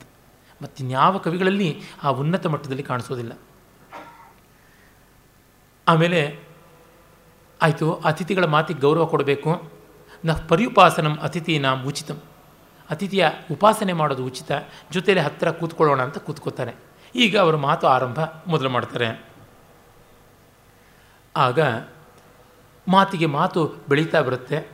ಯಾರೇ ಇವನು ಇಂಥ ಗಂಭೀರವಾದಂಥವನು, ಇಷ್ಟು ಮನೋಹರವಾದ ಆಕೃತಿ, ಚತುರ ಗಂಭೀರ ಆಕೃತಿ, ಚತುರಂ ಪ್ರಿಯಂ ಆಲಪನ್ ಪ್ರಭಾವನಿವ ಲಕ್ಷ್ಯತೆ. ಒಳ್ಳೆ ಚೆನ್ನಾಗಿ ಮಾತಾಡ್ತಾ ಇದ್ದಾನೆ, ನೋಡೋದಕ್ಕೂ ಚೆನ್ನಾಗಿದ್ದಾನೆ, ಯಾವ ಗಾಂಭೀರ್ಯ ಉಂಟು, ಇಷ್ಟು ಯುಕ್ತವಾಗಿದೆ ಇವನು ವರ್ತನೆ, ಯಾರಿರಬಹುದೇ ಅಂತ ಪ್ರಿಯಂವದೇ ಅನಸೂಯ ಕಿವಿಯಲ್ಲಿ ಕೇಳ್ತಾ ಇದ್ದಾಳೆ. ನೋಡಿ, ಅನಸೂಯೆಗಿಂತ ಕುತೂಹಲ ಇಲ್ಲ. ಪ್ರೇಮವದೆಗೆ ಉಂಟು ಸಹಜವಾಗಿ. ಮತ್ತು ಅತಿಥಿಗಳ ಎದುರಿಗೆ ಹೀಗೆಲ್ಲ ಕಿವಿನಲ್ಲಿ ಮಾತಾಡಬಾರ್ದು, ಅದು ಸರಿಯಾಗೋದಿಲ್ಲ ಅಂತ ಅನ್ನೋದು ಅವಳಿಗೆ ಗೊತ್ತಿಲ್ಲ. ತಕ್ಷಣದ ಕುತೂಹಲ ತಣಿಯಬೇಕು ಅಷ್ಟೇ ಸುಮ್ಮನೆ ಇರು ಅಂತ ಶಕುಂತಲೆ ಅನಸೂಯೆ ಹೇಳಿಕೊಂಡು, ಈಗ ಅವಳು ತಾನೇ ಎನ್ಕ್ವೈರಿಗೆ ಮೊದಲು ಮಾಡ್ತಾಳೆ. ಆರ್ಯಸ್ಯ ಮಧುರಾಲಾಪ ಜನಿತ ವಿಸೃಂಭ ಮಾ ಮಂತ್ರ ಐತೆ ಆರ್ಯನ ಮಂತ್ರ ಗಂಭೀರವಾದ ಪ್ರೀತಿ ಪುರಸ್ಸರವಾದ ಮಾತಿನ ಮಾಧುರ್ಯ ನಮ್ಮನ್ನು ವಿಶ್ವಾಸಕ್ಕೆ ತೆಗೆದುಕೊಂಡು ಮಾತಾಡುವಂತೆ ಮಾಡ್ತಾ ಇದೆ. ಕಥಮಃ ಆರ್ಯೇಣ ರಾಜರ್ಷಿ ವಂಶ ಅಲಂಕ್ರಿಯತೆ. ಯಾವ ರಾಜರ್ಷಿ ವಂಶವನ್ನು ನೀವು ಅಲಂಕರಿಸ್ತಾ ಇದ್ದೀರಿ? ಕಥಮೋ ವಾ ವಿರಹ ಪರ್ಯುತ್ಸುಕ ಜನ ಕೃತೋ ದೇಶ. ಯಾವ ದೇಶದ ಜನ ನಿಮ್ಮ ವಿರಹದಿಂದ ಒದ್ದಾಡ್ತಾ ಇದ್ದಾನೆ? ಅಂದರೆ ನಿಮ್ಮೂರು ಯಾವುದು? ಕಿಂ ನಿಮಿತ್ತಂ ವಾ ಸುಕುಮಾರ ತರೋಪಿ ತಪೋವನ ಗಮನ ಪರಿಶ್ರಮಸ್ಯ ಆತ್ಮ ಪದಂ ಉಪನೀತ. ಯಾವ ಕಾರಣಕ್ಕೆ ನೀವು ಸುಕುಮಾರರಾದರೂ ತಪೋವನಕ್ಕೆ ಬರತಕ್ಕಂಥ ಶ್ರಮ ತೆಗೆದುಕೊಳ್ಳೋಣವಾಯಿತು? ಆಗ ಶಕುಂತಲೆ ನಾನು ಕೇಳಬೇಕು ಅಂದಿದ್ದನ್ನೆಲ್ಲ ಇವಳೇ ಕೇಳ್ಕೊಂಡ್ಬಿಟ್ಲು. ನಾನು ತಿಳ್ಕೊಳ್ಬೇಕು ಅಂದಿದ್ದನ್ನೆಲ್ಲ ಇದೇ ತಿಳ್ಕೊಳ್ಳೋ ಥರ ಮಾಡ್ತಾ ಇದ್ದೀನಿ ಅಂತಾಳೆ. ಆಗ ಇವನು ಹೆಸರು ಮರೆಸಿಬಿಟ್ಟು, ನಾನು ಈ ಧರ್ಮಾಧಿಕಾರದಲ್ಲಿ ನಿಯುಕ್ತನಾಗಿ ಪೌರವನಿಂದ, ಅಂತ ಹೇಳ್ತಾನೆ. ಪೌರವ ಅಂದರೆ ಪೂರ್ವಂಶೀಯರೆಲ್ಲ ಅಂತಲೂ ಆಗ್ತಾರೆ, ದುಷ್ಯಂತ ಅಂತಲೂ ಆಗ್ತಾರೆ. ಹಾಗಾಗಿ ನಾನು ರಾಜನಿಂದ ನಿಯುಕ್ತನಾಗಿ ಇಲ್ಲಿಗೆ ಬಂದಿದ್ದೀನಿ ಅಂತ ಹೇಳ್ಬಿಟ್ಟು ಅಂತಾನೆ. ಸನಾಥ ಇದಾನೀಂ ಧರ್ಮಚಾರಿಣ. ಈಗ ಧರ್ಮಾಚಾರ ಮಾಡೋರಿಗೆಲ್ಲ ರಕ್ಷೆ ಬಂದಂತೆ ಆಯಿತು ಅಂತ ಅನಸೂಯೆ ಹೇಳ್ತಾಳೆ. ಶಕುಂತಲೆಗೆ ನಾಚಿಕೆ ಆಗುತ್ತೆ, ಸನಾಥ ಅಂತ ಹೇಳಿದ ತಕ್ಷಣ. ಆಮೇಲೆ ಸಖಿಯರಿಗೆ ಗೊತ್ತಾಗುತ್ತೆ, ಓಹೋ, ಇದು ಕತೆ ಅಂತ ಇಬ್ಬರೂ ಈಗ ಸೇರ್ಕೋತಾರೆ ಛೇಡಿಸೋದಕ್ಕೆ. ಈಗೇನಾದರೂ ತಾತಪಾದರು ಇದ್ದಿದ್ದರೆ ಅಂದರೆ ಶಕುಂತಲೆ ಏನಾಗ್ತಾ ಇತ್ತು? ತಮ್ಮ ಜೀವಿತ ಸರ್ವಸ್ವವನ್ನೂ ಕೊಟ್ಟು ಅತಿಥಿಗೆ ಸತ್ಕಾರ ಮಾಡ್ತಾಯಿದ್ರು ಅಂತ. ತಕ್ಷಣವೇ ಇವಳಿಗೆ ಕೋಪ ಬಂದ್ಬಿಡುತ್ತೆ. ನೀವು ದೂರ ಹೋಗಿ ಏನೇನೋ ಹೇಳ್ತಾ ಇದ್ದೀರಾ ಅಂತ. ನಾನು ನಿಮ್ಮ ಮಾತೇ ಕೇಳೋದಿಲ್ಲ ಅಂತ. ಆಮೇಲೆ ರಾಜ ಅರ್ಥ ಮಾಡಿಕೊಂಡ್ರು ಕೇಳ್ತಾನೆ, ನನಗೂ ಅರ್ಥ ಆಗಲಿಲ್ಲ, ನಿಮ್ಮ ಸಖಿ ಏನು ಅರ್ಥ ಮಾಡಿಕೊಂಡ್ಲು ಏನು ಅಂತ? ಏನಿಲ್ಲ, ಇದು ಹೀಗೇನೆ, ಅಂತಂತಾರೆ. ಮತ್ತು ಇವಳು ಯಾರು ಅಂತಂದರೆ, ಕಾಶ್ಯಪ ಕಣ್ವ ಹೇಳಿ ಕೇಳಿ ಬ್ರಹ್ಮಚಾರಿ, ಶಾಶ್ವತೆ ಬ್ರಹ್ಮಣಿ ಸ್ಥಿತ ಇತಿ ಪ್ರಕಾಶ, ಈ ಬ್ರಹ್ಮಚಾರಿಗೆ ಹೇಗೆ ಮಗು? ಅಂತಂದರೆ, ಅಸ್ತಿ ಕೋಪಿ ಕೌಶಿಕ ಇತಿ ಗೋತ್ರನಾಮಧೇಯೋ ಮಹಾಪ್ರಭಾವೋ ರಾಜರ್ಷಿ ಅನಸೂಯೆ ಶುರು ಮಾಡ್ತಾಳೆ ಶಕುಂತಲೆ ಹುಟ್ಟಿ ಹೇಳೋದಕ್ಕೆ. ಕೌಶಿಕ ವಿಶ್ವಾಮಿತ್ರ ಇದಾನಲ್ಲ ಅವನು. ಹಾಂ ಹಾಂ, ಗೊತ್ತು ಗೊತ್ತು. ಅವನ ಸಂತಾನ ಅಂತ. ಆಗ ಬಿಟ್ಟು ಹೋದನನ್ನು ಬಿಟ್ಟು ಹೋದ ಮಗುವನ್ನು ಸ್ವೀಕಾರ ಮಾಡಿದ್ದು ಅಂತ. ಆಯಿತು, ಬಿಟ್ಟು ಹೋದ ಅಂದಾಗ ನನಗೆ ಆಶ್ಚರ್ಯ ಆಗ್ತಾ ಇದೆ. ಉಜ್ಜಿತ ಶಬ್ದೇನ ಜರಿತಮ್ಮೆ ಕೌತೂಹಲ, ಯಾಕೆ ಬಿಟ್ಟ ಅಂತ. ಆಗ ಅನಸೂಯೇನೆ ಮತ್ತೆ ಹೇಳ್ತಾಳೆ, ಏನು ಮಾಡೋದು? ಹಿಂದೆ ಗೌತಮಿ ತೀರದಲ್ಲಿ ರಾಜರ್ಷಿ ತಪಸ್ಸು ಮಾಡ್ತಾ ಇದ್ದಾಗ ಮೇನಕೆ ಬಂದಳು. ನಿಯಮ ವಿಘ್ನಕಾರಿಣಿ ಅಂತಂದ ತಕ್ಷಣ, ಅಸ್ತಿ ಏತತ್? ಗೊತ್ತು, ಇದು ದೇವತೆಗಳು ಮಾಡುವಂಥ ತಂಟೆ ತಕರಾರು ಅಂತ. ಆಮೇಲೆ, ವಸಂತ ಬೇರೆ ಬಂದಿತ್ತು. ವಸಂತೋದಾರ ರಮಣೀಯೇ ಸಮಯೇ, ತಸ್ಯ ಉನ್ಮಾದಯಿತು, ಉನ್ಮಾದಯಿತರ ರೂಪಂ ಪ್ರೇಕ್ಷ್ಯ ಆ ವಸಂತ ಕಾಲದವಳೆ ಕಾಲದಲ್ಲಿ ಅವಳ ಉನ್ಮಾದಕಾರಕವಾದ ರೂಪವನ್ನು ನೋಡಿ ಅಂತಂದುಕೊಂಡು ಸ್ವಲ್ಪ ಸಂಕೋಚಪಟ್ಟು ಶಕುನ ಅನಸೂಯೆ ನಿಲ್ಲಿಸ್ತಾಳೆ. ಆ ಪರತ ಜ್ಞಾಯತ ಸರ್ವಥಾ ಅಪ್ಸರ ಸಂಭವೇಶ. ಮುಂದೆ ಗೊತ್ತಾಗುತ್ತೆ ಬಿಡಿ ಬಿಡಿ ಪರವಾಗಿಲ್ಲ. ನೋ ನೀಡ್ ಟು ಎಕ್ಸ್ಟೆಂಡ್ ಇವಳು ಅಪ್ಸರೆಯ ಮಗಳೇ ಹೌದು ಅಂತ ದುಷ್ಯಂತ ಹೇಳ್ತಾನೆ. ಇದು ಕಾಳಿದಾಸನ ಶಿಷ್ಟತೆ. ಇನ್ನು ಹೇಳೋಕ್ಕಾಗದ ಒಂದು ಸ್ಥಿತಿ ಬಂತು ಅನ್ನೋಷ್ಟೊಳಗೆ ಅರ್ಥ ಮಾಡ್ಕೊಂಡು ಗೊತ್ತಾಯಿತು ಅಂತನ್ನುವಂಥದ್ದು. ಆಮೇಲೆ ಅವನು ಅಂದ್ಕೋತಾನೆ ಮಾನುಷೀಷು ಕಥಂ ವಾಸ್ಯಾತ್ ಅಸ್ಯ ರೂಪಸ್ಯ ಸಂಭವ ನ ಪ್ರಭಾ ತರಲಂ ಜ್ಯೋತಿ ಉದೇತಿ ವಸುಧಾತಲಾತ್. ಮಿಂಚು ಭೂಮಿಯ ಮೇಲೆ ಹುಟ್ಟೋದಕ್ಕೆ ಸಾಧ್ಯ ಇಲ್ಲ. ಮಾನುಷೀಯರಿಗೆ ಇಂಥ ಸೌಂದರ್ಯ ಎಲ್ಲಿ ಅಂತಂತಾನೆ. ಇಲ್ಲಿ ನೋಡಿ, ಅದೆಷ್ಟು ಸುಂದರವಾಗಿ, ನ ಪ್ರಭಾತರಲಂ ಜ್ಯೋತಿ ಜ್ಯೋತಿ ಭೂಮಿಯಲ್ಲಿ ಹುಟ್ಟೋಲ್ಲ ಅಂದಲ್ಲ ಏಳದ ಐದನೇ ಅಂಕದಲ್ಲಿ ಜ್ಯೋತಿ ರೂಪದಿಂದ ಮಿಂಚಿನ ರೂಪದಿಂದಲೇ ಮೇನಕೆ ಬಂದು ಶಕುಂತಲೆಯನ್ನು ಎತ್ಕೊಂಡು ಹೋಗ್ತಾಳೆ ಅಂತ. ಅಲ್ಲಿಗೆ ಅಲ್ಲಿಗೆ ಸಮೀಕರಣ ಮಾಡಿಬಿಡ್ತಾ ಇದ್ದಾನೆ. ಆ ಅಪ್ಸರೆಯರ ಚಾಂಚಲ್ಯ ಮಿಂಚು. ಇವೆರಡೂ ಕೂಡ ಕಣ್ಣು ಕೋರೈಸುವಂಥದ್ದು ಅವರ ರೂಪ. ಅದೆಲ್ಲ ಇಲ್ಲಿ ಧ್ವನಿತವಾಗುತ್ತೆ, ಮಿಂಚಿನ ಬಳ್ಳಿಯಂತೆ ಇರುವಂಥವರವರು ಅಂತ. ಆಮೇಲೆ ಇನ್ನೇನೋ ಹೇಳಬೇಕು ಅಂತಿದ್ದೀರಲ್ಲ, ಏನು ಅಂತಂದಾಗ, ರಾಜ ಏನೋ ಹೇಳಬೇಕು ಅಂತಿದ್ದಾನೆ ಅಂತ ಇವ್ರಿಗೆ ಗೊತ್ತಾಗುತ್ತೆ. ಏನಿಲ್ಲ, ಇವಳೇನು ಮದುವೆ ಮಾಡ್ಕೊಳ್ಳೋಂತೆ ಇಲ್ವಾ? ಏನು ಬ್ರಹ್ಮಚಾರಣಿಯಾಗಿ ಬೆಳೆಸಬೇಕು ಅಂತಿದೆಯಾ? ವೈಖಾನಸ ವ್ರತ ಕೈಗೊಳಿಸಬೇಕು ಮಗಳಿಗೆ ಅಂತ ಇದೆಯಾ? ಅಂದರೆ, ಇಲ್ಲ, ಇವಳಿಗೆ ಯಾರಾದರೂ ಒಬ್ಬ ರಾಜರ್ಷಿಯನ್ನು ಕೊಟ್ಟು ಮದುವೆ ಮಾಡಬೇಕು ಅಂತಲೇ ಇದೆ ಅಂತಂದಾಗ ಅವನಿಗೆ ಸಮಾಧಾನ. ಭವ ಹೃದಯ ಸಾಭಿಲಾಷಂ ಸಂಪ್ರತಿ ಸಂದೇಹ ನಿರ್ಣಯೋ ಜಾತಃ, ಆಶಂಕಸೆ ಯದಗ್ನಿಂ ತದಿದಂ ಸ್ಪರ್ಶಕ್ಷಮಂ ರತ್ನಂ. ಹೃದಯವೇ ಧೈರ್ಯ ತಗೋ. ಇನ್ನು ಬೈಕೆ ಇಟ್ಕೋಬಹುದು. ಯಾವುದನ್ನು ಬೆಂಕಿಯ ಕೆಂಡ ಅಂತ ಅಂದ್ಕೊಂಡ್ಯೋ ಅದೀಗ ರತ್ನ ಅಂತ. ಅಂದರೆ ಅವಳು ಕ್ಷತ್ರಿಯ ವಂಶಸಂಭೂತೆ, ಬ್ರಹ್ಮಚಾರಣಿ ವ್ರತಕ್ಕೆ ಮೀಸಲಲ್ಲ, ಸದ್ಯೋ ವಧು ಆಗುವಂಥವಳು ಅನ್ನೋದೆಲ್ಲ ಗೊತ್ತಾದಾಗ ಇವನಿಗೆ ಧೈರ್ಯ, ಭರವಸೆ ಅಂದರೆ ಯಾವ ಧರ್ಮ ಮಾರ್ಗದಲ್ಲಿ ಹೋಗ್ತಾ ಇದ್ದಾನೆ ಅನ್ನೋದು ಗೋಚರವಾಗುತ್ತೆ. ಅದಕ್ಕೊಂದು ಆಕ್ಷೇಪ ಬರ್ಬೋದು. ಹತ್ತು ಜನ ಹೆಂಡತಿಯರಿದ್ರಲ್ಲ ಅವನಿಗೆ ಅಂತ. ಆ ಕಾಲದ ಆಚಾರವಾಗಿತ್ತು. ಆಗ ಹೆಂಗಸರು ಮೈಂಡ್ ಮಾಡ್ತಿರಲಿಲ್ಲ ಅನ್ಸುತ್ತೆ, ನೀವು ಯಾಕೆ ಮೈಂಡ್ ಮಾಡ್ತೀರಾ ಅಂತ ನಾವು ಕೇಳಬೇಕಾಗುತ್ತೆ. ಈಗ ಮಾತೆತ್ತಿದ್ರೆ ಪಬ್ಬಿಗೆ ಹೋಗೋದನ್ನು ನೀವು ಯಾಕೆ ಮೈಂಡ್ ಮಾಡ್ತೀರಾ ಅಂತಂದರೆ, ನಾವು ಮೈಂಡ್ ಮಾಡೋದಿಲ್ಲ, ಇದು ಆಧುನಿಕ ಕಾಲ ಅಂತ ಅನ್ನಬೇಕು ಅಂತ ಅವರು ನಿರೀಕ್ಷೆ ಮಾಡಿದ್ರೆ, ಡೈವೋರ್ಸನ್ನು ಮತ್ತೊಂದನ್ನು ಮಗದೊಂದನ್ನು ತುಂಡು ಲಂಗವನ್ನು ಜೀನ್ಸನ್ನು ಮೈಂಡ್ ಮಾಡಬಾರದು ಅಂತಂದರೆ ಬಹುಪತ್ನಿತ್ವವನ್ನು ಆ ಕಾಲದ ಪದ್ಧತಿ ಯಾಕೆ ಮೈಂಡ್ ಮಾಡಬೇಕು ಅಂತ ನಾವು ಕೇಳೋದು ಹೇಗೆ ತಪ್ಪಾಗುತ್ತೆ. ಆಮೇಲೆ ರಾಜ ಅವರ ಜೊತೆ ಮಾತನಾಡ್ತಾ ಇದ್ದಂತೆಯೇ ಅವಳ ಒಂದು ಶರೀರ ಸೌಂದರ್ಯ ಅವನ ಕಣ್ಣಿಗೆ ಕೋರೈಸುವಂತೆ ಕಾಣಿಸುತ್ತೆ. ಅವಳ ಬಳಲಿಕೆಯನ್ನು ಅವನು ಹೇಳ್ತಾನೆ. ನೋಡಿ, ಆ ಸಂದರ್ಭದಲ್ಲಿ ಈ ಮಾತಿಗೆ ಮಾತು ಬರ್ತಿದ್ದಂತೆ ಮದುವೆಯ ಪ್ರಸ್ತಾವ ಬೇಡ ಅಂತಂದ್ರೂ ಬರ್ತಿದ್ದಿಲ್ಲ ಅದಕ್ಕೆ ಶಕುಂತಲೆ ಹೇಳ್ತಾಳೆ, ನಾನು ಹೊರಟೋಗ್ಬಿಡ್ತೀನಿ, ಇರೋದಿಲ್ಲ ಅಂತ. ಆಗ ಪ್ರೀಮವದೆ ಹೇಳ್ತಾಳೆ, ಇಲ್ಲ ಇಲ್ಲ ನತೆ ಯುಕ್ತಂ ಗಂತುಂ, ನೀನು ಹೋಗೋ ಹಾಗಿಲ್ಲ ಅಂತ. ವಿನೋದಕ್ಕೆ ಅವಳು ಹೇಳ್ತಿದ್ದಾಳೆ, ಇವಳು ಸೀರಿಯಸ್ ಆಗಿ ತಗೊಂಡು ಯಾಕೆ? ಅಂತಾಳೆ ಏನಿಲ್ಲ, ಮರಕ್ಕೆ ನೀರು ಹಾಕುವಾಗ ಎರಡು ಬಿಂದಿಗೆ ನೀರು, ನೀನು ಹಾಕಬೇಕಾಗಿತ್ತು, ನನ್ನ ಪಾಲಿಂದ ಇನ್ನೂ ಸಾಲ ಉಳಿದಿದೆ, ಅದನ್ನು ಹಾಕಿಬಿಟ್ಟು ಹೋಗು ಅಂತ. ಆಗ ದುಷ್ಯಂತ ಹೇಳ್ತಾನೆ, ಪಾಪ ಅವಳ ಕೈನಲ್ಲಿ ಇನ್ನೂ ಎಷ್ಟು ಕೆಲಸ ಮಾಡಿಸ್ತೀರಾ? ಸ್ರಸ್ತಾಂಸಾವತಿ ಮಾತ್ರ ಲೋಹಿತ ತಲೌ ಬಾಹೂ ಘಟೋತ್ಕ್ಷೇಪಣಾತ್. ಅದ್ಯಾಪಿ ಸ್ತನ ಪಥುಂ ಜನಯತಿ ಶ್ವಾಸ ಪ್ರಮಾಣಾಧಿಕ. ಸ್ರಸ್ತಂ ಕರ್ಣ ಶಿರೀಶ ರೋಧಿ ವದನೆ. ಘರ್ಮಾಂಭಸಾಂ ಜಾಲಕಂ. ಬಂಧೇ ಸ್ರಂಸಿನಿ ಶೈಕಹಸ್ತ ಯಮಿತಾ ಪರ್ಯಾಕುಲ ಮೂರ್ಧಜಾ ನಾನಾಗ ಶಕುಂತಲೆ ಹೇಗಿದ್ದಾಳೆ ಅಂತ ಪಿಕ್ಚರ್ ಕೊಡಲಿಲ್ಲ. ಅನಸೂಯ ಪ್ರೇಮದೇರು ನನ್ನ ಕಣ್ಣಿಗೆ ಹೇಗೆ ಕಾಣಿಸ್ತಾರೆ ಅಂತಂದೆ. ಯಾಕೆಂದರೆ ಶಕುಂತಲೆಯನ್ನು ಇಲ್ಲೇ ಕವಿ ಕೊಟ್ಟಿರೋದು. ಈ ಪದ್ಯದಲ್ಲಿ ಬರುತ್ತೆ ವರ್ಣನೆ.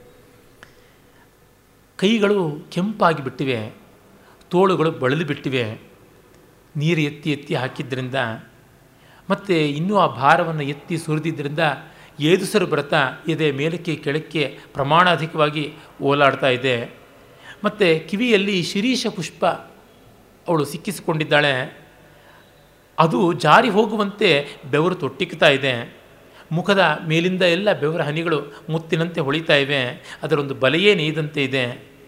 ತಲೆಗೂದಲು ಈ ಒಂದು ಕೆಲಸದಲ್ಲಿ ಶಿಥಿಲವಾಗಿ ಬಂಧನದಿಂದ ಅದು ಸಡಿಲ ಆಗ್ತಾ ಇದ್ದರೆ ಒಂದು ಕೈಯಲ್ಲಿ ತಂಬಿಗೆ ಇಟ್ಟುಕೊಂಡಿದ್ದಾಳೆ, ಮತ್ತೊಂದು ಕೈಯಿಂದ ಹಾಗೇ ಸಡಿಲವಾಗಿ ಹೇಗೋ ಗಂಟು ಹಾಕ್ಕೊಳ್ತಾ ಇದ್ದಾಳೆ. ಸಡಿಲವಾದಂಥ ಜಡೆಯನ್ನು ತಾನೇ ತಾನಾಗಿ ಯಾವುದೋ ಒಂದು ಅಷ್ಟಾವ ವಕ್ರವಾಗಿ ಡೊಂಕು ಅದೆಂಥದ್ದು ಗಂಟು ಹಾಕೋತಿದ್ದಾಳೆ ಅರೆ, ಅದೂ ತುಂಬ ಚೆನ್ನಾಗಿದೆ ಅಂತ ಅನ್ನೋದು ಹೇಳ್ತಾ ಇದ್ದೇನೆ.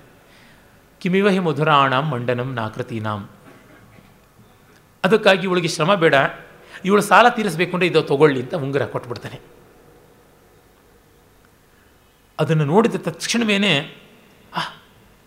ಮಹಾರಾಜ ಅಲ್ವಾ ಅಂತ ಅವ್ರಿಗೆ ಗೊತ್ತಾಗ್ಬಿಡುತ್ತೆ. ಆಗ ಅವನ ಪರಿಚಯ ತಾನಾಗಾಗ್ಬಿಟ್ಟು ನಮ್ಮ ಅಭಿನಯವನ್ನು ಕ್ಷಮಿಸಿರಿ ಎನ್ನುವಂತೆ ಹೇಳ್ತಾರೆ. ಏನೂ ಇಲ್ಲ, ಎಲ್ಲ ಚೆನ್ನಾಗಾಯಿತು ಅಂತ ಹೇಳ್ಬಿಟ್ಟಿದ್ನು ಅಂತಾನೆ. ಆಮೇಲೆ ಅವನಿನ್ನ, ಮಾತಾಡೋದಕ್ಕೆ ಇನ್ಯಾವುದು ಉಳಿಲಿಲ್ಲ. ರಾಜ ಅಂತ ಗೊತ್ತಾಯಿತು, ಇವಳ ಹಿನ್ನೆಲೆ ಗೊತ್ತಾಯಿತು ಮುಗಿಯಿತು ಅವರು ಚದುರೋದಕ್ಕೆ ಏನಾದರೂ ರಂಗೋಪಾಯ ಬೇಕಲ್ವ? ಅದಕ್ಕೆ ಒಂದು ವಿಶೇಷವಾದದ್ದನ್ನು ಕಾಳಿದಾಸ ಮಾಡ್ತಾನೆ. ನೇಪಥ್ಯದಲ್ಲಿ ಮುನಿಗಳ ಕೂಗು ಕೇಳುತ್ತೆ. ಭೋ ಭೋ ತಪಸ್ವಿನಃ ಸನ್ನಿಹಿತಾ ತಪೋವನ ಸತ್ವರಕ್ಷಾಯೈ ಭವತ. ಸನ್ನಿಹಿತ ತಪೋವನ ರಕ್ಷಾಯೈ ಭವತ. ಪ್ರತ್ಯಾಸನ್ನ ಕಿಲ ಮೃಗೆಯ ವಿಹಾರಿ ಪಾರ್ಥಿವೋ ದುಷ್ಯಂತ. ಆ ವೈಖಾನಸರೇ ಅನೌನ್ಸ್ ಮಾಡ್ತಾ ಇದ್ದಾರೆ ಅನಿಸುತ್ತೆ. ಎಲೆ ತಪಸ್ವಿಗಳೇ, ಎಚ್ಚರ ಎಚ್ಚರ. ಆಶ್ರಮ ಮೃಗಗಳಿಗೆ ರಕ್ಷಣೆಗಾಗಿ ಸಿದ್ಧರಾಗಿ ಈ ಬೇಟೆ ಆಡ್ತಾ ದುಷ್ಯಂತ ಬಂದಿದ್ದಾನೆ. ಅವನಿಗೇನೋ ಹೇಳಿ ಆಯಿತು, ಅವನ ಪರಿವಾರ ಇದೆಯಲ್ಲ, ಅವರ ಆಶ್ರಮದ ಮೃಗಗಳನ್ನು ಅಥವಾ ಆಶ್ರಮದ ಪಕ್ಷಿಗಳನ್ನು ಬೇಟೆ ಆಡಿದ್ರೆ ಅಂತ ತುರಗ ಖುರ ಹತಸ್ತಥಾ ಹಿ ರೇಣು ವಿಟಪ ವಿಷಕ್ತ ಜಲಾರ್ದ್ರವಲ್ಕಲೇಶು ಪತತಿ ಪರಿಣತಾರುಣ ಪ್ರಕಾಶ ಶಲಭ ಸಮೂಹ ಇವಾಶ್ರಮದ್ರುಮೇಶು ರಾಜನ ರಥದ ಕುದುರೆಗಳ ಖುರ ಪುಟ ಏಳಿಸಿದಂಥ ಧೂಳಿಯಿಂದ ನಮ್ಮ ಒದ್ದೆಯಾದ ವಲ್ಕಲಗಳು ಯಾವುದಿವೆ? ನಾರು ಬಟ್ಟೆ ಅದರ ಮೇಲೆಲ್ಲ ಧೂಳು ಕವಿದಿದೆ. ಅದು ಕೆಂಪು ಬಣ್ಣದ ಆವರಣವನ್ನೇ ಕೊಟ್ಟುಬಿಟ್ಟಿದೆ. ಆಶ್ರಮದ ಮೇಲೆ ಈ ಧೂಳು ಹೇಗಿದ್ದಿದೆ ಅಂದರೆ ಮಿಡತೆಗಳ ರಾಶಿ ಬಂದಂತೆ ಇದ್ದಿದೆ ಅಂತ. ದುಷ್ಯಂತ, ಅವನ ಪರಿವಾರ, ಅವರೆಲ್ಲ ಆ ಕಡೆ ಓಡಾಡ್ತಾ ಇರೋದು ಧೂಳೆದ್ದಿದೆ. ಅದು ಬೇಸಿಗೆ ಕಾಲ ಬೇರೆ. ನೋಡಿ, ಅವನ ಕಾಲದ ಕನ್ಸಿಸ್ಟೆನ್ಸಿ ಹೇಗೆ ಮೇಂಟೈನ್ ಮಾಡ್ತಾನೆ? ಆರಂಭದಲ್ಲಿ ಇದು ಪರಿಭೋಗಾರ್ಹವಾದಂಥ ಗ್ರೀಷ್ಮ ಋತು ಹೊಂದಿದ್ದ, ಅದನ್ನೇ ಕಂಟಿನ್ಯೂ ಮಾಡ್ತಾ ಇದ್ದಾನೆ. ಮತ್ತು ಇವರ ಪ್ರಣಯದ ಏರು, ಮನ್ಮಥನ ಕಾವು ಗ್ರೀಷ್ಮದಲ್ಲಿ ಬಂದದ್ದು. ಅದು ಇಳಿಯಬೇಕಾಗಿದೆ. ಅದು ಯಾವಾಗ ಇಳಿಯುತ್ತೆ ಅನ್ನೋದು ಮುಂದೆ ಗೊತ್ತಾಗುತ್ತೆ. ಆ ವಿವರಗಳನ್ನು ನೋಡೋಣ. ಮಿಡತೆಗಳ ಸಮೂಹ ಬಂದು ಆಶ್ರಮದ ಮೇಲೆ ಎರಗಿದರೆ ಎಂಥ ದಟ್ಟ ಮೋಡದಂತೆ ಬರುತ್ತವೆ. ಅಂಥದ್ದೊಂದಾಗಿದೆ. ಆಶ್ರಮದ ಮೇಲೆ ಒಂದು ವಿಪತ್ತು ಬಂದಂತೆ ತೋರುತ್ತೆ. ಅದು ಮನ್ಮಥ ಒಂದು ಶಲಭ ಸೈನ್ಯದಂತೆ ಬಂದಿದ್ದಾನೆ. ಮನ್ಮಥನೇ ಒಂದು ಶಲಭ, ಮಿಡತೆಯಂತೆ ಶಿವ ಅನ್ನುವ ದೀಪದ ಮೇಲೆ ಅಡರೋಕ್ಕೆ ಹೋಗಿ ಸುಟ್ಟು ಬೂದಿಯಾದವನಲ್ವ. ಮತ್ತು ಇವರ ವಲ್ಕಲಗಳ ಮೇಲೆ ರಜಸ್ಸು ಬಿದ್ದಿದೆ. ರಜಸ್ಸು ಧೂಳು. ಇವರ ನಾರು ಬಟ್ಟೆ ಆಶ್ರಮದ ಸಂಯಮದ ವ್ರತದ ಸಂಕೇತ ಆದರೆ ಅದರ ಮೇಲೆ ಬಂದ ಧೂಳು ರಜೋಗುಣದ ಸಂಕೇತ. ಆಶ್ರಮದ ಸತ್ವಗುಣದ ಮೇಲೆ ರಜೋಗುಣದ ಮೇಲಾಟ. ಅಂದರೆ ಶಕುಂತಲೆಯ ಇದುವರೆಗಿನ ಸತ್ವದ ಮೇಲೆ ಈಗ ರಜೋವಿಕಾರ, ಕಾಮವಿಕಾರ ಆಗ್ತಾ ಇದೆ. ಅಷ್ಟನ್ನು ಕೂಡ ಆ ಬಟ್ಟೆ ಕೊಳೆ ಆಗ್ತಾ ಇದೆ ಅನ್ನೋದ್ರಿಂದಲೇ ಕವಿ ತೋರ್ಪಡಿಸ್ತಾ ಇದ್ದಾನೆ. ಅಲ್ಲಿಗೆ ನಿಲ್ಲಲಿಲ್ಲ. ಮತ್ತೊಂದು ಪದ್ಯವು ಬರುತ್ತೆ. ತೀವ್ರಾಘಾತಾದಭಿಮುಖ ತರುಸ್ಕಂಧ ಭಗ್ನೈಕದಂತಹ ಪಾದಾಕೃಷ್ಟ ವ್ರತತಿ ವಲಯ ಸಂಗ ಸಂಜಾತ ಪಾಶಃ ಮೂರ್ತೋ ವಿಘ್ನಸ್ತಪಸ ಇವನೋ ಭಿನ್ನ ಸಾರಂಗಯೂಥೋ ಧರ್ಮಾರಣ್ಯಂ ಪ್ರವಿಶತಿ ಗಜಃ ಸೆಂದನಾ ಲೋಕಭೀತ ದುಷ್ಯಂತನ ರಥವನ್ನು ಕಂಡು ಹೆದರಿದ ಒಂದು ಕಾಡಾನೆ ಮದಿಸಿದ ಆನೆ ಹುಚ್ಚಾಗಿ ತನ್ನ ದಂತಗಳನ್ನು ಮರಕ್ಕೆ ಹೊಡ್ಕೊಂಡು ಒಂದು ದಂತ ಮುರಿದೋಗಿದೆಯಂತೆ. ಮತ್ತು ಕಾಲಿಗೆ ಅದು ಎಲ್ಲಂದರಲ್ಲಿ ಸುಳಿದಾಡ್ತಾ ಇದ್ದರಿಂದ ಮರಬಳ್ಳಿಗಳು ಸುತ್ತಾಡ ಸುತ್ತಿಕೊಂಡು ಬಿಟ್ಟಿವೆ. ಇನ್ನು ತಪಸ್ಸಿಗೆ ವಿಘ್ನ ಮೂರ್ತೀಭವಿಸಿದಂತೆ ಅದು ಬರ್ತಾ ಇದೆ. ಜಿಂಕೆಗಳ ಗುಂಪನ್ನೆಲ್ಲ ಒಡೆಸ್ತಾ ಇದೆ, ಓಡಿಸ್ತಾ ಇದೆ. ಧರ್ಮಾರಣ್ಯವನ್ನು ಇದು ಸೆಂದನಾಲೋಕ ಭೀತ, ದುಷ್ಯಂತನ ರಥವನ್ನು ನೋಡಿ ಹೆದರದಂಥ ಆನೆ ಹುಚ್ಚೆದ್ದು ಬರ್ತಾ ಇದೆ. ಎಲ್ಲ ಎಚ್ಚರ ಎಚ್ಚರ ಅಂತ ಹೇಳ್ತಾ ಇದ್ದಾನೆ ಕವಿ. ಈ ನೇಪಥ್ಯದ ಅನೌನ್ಸ್ಮೆಂಟು ಇಲ್ಲಿ ನೋಡಿ ತಪಸ್ಸಿಗೆ ಮೂರ್ತೀಭೂತವಾದ ವಿಘ್ನದಂತೆ ಆ ಆನೆ ಬರ್ತಾ ಇದೆ ಅಂದರೆ ಅದು ಕಾಮ. ಆಶ್ರಮ ವಾತಾವರಣಕ್ಕೆ ಕಾಮ ಪ್ರವೇಶ ಒಂದು ಮದದಾನಿಯಂತೆ ಬರ್ತಾ ಇದೆ. ಅದೀಗಾಗಲೇ ಹಲ್ಲು ಮುರ್ಕೊಂಡಿದೆ. ಆದರೂ ಅದರ ಕೋಪ, ಕೆರಳು ಕಡಿಮೆ ಆಗಿಲ್ಲ. ಕಾಲಿಗೆ ಬಳ್ಳಿ ಸುತ್ತಕೊಂಡಿದೆ. ಆದರೂ ಅದರ ಗತಿ ಕಡಿಮೆ ಆಗಿಲ್ಲ. ಅಂದರೆ ದುಷ್ಯಂತನೂ ಧಾರ್ಮಿಕ. ಶಕುಂತಲೆಯೂ ಸಂಯಮಿ. ಕಾಲಿಗೆ ಬಳ್ಳಿ ತೊಡರಿದೆ ಸಂಕಲೆಯಂತೆ. ಕೊಂಬಿಗೆ ಒಂದು ಆಘಾತ ಆಗಿ ಇದು ಮುರಿದಿದೆ. ಆದರೂ ಆನೆ ಆನೆನೇ. ಅದರ ಸೊಂಡಲೇ ಸಾಕು. ಬೇಕಾದಷ್ಟು ಮಾಡುತ್ತೆ. ಎರಡೂ ಕಡೆ ಸಂಯಮ ಇದೆ. ಆದರೂ ಕಾಮ ಏನು ಮಾಡುತ್ತೋ ಹೇಳೋಕ್ಕಾಗೋದಿಲ್ಲ. ಅದು ತಪಸ್ಸಿಗೆ ಮೂರ್ತಿಭೂತವಾದ ವಿಘ್ನದಂತೆ ಇದೆ. ರಾಜನ ರಥ ಅಲ್ಲಿ ಎಲ್ಲೋ ಬಿಟ್ಟಿದ್ದಾನಲ್ಲ ಅದನ್ನು ನೋಡಿ ಅದಕ್ಕೆ ಹುಚ್ಚಿ ಕೆರಳಿದೆ. ಅದು ಒಂದು ರೀತಿಯಾದ ಅಪರಿಚಿತವಾದಂಥದ್ದು. ಅದನ್ನು ಕಂಡು ಅದಕ್ಕೆ ಹೆದರಿಕೆ ಆಗುತ್ತೆ. ನಮಗೆ ಗೊತ್ತಲ್ವ? ಆನೆ ಇತ್ಯಾದಿ ಕಾಡು ಪ್ರಾಣಿಗಳು ಫ್ಲ್ಯಾಶಿ ಥಿಂಗ್ಸು ಬಣ್ಣ ಬಣ್ಣದನ್ನೆಲ್ಲ ನೋಡಿದ್ರೆ, ಹೊಳೆ ಹೊಳಿತಕ್ಕಂಥದ್ದನ್ನೆಲ್ಲ ಕಂಡ್ರೆ ಹುಚ್ಚು ಕೆರಳುತ್ತೆ ಅಂತ. ಅಂಥದ್ದೇ ಇಲ್ಲಾಗಿದೆ. ರಾಜ, ಹಾ, ಧಿಕ್. ಅಯ್ಯೋ, ಏನಿದು ಅನ್ಯಾಯ? ನನ್ನನ್ನು ಹುಡುಕೊಂಡು ಇಡೀ ಪರಿವಾರವೇ ಬಂದುಬಿಡ್ತು ಅಂತ ಅನಿಸುತ್ತೆ. ಅದರಿಂದ ಇಷ್ಟು ಕೋಲಾಹಲ ಆಯಿತು. ಆಯಿತು, ನಾನು ಬೇಗ ಪರಿವಾರವನ್ನು ಜಾಗಕ್ಕೆ ತಲುಪಿಸ್ತೀನಿ. ಆಶ್ರಮದ ಕ್ಲೇಶ, ಕೋಟಲೆ, ಕ್ಷೋಭೆ ತಡೀತೀನಿ ಅಂತ ಹೊರಟು ಬಿಡ್ತಾನೆ. ಅಂದರೆ ನೋಡಿ, ಶಕುಂತಲಿನ ಅಲ್ಲಿವರೆಗೂ ನೋಡ್ತಾ ಇದ್ದವನು ಈ ಒಂದು ವಾರ್ತೆ ಕೇಳಿದ ತಕ್ಷಣ ಎರಡನೇ ಆಲೋಚನೆ ಮಾಡದೆ ಹೊರಟು ಬಿಡ್ತಾನೆ. ಈ ಮಟ್ಟಕ್ಕೆ ಧರ್ಮಪ್ರಜ್ಞೆ ಉಂಟು ಅವನಿಗೆ. ಸಖಿಯರು ಕೂಡ ಹೆದರ್ಕೋತಾರೆ.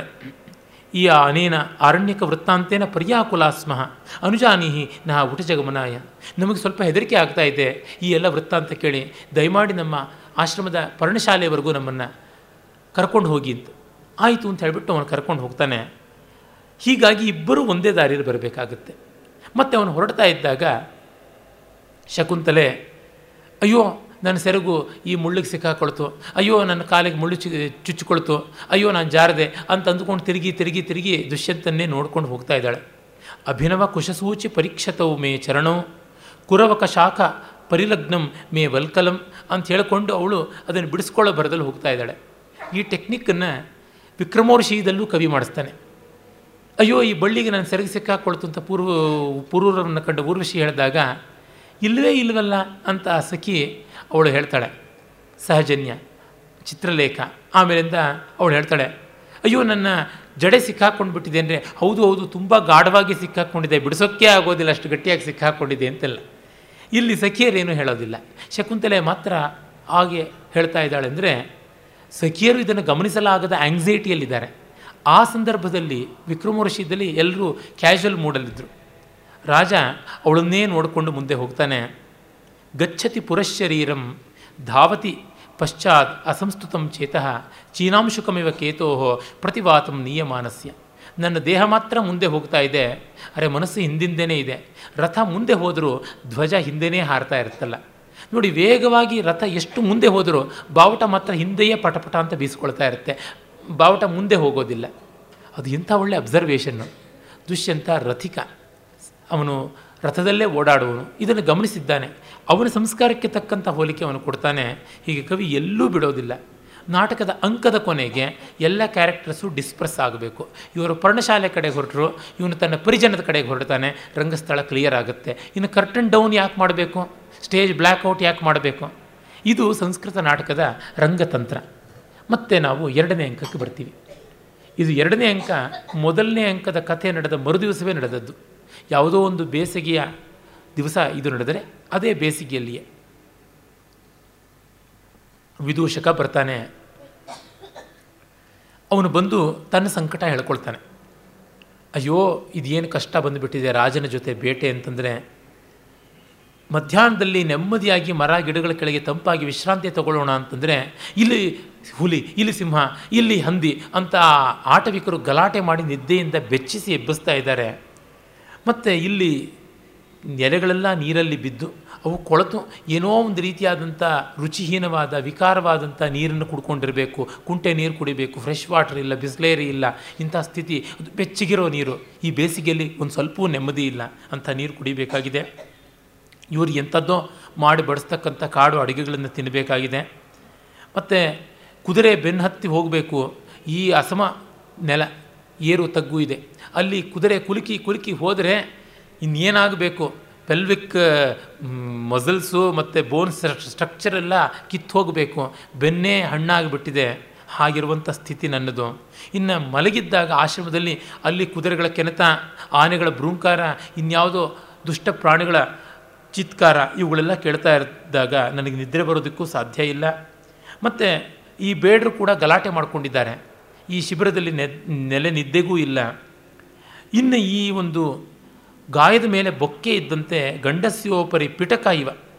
ಗಾಯದ ಮೇಲೆ ಬೊಕ್ಕೆ ಇದ್ದಂತೆ ಈ ಶಕುಂತಲೆ ಬೇರೆ ಕಾಣಿಸ್ಬಿಟ್ಟಿದ್ದಾಳೆ ಇವನಿಗೆ. ಇನ್ನೇನು ಬಂತು ಗತಿ ನನಗೆ ಅಂತಂದು ಗೊತ್ತಾ ಇದ್ದಾನೆ. ಬೆಳಗಾಗುತ್ತಾ ಯಾಕೆ ಅಂತ ನನಗನ್ನಿಸ್ತಾ ಇದೆ. ಏನು ಮಾಡೋದು ಅಂತಂದುಕೊಳ್ತಾನೆ.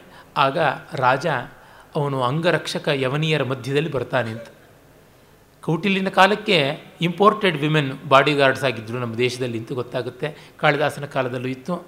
ಯವನೀ ಬಿಹಿ ಆವೃತಃ ಅಭಿನವ ಪುಷ್ಪ ಮಾಲಾಧಾರಿಣೀ ಬಿಹಿ ಯವನೀ ಬಿಹಿ. ಹೊಸದಾದ ಹೂಗಳ ಅಲಂಕಾರ ಮಾಡಿಕೊಂಡಂಥ ಆ ರೋಮಕ ದೇಶದ ಕನ್ಯೆಯರು, ಮುಸ್ಲಿಮ್ಸ್ ಅಲ್ಲ, ಆಗ ಇಸ್ಲಾಮೇ ಹುಟ್ಟಿರಲಿಲ್ಲ. ರೋಮ್ ಮತ್ತು ಗ್ರೀಸ್ ದೇಶದಿಂದ ಬಂದಂಥ ತರುಣಿಯರು ಸ್ಪೆಷಲ್ಲಾಗಿ ಅವರಿಗೆ ಯುದ್ಧತಂತ್ರದಲ್ಲಿ ಪರಿಣತಿ ಇರ್ತಾಯಿತ್ತು ಟ್ರೈನಿಂಗ್ ಇರ್ತಾಯಿತ್ತು ಅವರೆಲ್ಲ ಬಂದಿದ್ದರು ಅವರ ನಡುವೆ ಅವನು ಬಂದ. ಪರಿವಾರ ದೂರ ಹೋಯಿತು, ಇವನೇ ಬಂದ. ಇವನಿಗೆ ಅವಳದೇ ಚಿಂತೆ. ಅವಳು ನೋಡಿದ್ರು, ನಿಂತರು, ಏನು ಮಾಡಿದ್ರು, ತನ್ನ ಬಗ್ಗೆನೇ ಅವಳು ಚಿಂತೆ ಮಾಡ್ತಾ ಇದ್ದಾಳೆ ಅಂತ ಅವನಿಗೆ ಅಂದ್ಕೋತಾನೆ. ಸರ್ವಂ ತತ್ಕಿಲ ಮತ್ಪರಾಯಣ ಮಹೋ ಕಾಮಸ್ವತಾಂ ಪಶ್ಯತಿ. ಪಾಠಾಂತರ ಕಾಮಿ ಸ್ವತಾಂ ಪಶ್ಯತಿ ಅಂತ ಉಂಟು. ಯಾರು ಏನೇ ಮಾಡಿದ್ರು, ಕಾಮಿಯಾದವನಿಗೆ ತನ್ನನ್ನು ನೋಡಿಯೇ ಮಾಡಿದ್ರು ಅಂತ ಅಂದುಕೊಳ್ತಾರೆ ಅಂತ. ಲೋಕದಲ್ಲಿ ಇದು ಕಾಣುವಂಥದ್ದೇನೆ. ಅದು ಕೆಲವರಿಗೆ ಮೂವತ್ತು, ಮೂವತ್ತೈದರ ಮೇಲೆ ಮೇಲಾಗ್ಬಿಟ್ಟಿರುತ್ತೆ ಚಪಲ ಹೆಚ್ಚಾಗ್ಬಿಟ್ಟಿರುತ್ತೆ. ಇಪ್ಪತ್ತೆಂಟರ ತರುಣದ ಕಡೆ ಒಬ್ಬ ಹುಡುಗಿ ನೋಡಿದ್ರೆ, ತನ್ನನ್ನೇ ನೋಡಿದ್ದು ಅಂತ ಭ್ರಮಿಸ್ಕೊಳ್ತಾರೆ. ಇನ್ನಷ್ಟು ಡೈ ಮಾಡ್ರು ಅಂತ ತಲೆ ಹೀಗಂದ್ಕೋತಾರೆ, ಹಾಗಂದ್ಕೋತಾರೆ. ಮತ್ತಷ್ಟು ಕಾಲರ್ ಏರಿಸ್ಕೋತಾರೆ, ಸರಿ ಮಾಡ್ಕೋತಾರೆ. ಈ ವಿಕಾರಗಳೆಲ್ಲ ಬಹಳ ಬೇಗ ಬರುತ್ತೆ. ದುಷ್ಯಂತ ಹಾಗಂದ್ಕೋತಿದ್ದಾನೆ. ನಾನು ಹೀಗೆ ಭ್ರಮಿಸ್ಕೊಳ್ತಾ ಇದ್ದೀನ ಅಂತ. ಆಗ ವಿದೂಷಕ ಬಂದು ಹೇಳ್ತಾನೆ, ಅಪ್ಪ, ನ ಹಸ್ತಪಾದಂ ಪ್ರಸರತಿ ನನ್ನ ಕೈಕಾಲು ಆಡ್ತಾ ಇಲ್ಲ. ಅದು ಸಂಸ್ಕೃತದ ಈಡಿಯಂ ಇಡೀ ಶಾಕುಂತಲದ ಗದ್ಯ ಭಾಗ ಉತ್ಕೃಷ್ಟ ಕಾವ್ಯ. ಇಡಿಯಮ್ಯಾಟಿಕ್ ಲ್ಯಾಂಗ್ವೇಜ್ ಏನು ಅಂತ ಇಲ್ಲಿ ನೋಡಬಹುದು. ಗದ್ಯ ಕಾವ್ಯ ಯಾವ ಥರ ಇರುತ್ತೆ ಅನ್ನೋದು ಗೊತ್ತಾಗುತ್ತೆ, ಸಂಸ್ಕೃತದ ಆಡು ಮಾತಿನ ಧೋರಣೆ ಎಂಥದ್ದು ಅಂತ ಗೊತ್ತಾಗುತ್ತೆ. ಯಾಕೆ? ಏನಾಯಿತು ನಿನಗೆ ಅಂತಂತಾನೆ. ಆಗ ಅವನು ಹೇಳ್ತಾನೆ, ನೋಡಪ್ಪ, ನೀನೇ ಕಣ್ಣು ಚುಚ್ಚಿ ಕಣ್ಣೀರ ಕಾರಣ ಅಂತ ನೀನೇ ಏನು ಅಂತ ಕೇಳ್ತಾ ಇದೆಯಾ? ಸ್ವಯಮೇವ ಅಕ್ಷಿ ಆಕುಲೀಕೃತ್ಯ ಅಶ್ರು ಕಾರಣಂ ಪಚ್ಚಸಿ. ತೊಟ್ಟಲನ್ನು ತೂಗೋದು, ಚಿವುಟೋದು ಎರಡೂ ಮಾಡ್ತಾ ಇದೆಯಾ ಅಂತ ಎಂಥದ್ದು ಅಂದರೆ ಈ ಬೇಟೆ, ಈ ಒದ್ದಾಟ, ಇದು ನನಗೆ ಯಾಕಯ್ಯ? ನನಗೆ ಬೇಡ ಅಂತ. ಆಗ ಅವನು ಹೇಳ್ತಾನೆ, ಅಯ್ಯೋ, ಹಾಗಂತ ಅಂದ್ಕೊಳ್ಬೇಡ. ನಾನು ನೋಡಿದಂಥ ಸುಂದರಿ ಎಂಥವಳು? ಅಂತ ಅವಳ ವರ್ಣನೆಗೆ ಆರಂಭ ಮಾಡ್ತಾನೆ. ಆಮೇಲೆ ಅವನು ಹೇಳುವ ಪದ್ಯ ನೋಡಿ. ನ ನಮಯಿತು ಅಧಿಜ್ಯಮಸ್ಮಿ ಶಕ್ತೋ ಧನುರಿದ ಮಾಹಿತ ಸಾಯಕಂ ಮೃಗೇಶು ಸಹವಸತಿ ಮುಪೇತ್ಯ ಪ್ರಿಯಾಯಾ ಕೃತ ಇವ ಮುಗ್ಧ ವಿಲೋಕಿತ ಉಪದೇಶ. ಈಗ ನನಗೆ ಬೇಟೆಯಲ್ಲೇ ಆಸಕ್ತಿ ಇಲ್ಲ ಕಣಯ್ಯ ಅಂತಾನೆ. ಅಯ್ಯೋ, ತುಂಬ ಸಂತೋಷ ಅಂತಾನೆ. ಯಾಕೆ ಗೊತ್ತಾ? ಆ ಜಿಂಕೆ ಕಣ್ಣಿನ ಸುಂದರಿ ಕಂಡ ಮೇಲೆ ಜಿಂಕೆಗಳ ಕಡೆಗೆ ಬಿಲ್ಲೆತ್ತೋಕ್ಕಾಗ್ತಾ ಇಲ್ಲ. ಪ್ರಾಣಿಗಳ ಕಡೆಗೆ ಬಾಣ ಎತ್ತೋಕ್ಕಾಗ್ತಾ ಇಲ್ಲ ನನಗೆ. ಅವಳ ಮುಗ್ಧ ಮನೋಹರವಾದ ನೋಟ ನೋಡಿದ್ರೆ ನನಗೆ ಈ ಪ್ರಾಣಿಗಳಿಗೆ ಹಿಂಸೆ ಮಾಡಬೇಡ ಅನ್ನೋ ಉಪದೇಶ ಇದ್ದಂತೆ ಕೇಳಿಸ್ತಾ ಇದೆ, ಕಾಣಿಸ್ತಾ ಇದೆ ಅಂತಂತಾನೆ. ಸರಿ, ಇಲ್ಲಿ ಹೃದಯ ಕಳ್ಕೊಂಡ್ಯಾ ನೀನು ಅಂತ. ಇನ್ನೇನು ಮಾಡೋದು ಅಂತಂತಾನೆ. ಆಯ್ತಪ್ಪ, ಏನೇ ಆಗಲಿ, ನನ್ನನ್ನು ಮಾತ್ರ ಈ ಜಾಗದಲ್ಲಿ ಉಳಿಸ್ಬೇಡ, ಊರಿಗೆ ಕಳಿಸಿಬಿಡು ಅಂತಂತ ಇದ್ದಾನೆ. ಆ ಸಂದರ್ಭದಲ್ಲಿ ಸೇನಾಪತಿ ಬರ್ತಾನೆ. ಅವನು ಬೇಟೆಗೆ ವ್ಯವಸ್ಥೆ ಮಾಡಿದವನು. ಅವನು ಬೇಟೆ ಬೇಕು ಅಂತ, ವಿದೂಷಕ ಬೇಡ ಅಂತ. ಹಾಗೆ ಅವನು ಬಂದವನು ಭದ್ರಸೇನ. ಬೇಟೆಯ ಬಗ್ಗೆ ಒಂದು ಪ್ರಶಂಸೆಯ ಪದ್ಯ ಹೇಳ್ತಾನೆ. ತುಂಬ ಚೆನ್ನಾಗಿರುವಂಥ ಪದ್ಯ. ಕಾಳಿದಾಸ ಬೇಟೆಯ ಬಗ್ಗೆ ಇಟ್ಟುಕೊಂಡ ಕಲ್ಪನೆ ಇಂಥದ್ದು ಅಂತ ಗೊತ್ತಾಗುತ್ತೆ. ರಾಜರುಗಳು ಸಾಮಾನ್ಯವಾಗಿ ಶರತ್ಕಾಲದಲ್ಲಿ ಅಥವಾ ಗ್ರೀಷ್ಮ ಕಾಲದಲ್ಲಿ ಬೇಟೆಗೆ ಹೋಗ್ತಾಯಿದ್ರು ಅದು ಎರಡೇ ಸೀಸನ್ ಬೇರೆ ಸೀಸನ್ನಲ್ಲಿ ಹೋಗುವಂತೆ ಇಲ್ಲ. ಆ ಸಂದರ್ಭದಲ್ಲಿ ಹೆಚ್ಚಾದ ಪ್ರಾಣಿಗಳನ್ನು ಮಾತ್ರ ನಿಯಂತ್ರಿಸೋದಕ್ಕೆ ಕೊಲ್ತಾ ಇದ್ದರು ಪ್ರಜೆಗಳ ಕೃಷಿ ಇತ್ಯಾದಿಗಳಿಗೆ, ಗೋರಕ್ಷಾದಿಗಳಿಗೆ ಪ್ರಮಾದ ತರ್ತಕ್ಕಂಥ ಪ್ರಾಣಿಗಳನ್ನು ಮಾತ್ರ ಕೊಲ್ಲಬೇಕು ಅಂತ ಇವನ್ನೆಲ್ಲ ಪಾಲಿಸಿಕೊಂಡು ಬಂದಿದ್ದರು ಜಿಂಕೆಗಳ ಸಂತತಿಯು ತುಂಬ ಹೆಚ್ಚಾದರೆ, ಕಾಡಿನ ಸಸ್ಯ ಸಂಪತ್ತಿ ಕಡಿಮೆ ಆಗುತ್ತೆ. ಅವುಗಳನ್ನು ಒಂದು ಮಿತ ಪ್ರಮಾಣದಲ್ಲಿ ಕೊಲ್ಲಬೇಕು. ಹೀಗೆಲ್ಲ ಶಾಸನ ಇತ್ತು ಅಂತ ಅರ್ಥಶಾಸ್ತ್ರಾದಿಗಳಿಂದ ನಮಗೆ ಗೊತ್ತಾಗುತ್ತೆ. ಮನ್ವಾದಿ ಸ್ಮೃತಿಗಳು ಕೂಡ ವಿಧಾಯಕ ಮಾಡುತ್ತವೆ. ಮತ್ತು ಕಾಳಿದಾಸ ಬೇಟೆ ವರ್ಣನೆಯನ್ನು ಏನು ಮಾಡ್ದ? ಅದನ್ನೇ ಮುಂದೆ ಎಲ್ಲ ಭಾಷೆಗಳ ಕವಿಗಳು ಬಳಸಿದ್ದಾರೆ. ನೀವು ಪಂಪನ್ನು ಹೋಗಿ ನೋಡಿ. ಇದೇ ಪದ್ಯ ನಾನೀಗ ಹೇಳುವ ಮೇಧಶ್ಚೇದ ಕೃಷೋದರಂ ಡಿಟ್ಟ ಪಂಪ ಭಾರತದಲ್ಲಿ ಬರುತ್ತೆ. ಅರ್ಜುನ ಸುಭದ್ರ ಪ್ರಸಂಗದಲ್ಲಿ ಇದನ್ನು ನಾವು ನೋಡ್ತೀವಿ. ರಾಘವಾಂಕನ ಹರಿಶ್ಚಂದ್ರ ಕಾವ್ಯ ನೋಡಿ ಅಲ್ಲೂ ಇದೇ ಕಾಣಿಸುತ್ತೆ. ಯಾವ ಪ್ರಾಚೀನ ಕವಿಗಳನ್ನು ನೋಡಿದ್ರೂ ದಾಸತಾಂ ಕಾಳಿದಾಸಸ್ಯ. ಕಾಳಿದಾಸನ ದಾಸರೇ ಆಗಿರುವುದು ಕಾಣಿಸುತ್ತೆ. ಬೇಟೆಯ ಬಗ್ಗೆ ಅವನ ಅಬ್ಸರ್ವೇಷನ್ ಎಷ್ಟು ಸೊಗಸಾದದ್ದು. ಮೇಧಶ್ಚೇದ ಕೃಶೋದರಂ ಲಘುಭವತ್ಯುತ್ಥಾನ ಯೋಗ್ಯಂ ವಪು. ಸತ್ವಾನಾಮಪಿ ಲಕ್ಷ್ಯತೆ ವಿಕೃತಿಮಚ್ಚಿತ್ತಂ ಭಯಕ್ರೋಧಯೋ. ಉತ್ಕರ್ಷಸ್ಸ ಚ ಧನ್ವಿನಾಂ ಇದಿಶವಃ ಸಿದ್ಧ್ಯಂತಿ ಲಕ್ಷ್ಯೇ ಚಲೆ ಮಿಥ್ಯೈವ ವ್ಯಸನಂ ವದಂತಿ ಮೃಗಯಾ ಮೀದೃಕ್ ವಿನೋದ ಕುತಃ. ಈ ಬೇಟೆಯಿಂದ ಹೊಟ್ಟೆ ತೆಳ್ಳಗಾಗುತ್ತೆ, ಕೊಬ್ಬು ಕರಗುತ್ತೆ. ಮೇಧಶ್ಚೇದ ಕೃಶೋದರಂ ಲಘು ಭವತ್ಯುತ್ಥಾನ ಯೋಗ್ಯಂ ವಪು. ದೇಹ ಲಘುವಾಗಿ ಉತ್ಥಾನ ಯೋಗ್ಯಂ ಅಂದರೆ ಸದಾ ಸಪ್ಪಲ್ಲಾಗಿ ಅಲರ್ಟಾಗಿ ಆ್ಯಕ್ಟಿವ್ ಆಗಿರುವಂಥದ್ದಾಗುತ್ತೆ ಅಂತ. ಮೈ ಪಟುವಾಗಿರುತ್ತೆ ಅಂತಂತಾನೆ. ಇನ್ನು ಸತ್ವಾನಾಮಪಿ ಲಕ್ಷ್ಯತೆ ವಿಕೃತಿ ಮಚ್ಚಿತ್ತಂ ಭಯಕ್ರೋಧಯೋ. ಪ್ರಾಣಿಗಳು ಭಯಕಾಲದಲ್ಲಿ ಕ್ರೋಧಕಾಲದಲ್ಲಿ ಹೇಗಿರುತ್ತವೆ ಅವುಗಳ ನಿಜ ಸ್ವಭಾವ ಏನು ಅಂತ ಗೊತ್ತಾಗುತ್ತೆ. ಪ್ರಾಣಿ ಸ್ವಭಾವವನ್ನು ಪರಿಶೀಲನೆ ಮಾಡೋದಕ್ಕೆ ಒಳ್ಳೆಯ ಕಾಲ. ಮನುಷ್ಯ ಉತ್ಕಟ ಸಂದರ್ಭಗಳಲ್ಲಿ ತಾನೇ ಅವನ ಪರೀಕ್ಷೆ ಗೊತ್ತಾಗೋದು.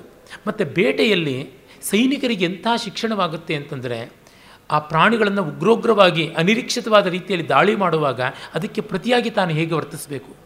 ಮತ್ತು ಅವುಗಳು ದೇ ವರ್ಕ್ ಆನ್ ಇನ್ಸ್ಟಿಂಕ್ಟ್ಸ್ ಅವುಗಳ ಇನ್ಸ್ಟಿಂಕ್ಟ್ಸ್ ಸಿಕ್ಕಾಪಟ್ಟೆ ಸ್ಟ್ರಾಂಗ್ ನಾವು ಬಹಳ ಕ್ಯಾಲ್ಕುಲೇಟೆಡ್ ಆಗಿ ಮಾಡ್ತೀವಿ. ನಮ್ಮ ಲೆಕ್ಕಾಚಾರದೊಳಗೆ ಗುಳುಮ್ ಅಂತ ನುಂಗಿರುತ್ತವೆ ನಮ್ಮನ್ನು. ಅದಕ್ಕೆ ಹೇಗೆ ಮಾಡಬೇಕು? ಮತ್ತು ಆ ಪ್ರಾಣಿಗಳು ಒಂದೊಂದು ಬಗೆಯಾದಂತಹ ಘಾತನ ತಂತ್ರ ಅಟ್ಯಾಕಿಂಗ್ ಟೆಕ್ನಿಕ್ಸ್ ಇರುತ್ತವೆ ಅದನ್ನು ನಾವು ಬಳಸ್ಕೊಳ್ಳೋಕ್ಕೆ ಸಾಧ್ಯವ. ಸಿಂಹದ ಒಂದು ಬಗೆ, ಹುಲಿಯದೊಂದು ಬಗ್ಗೆ ಕರಡಿಯದೊಂದು ಬಗೆ ಎಲ್ಲ ಇರುತ್ತೆ. ಅದು ಹೇಗೆ? ಅವುಗಳ ಚಲನೆ ಎಂಥದ್ದು? ನಮ್ಮ ನೃತ್ಯದ ಎಷ್ಟೋ ಚಾರಿಗಳು, ಕರಣಗಳು, ಅಂಗಹಾರಗಳು ಪ್ರಾಣಿಗಳ ಒಂದು ಆಘಾತಗಳಿಂದ, ಆ ಒಂದು ರಣಕ್ರೀಡೆಯಿಂದ ಬಂದದ್ದು ಅಂತ ಗೊತ್ತಿದೆಯಲ್ವ? ಇನ್ನು ಬಿಲ್ಗಾರರಿಗಂತೂ ಓಡುವ ಗುರಿ ಇದ್ದರೆ ಅದನ್ನು ಹೇಗೆ ಈಡಿಡಬೇಕು ಅನ್ನೋದು ಗೊತ್ತಾಗುತ್ತೆ. ಅಂತ ಚಲೇ ಲಕ್ಷ್ಯ, ಸಿದ್ಧಂತಿ, ಚಲಲಕ್ಷ್ಯ ಮತ್ತು ಸ್ಥಿರ ಲಕ್ಷ್ಯ, ಅಸಾಧ್ಯ ಲಕ್ಷ್ಯ, ದೂರ ಲಕ್ಷ್ಯ ಅಂತ ನಾಲ್ಕು ಥರ ಲಕ್ಷ್ಯಗಳು ಉಂಟು ಧನುರ್ವಿದ್ಯೆಯಲ್ಲಿ. ಚಲಲಕ್ಷ್ಯ ಅಂದರೆ ಮೂವಿಂಗ್ ಟಾರ್ಗೆಟ್, ಸ್ಥಿರ ಲಕ್ಷ್ಯ ಅಂದರೆ ಸ್ಟ್ಯಾಟಿಕ್ ಟಾರ್ಗೆಟ್, ಅಸಾಧ್ಯ ಲಕ್ಷ್ಯ ಅಂದರೆ ಇಂಪಾಸಿಬಲ್ ಟಾರ್ಗೆಟ್, ದೂರ ಲಕ್ಷ್ಯ ಅಂದರೆ ಡಿಸ್ಟೆಂಟ್ ಟಾರ್ಗೆಟ್ ಅಂತ. ಈ ನಾಲ್ಕು ವಿಧವಾಗಿಯೂ ಸವಾಲುಗಳು ಬಂದಾಗ ಬಿಲ್ಗಾರರು ಹೇಗೆ ಎದುರಿಸಬೇಕು ಅನ್ನೋದರಿಂದ ಅವರ ಯೋಗ್ಯತೆ. ಪ್ರಾಣಿಗಳಿಗಿಂತ ಚಲಲಕ್ಷ್ಯ ಇನ್ಯಾವುದುಂಟು? ಅಲ್ಲಿ ಇಲ್ಲಿ ಮರದ ಕೊಂಬೆಗಳ ಮೇಲೆ ಹಿನ್ನೆಲೆಯಲ್ಲಿ ಹೇಗೆಗೋ ಓಡುತ್ತವೆ. ಕೆಲವಂತೂ ಮರ ಹತ್ತಿ ಕೂಡ ಹಾರಿ ಹೋಗುತ್ತವೆ. ಅವುಗಳನ್ನು ಹೇಗೆ ಎದುರಿಸಬೇಕು? ಜೊತೆ ಇವನು ಮರಗಳ ಮಧ್ಯೆ ಅವುಗಳಿಗೆ ಡಿಕ್ಕಿ ಕೊಡದಂತೆ ಓಡಬೇಕು. ಅಲ್ಲಿ ಹೇಗೆ ಮಾಡಬೇಕು? ಇವೆಲ್ಲ ಅಭ್ಯಾಸ ಕೂಡ ಆಗುತ್ತೆ. ಈ ಕಾರಣದಿಂದ ಬೇಟೆಯನ್ನು ವ್ಯಸನ ಅಂತ ಹೇಳುವುದು ಸುಳ್ಳು, ಇದಕ್ಕಿಂತ ಒಳ್ಳೆಯ ವಿನೋದ, ವಿದ್ಯೆ ಇನ್ಯಾವುದು ಅಂತ ಇದು ಪಾಸಿಟಿವ್ ಆಸ್ಪೆಕ್ಟ್ಸ್ ಆಫ್ ಮೃಗೇಯ. ನೆಗೆಟಿವ್ ಆಸ್ಪೆಕ್ಟ್ಸು ಇದೆ, ಅದು ಬೇರೆ. ಆದರೆ ಅದು ಹೇಳುವವನು ಸೇನಾಪತಿ. ಬೇಟೆಗೆ ನಿಯುಕ್ತನಾದವನು. ಅವನು ಅದನ್ನು ಹೇಳಿದ್ರೆ ಕಾಳಿದಾಸನ ಒಪಿನಿಯನ್ ಅಂತ ಎಲ್ಲ ಇದು. ಕಾಳಿದಾಸನ ಒಪಿನಿಯನ್ನು ಹೌದು. ಹೀಗೆ ಕವಿ ನಾಟಕದಲ್ಲಿ ತಾನದನ್ನು ಹೇಳಿಯೂ ತಾನೆಲ್ಲ ಹೇಳಿದ್ದು ಅಂತ ಜಾರಕೋಬೋದು ಯಾವಾಗ? ಪಾತ್ರಕ್ಕೆ ನ್ಯಾಯವಾಗಿದ್ದಾಗ. ನಮ್ಮ ಭೈರಪ್ಪನವ್ರಂಥವ್ರು ಮಾಡ್ಬೋದಷ್ಟೇ ಅದೇ ಇನ್ನು ಕೆಲವರು, ಬರ್ನಾಡ್ ಶಾ ಅಂತವರು, ಏನು ಮಾತಾಡಿದ್ರೂ ತನ್ನ ಮಾತೇ ಪಾತ್ರದ ಮೂಲಕ ಬರುತ್ತೆ. ನಮ್ಮ ಈ ಸಿದ್ಧಾಂತಗಳಿಗೆ ಅಳವಟ್ಟು ಕಾದಂಬರಿಗಳು ಬರೀತಾರಲ್ಲ. ನೋಡಿ ಅನಂತಮೂರ್ತಿಗಳ ಕಾದಂಬರಿ, ಯಾವುದು ನೋಡಿದ್ರೂ ಅಷ್ಟೇ ಅಲ್ಲಿರ್ತಕ್ಕಂಥದ್ದು ಶಾಂತವೇರಿ ಗೋಪಾಲಗೌಡರ ಸಿದ್ಧಾಂತ, ಇಲ್ಲ ಲೋಹಿಯಾ ಸಿದ್ಧಾಂತ, ಮಾರ್ಕ್ ಸಿದ್ಧಾಂತ, ಸ್ರಾತ್ ಫಿಲಾಸಫಿ, ಇವುಗಳೆಲ್ಲದರ ಅಪಭ್ರಂಶ ಆಭಾಸ. ಅಷ್ಟು ಬಿಟ್ಟು ಇನ್ಯಾವುದು ಇರೋದಕ್ಕೆ ಸಾಧ್ಯ? ಅದು ಅಲ್ಲಿರ್ತಕ್ಕಂಥ ಪ್ರಾಣೇಶಾಚಾರ್ಯರಾಗಿರ್ಬೋದು, ನಾರಾಯಣಪ್ಪ ಆಗಿರ್ಬೋದು, ಅಥವಾ ಜಗನ್ನಾಥ ಆಗಿರ್ಬೋದು, ಭಾರತೀಪುರದಲ್ಲಿ ಎಲ್ಲಿಯೂ ಅದೇ ಕಾಣಿಸುತ್ತೆ. ಬೇರೆ ಇನ್ಯಾವುದೂ ಅಲ್ಲ. ಅಲ್ಲಿ ಮಾತ್ರ ಹಿಡಿದು ಬಿಡ್ಬೋದು ಲೇಖಕರನ್ನು. ಕಾಳಿದಾಸನಂಥವರಲ್ಲಿ ಅವರ ಅಭಿಪ್ರಾಯ ಏನು ಅಂತ ಹಿಡಿಯೋದು ಬಹಳ ಕಷ್ಟ. ಶೇಕ್ಸ್ಪಿಯರಲ್ಲಿ ಕೂಡ ಅದೇ ತರಹ. ವಿದೂಷಕ ಹೇಳ್ತಾನೆ, ಇವನೊಬ್ಬ ಬಂದಲ್ಲ ಪೀಡೆ ಅಂತ ಬೈಕೋತಾನೆ. ಆಗ ರಾಜ ಹೇಳ್ತಾನೆ, ಇಲ್ಲ ನನಗಿವತ್ತು ಭೇಟಿಯಲ್ಲಿ ಮನಸ್ಸಿಲ್ಲ. ಬಿಟ್ಬಿಡೋಣ. ಗಾಹಂತಾಂ ಮಹಿಷಾಹ ನಿಪಾನ ಸಲಿಲಂ ಶೃಂಗೈರ್ ಮುಹುರ್ಸ್ತಾಡಿತಂ ಛಾಯಾಬದ್ಧ ಕದಂಬಕಂ ಮೃಗಕುಲಂ ರೋಮಂಥಮಭ್ಯಸ್ಯತು ವಿಸ್ರಬ್ಧಂ ಕ್ರಿಯತಾಂ ವರಾಹ ಪತಿಭಿ ಮುಸ್ತಾಕ್ಷತಿ ಪಲ್ಲವೇ. ವಿಶ್ರಾಮಂ ಲಭತಾಮಿದಂಚ ಜಾಬಂದ ಮುದ್ ಅಸ್ಮದ್ಧನು ಇದನ್ನು ವಾಮನ ತನ್ನ ಕಾವ್ಯಾಲಂಕಾರ ಸೂತ್ರವೃತ್ತಿಯಲ್ಲಿ ವೈದರ್ಭ ರೀತಿಗೆ ಅತ್ಯುತ್ಕೃಷ್ಟವಾದ ಉದಾಹರಣೆ ಅಂತ ಹೇಳ್ತಾನೆ. ಲುಸಿಡಿಟಿ, ಪಾರದರ್ಶಕತೆ, ಸುಬೋಧತೆ ಅನ್ನೋದು ಕಾವ್ಯದ ಗುಣವಾಗಿ ಅದು ಯಾವ ಆಲಂಕಾರಿಕ ಆಡಂಬರ ಇಲ್ಲದೇ ಇದ್ದರೂ ಅಸ್ವಾಧ್ಯವಾಗಬೇಕು ಅಂದರೆ ಇಂಥ ಪದ್ಯ ಅಂತ ಕೊಡ್ತಾನೆ. ಇದು ನೋಡಿ ಪದ್ಯ ಎಷ್ಟು ತಿಳಿಯಾಗಿದೆ. ಗಾಹಂತಾಂ ಮಹಿಷಾ ನಿಪಾನ ಸಲಿಲಂ ಶೃಂಗೈರ್ ಮುಹುಸ್ತಾಡಿತಂ. ಇದು ಸ್ವಭಾವೋಕ್ತಿ ಅಲಂಕಾರ ಇಲ್ಲಿದೆ. ಎಮ್ಮೆಗಳು ಹಾಯಾಗಿ ಕೆರೆ ಕುಂಟೆಗಳಲ್ಲಿ ನೀರು ಹೀರ್ತಾ ಕೊಂಬುಗಳಿಂದ ಆ ಕೊಚ್ಚೆಯನ್ನು ಮತ್ತೆ ಎಬ್ಬಿಸಿಕೊಂಡು ಮತ್ತಷ್ಟು ರಾಡಿ ಮಾಡಿಕೊಂಡು ಅಲ್ಲಿ ಮಲಗಿರಲಿ ಅಂತಂತಾನೆ. ಎಮ್ಮೆಗಳ ಸ್ವಭಾವ ವರ್ಣನೆ ಎಷ್ಟು ಚೆನ್ನಾಗಿ ಗೊತ್ತಾಗುತ್ತೆ.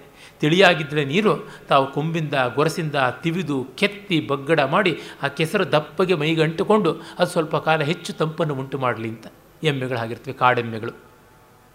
ಛಾಯಾಬದ್ಧ ಕದಂಬಕಂ ಮೃಗಕುಲಂ ರೋಮಂತಂ ಅಭ್ಯಸ್ಯತು.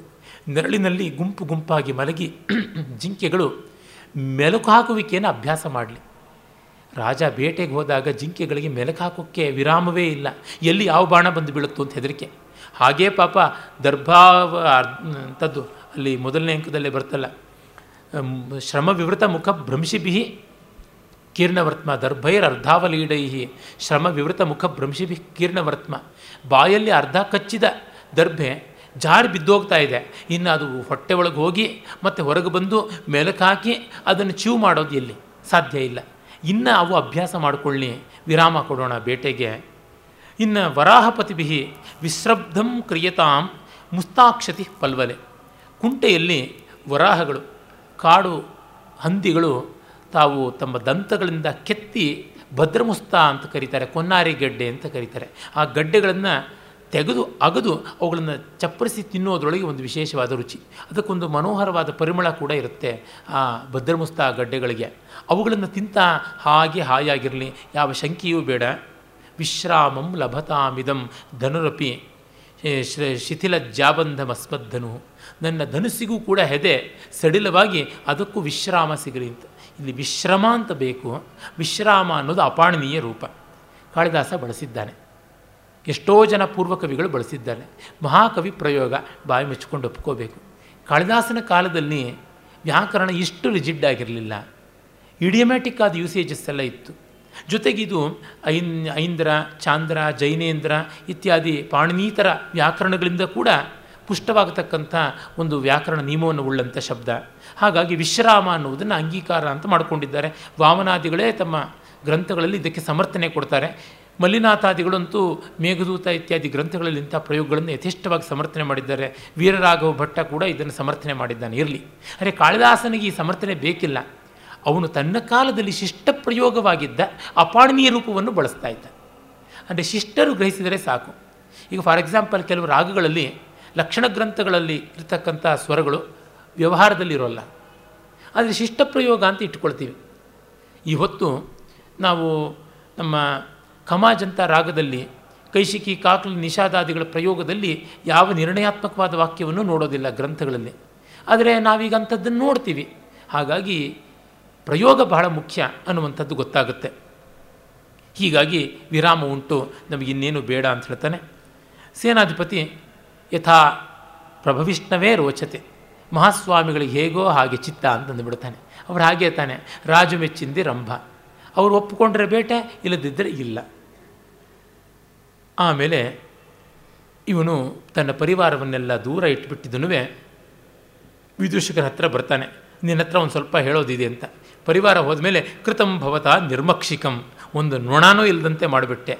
ಹಾಯಾಗಿದೆ. ಬಾ ಕೂತ್ಕೋ. ಇಲ್ಲಿ ಶಿಲಾತಲದ ಮೇಲೆ ಕೂತ್ಕೊಂಡು ಹರಟೆ ಓಡಿ ಏನು ಬೇಕೋ ಅದರ ಶಕುಂತಲೆಯ ಬಗ್ಗೆ ನಿನಗೇನೇನು ಪ್ರಣಯ ಇದೆ ಅದೆಲ್ಲ ಬಸ್ದುಕೊಂಡು ಬಿಡು ಅಂತ ಹೇಳ್ತಾನೆ. ಆಗ ಅವನು ಶಕುಂತಲೆಯ ಬಗ್ಗೆ ಹೇಳ್ತಾನೆ.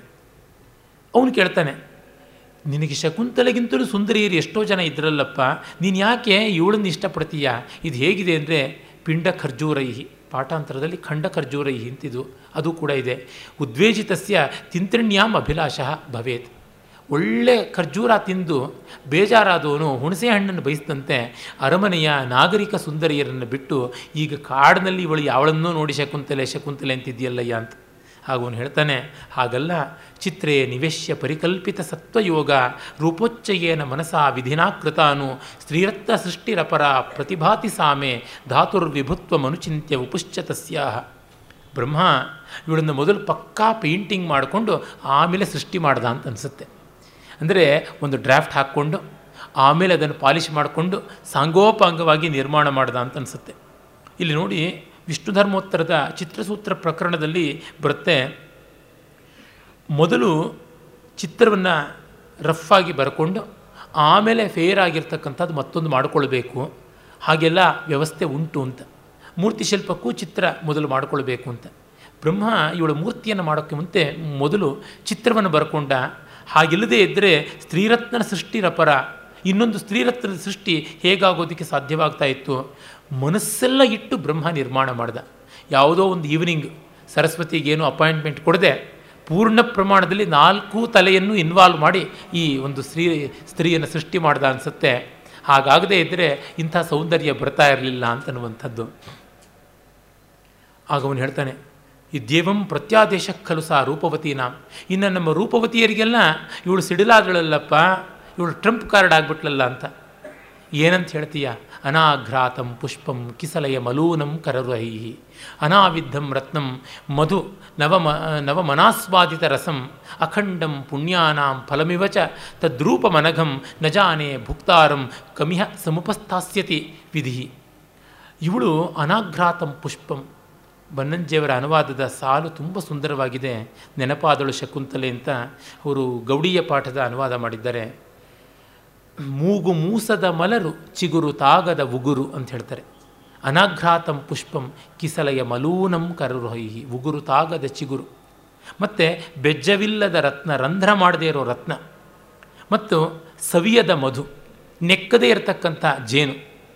ಮತ್ತು ಇನ್ನು ಅಖಂಡಂ ಪುಣ್ಯಾನಾಂ ಫಲಂ. ಸಮಸ್ತ ಪುಣ್ಯಗಳ ಫಲ ಇಂಥ ರೂಪ ಉಳಿದು ವಿಧಿ ಯಾರಿಗೆ ಕಿಟ್ಟಿದೆಯೋ ಈ ಭೋಗ, ಯಾರಿಗಿದೆಯೋ ಈ ಸಂಪತ್ತು ಗೊತ್ತಿಲ್ಲ ಅಂತ. ಸುಮ್ಮನೆ ಎನ್ಲಿಸ್ಟ್ ಮಾಡಿಲ್ಲ ಗುಣಗಳನ್ನು. ಅನಾಘ್ರಾತಂ ಪುಷ್ಪಂ ಗಂಧ. ಅಲೂನಂ ಕರರುಹೈಹಿ ಸ್ಪರ್ಶ. ಅನಾವಿದ್ಧಂ ರತ್ನಂ ದೃಶ್ಯ. ನವಮಧು ಅನಾಸ್ವಾದಿತ ರಸಂ ಅನ್ನುವಲ್ಲಿ ರಸ ಬಂದಿರತಕ್ಕಂಥದ್ದು. ಹೀಗೆ ಶಬ್ದ ಸ್ಪರ್ಶ ರೂಪ ರಸಗಂಧದಲ್ಲಿ ನಾಲ್ಕನ್ನು ಇಟ್ಟುಬಿಟ್ಟಿದ್ದಾನೆ. ದುಷ್ಯಂತ ಶಕುಂತಲೆ ಜೊತೆಗೆ ಯಾವುದೂ ಮಾತಾಡಿಲ್ಲವಾದ್ದರಿಂದ ಮಾತನ್ನು ಬಿಟ್ಟಿದ್ದಾನೆ. ನೇರವಾಗಿ ನೋಡಿ ದುಷ್ಯಂತ ಶಕುಂತಲೆ ಇದುವರೆಗೂ ಮಾತಾಡಿಲ್ಲ.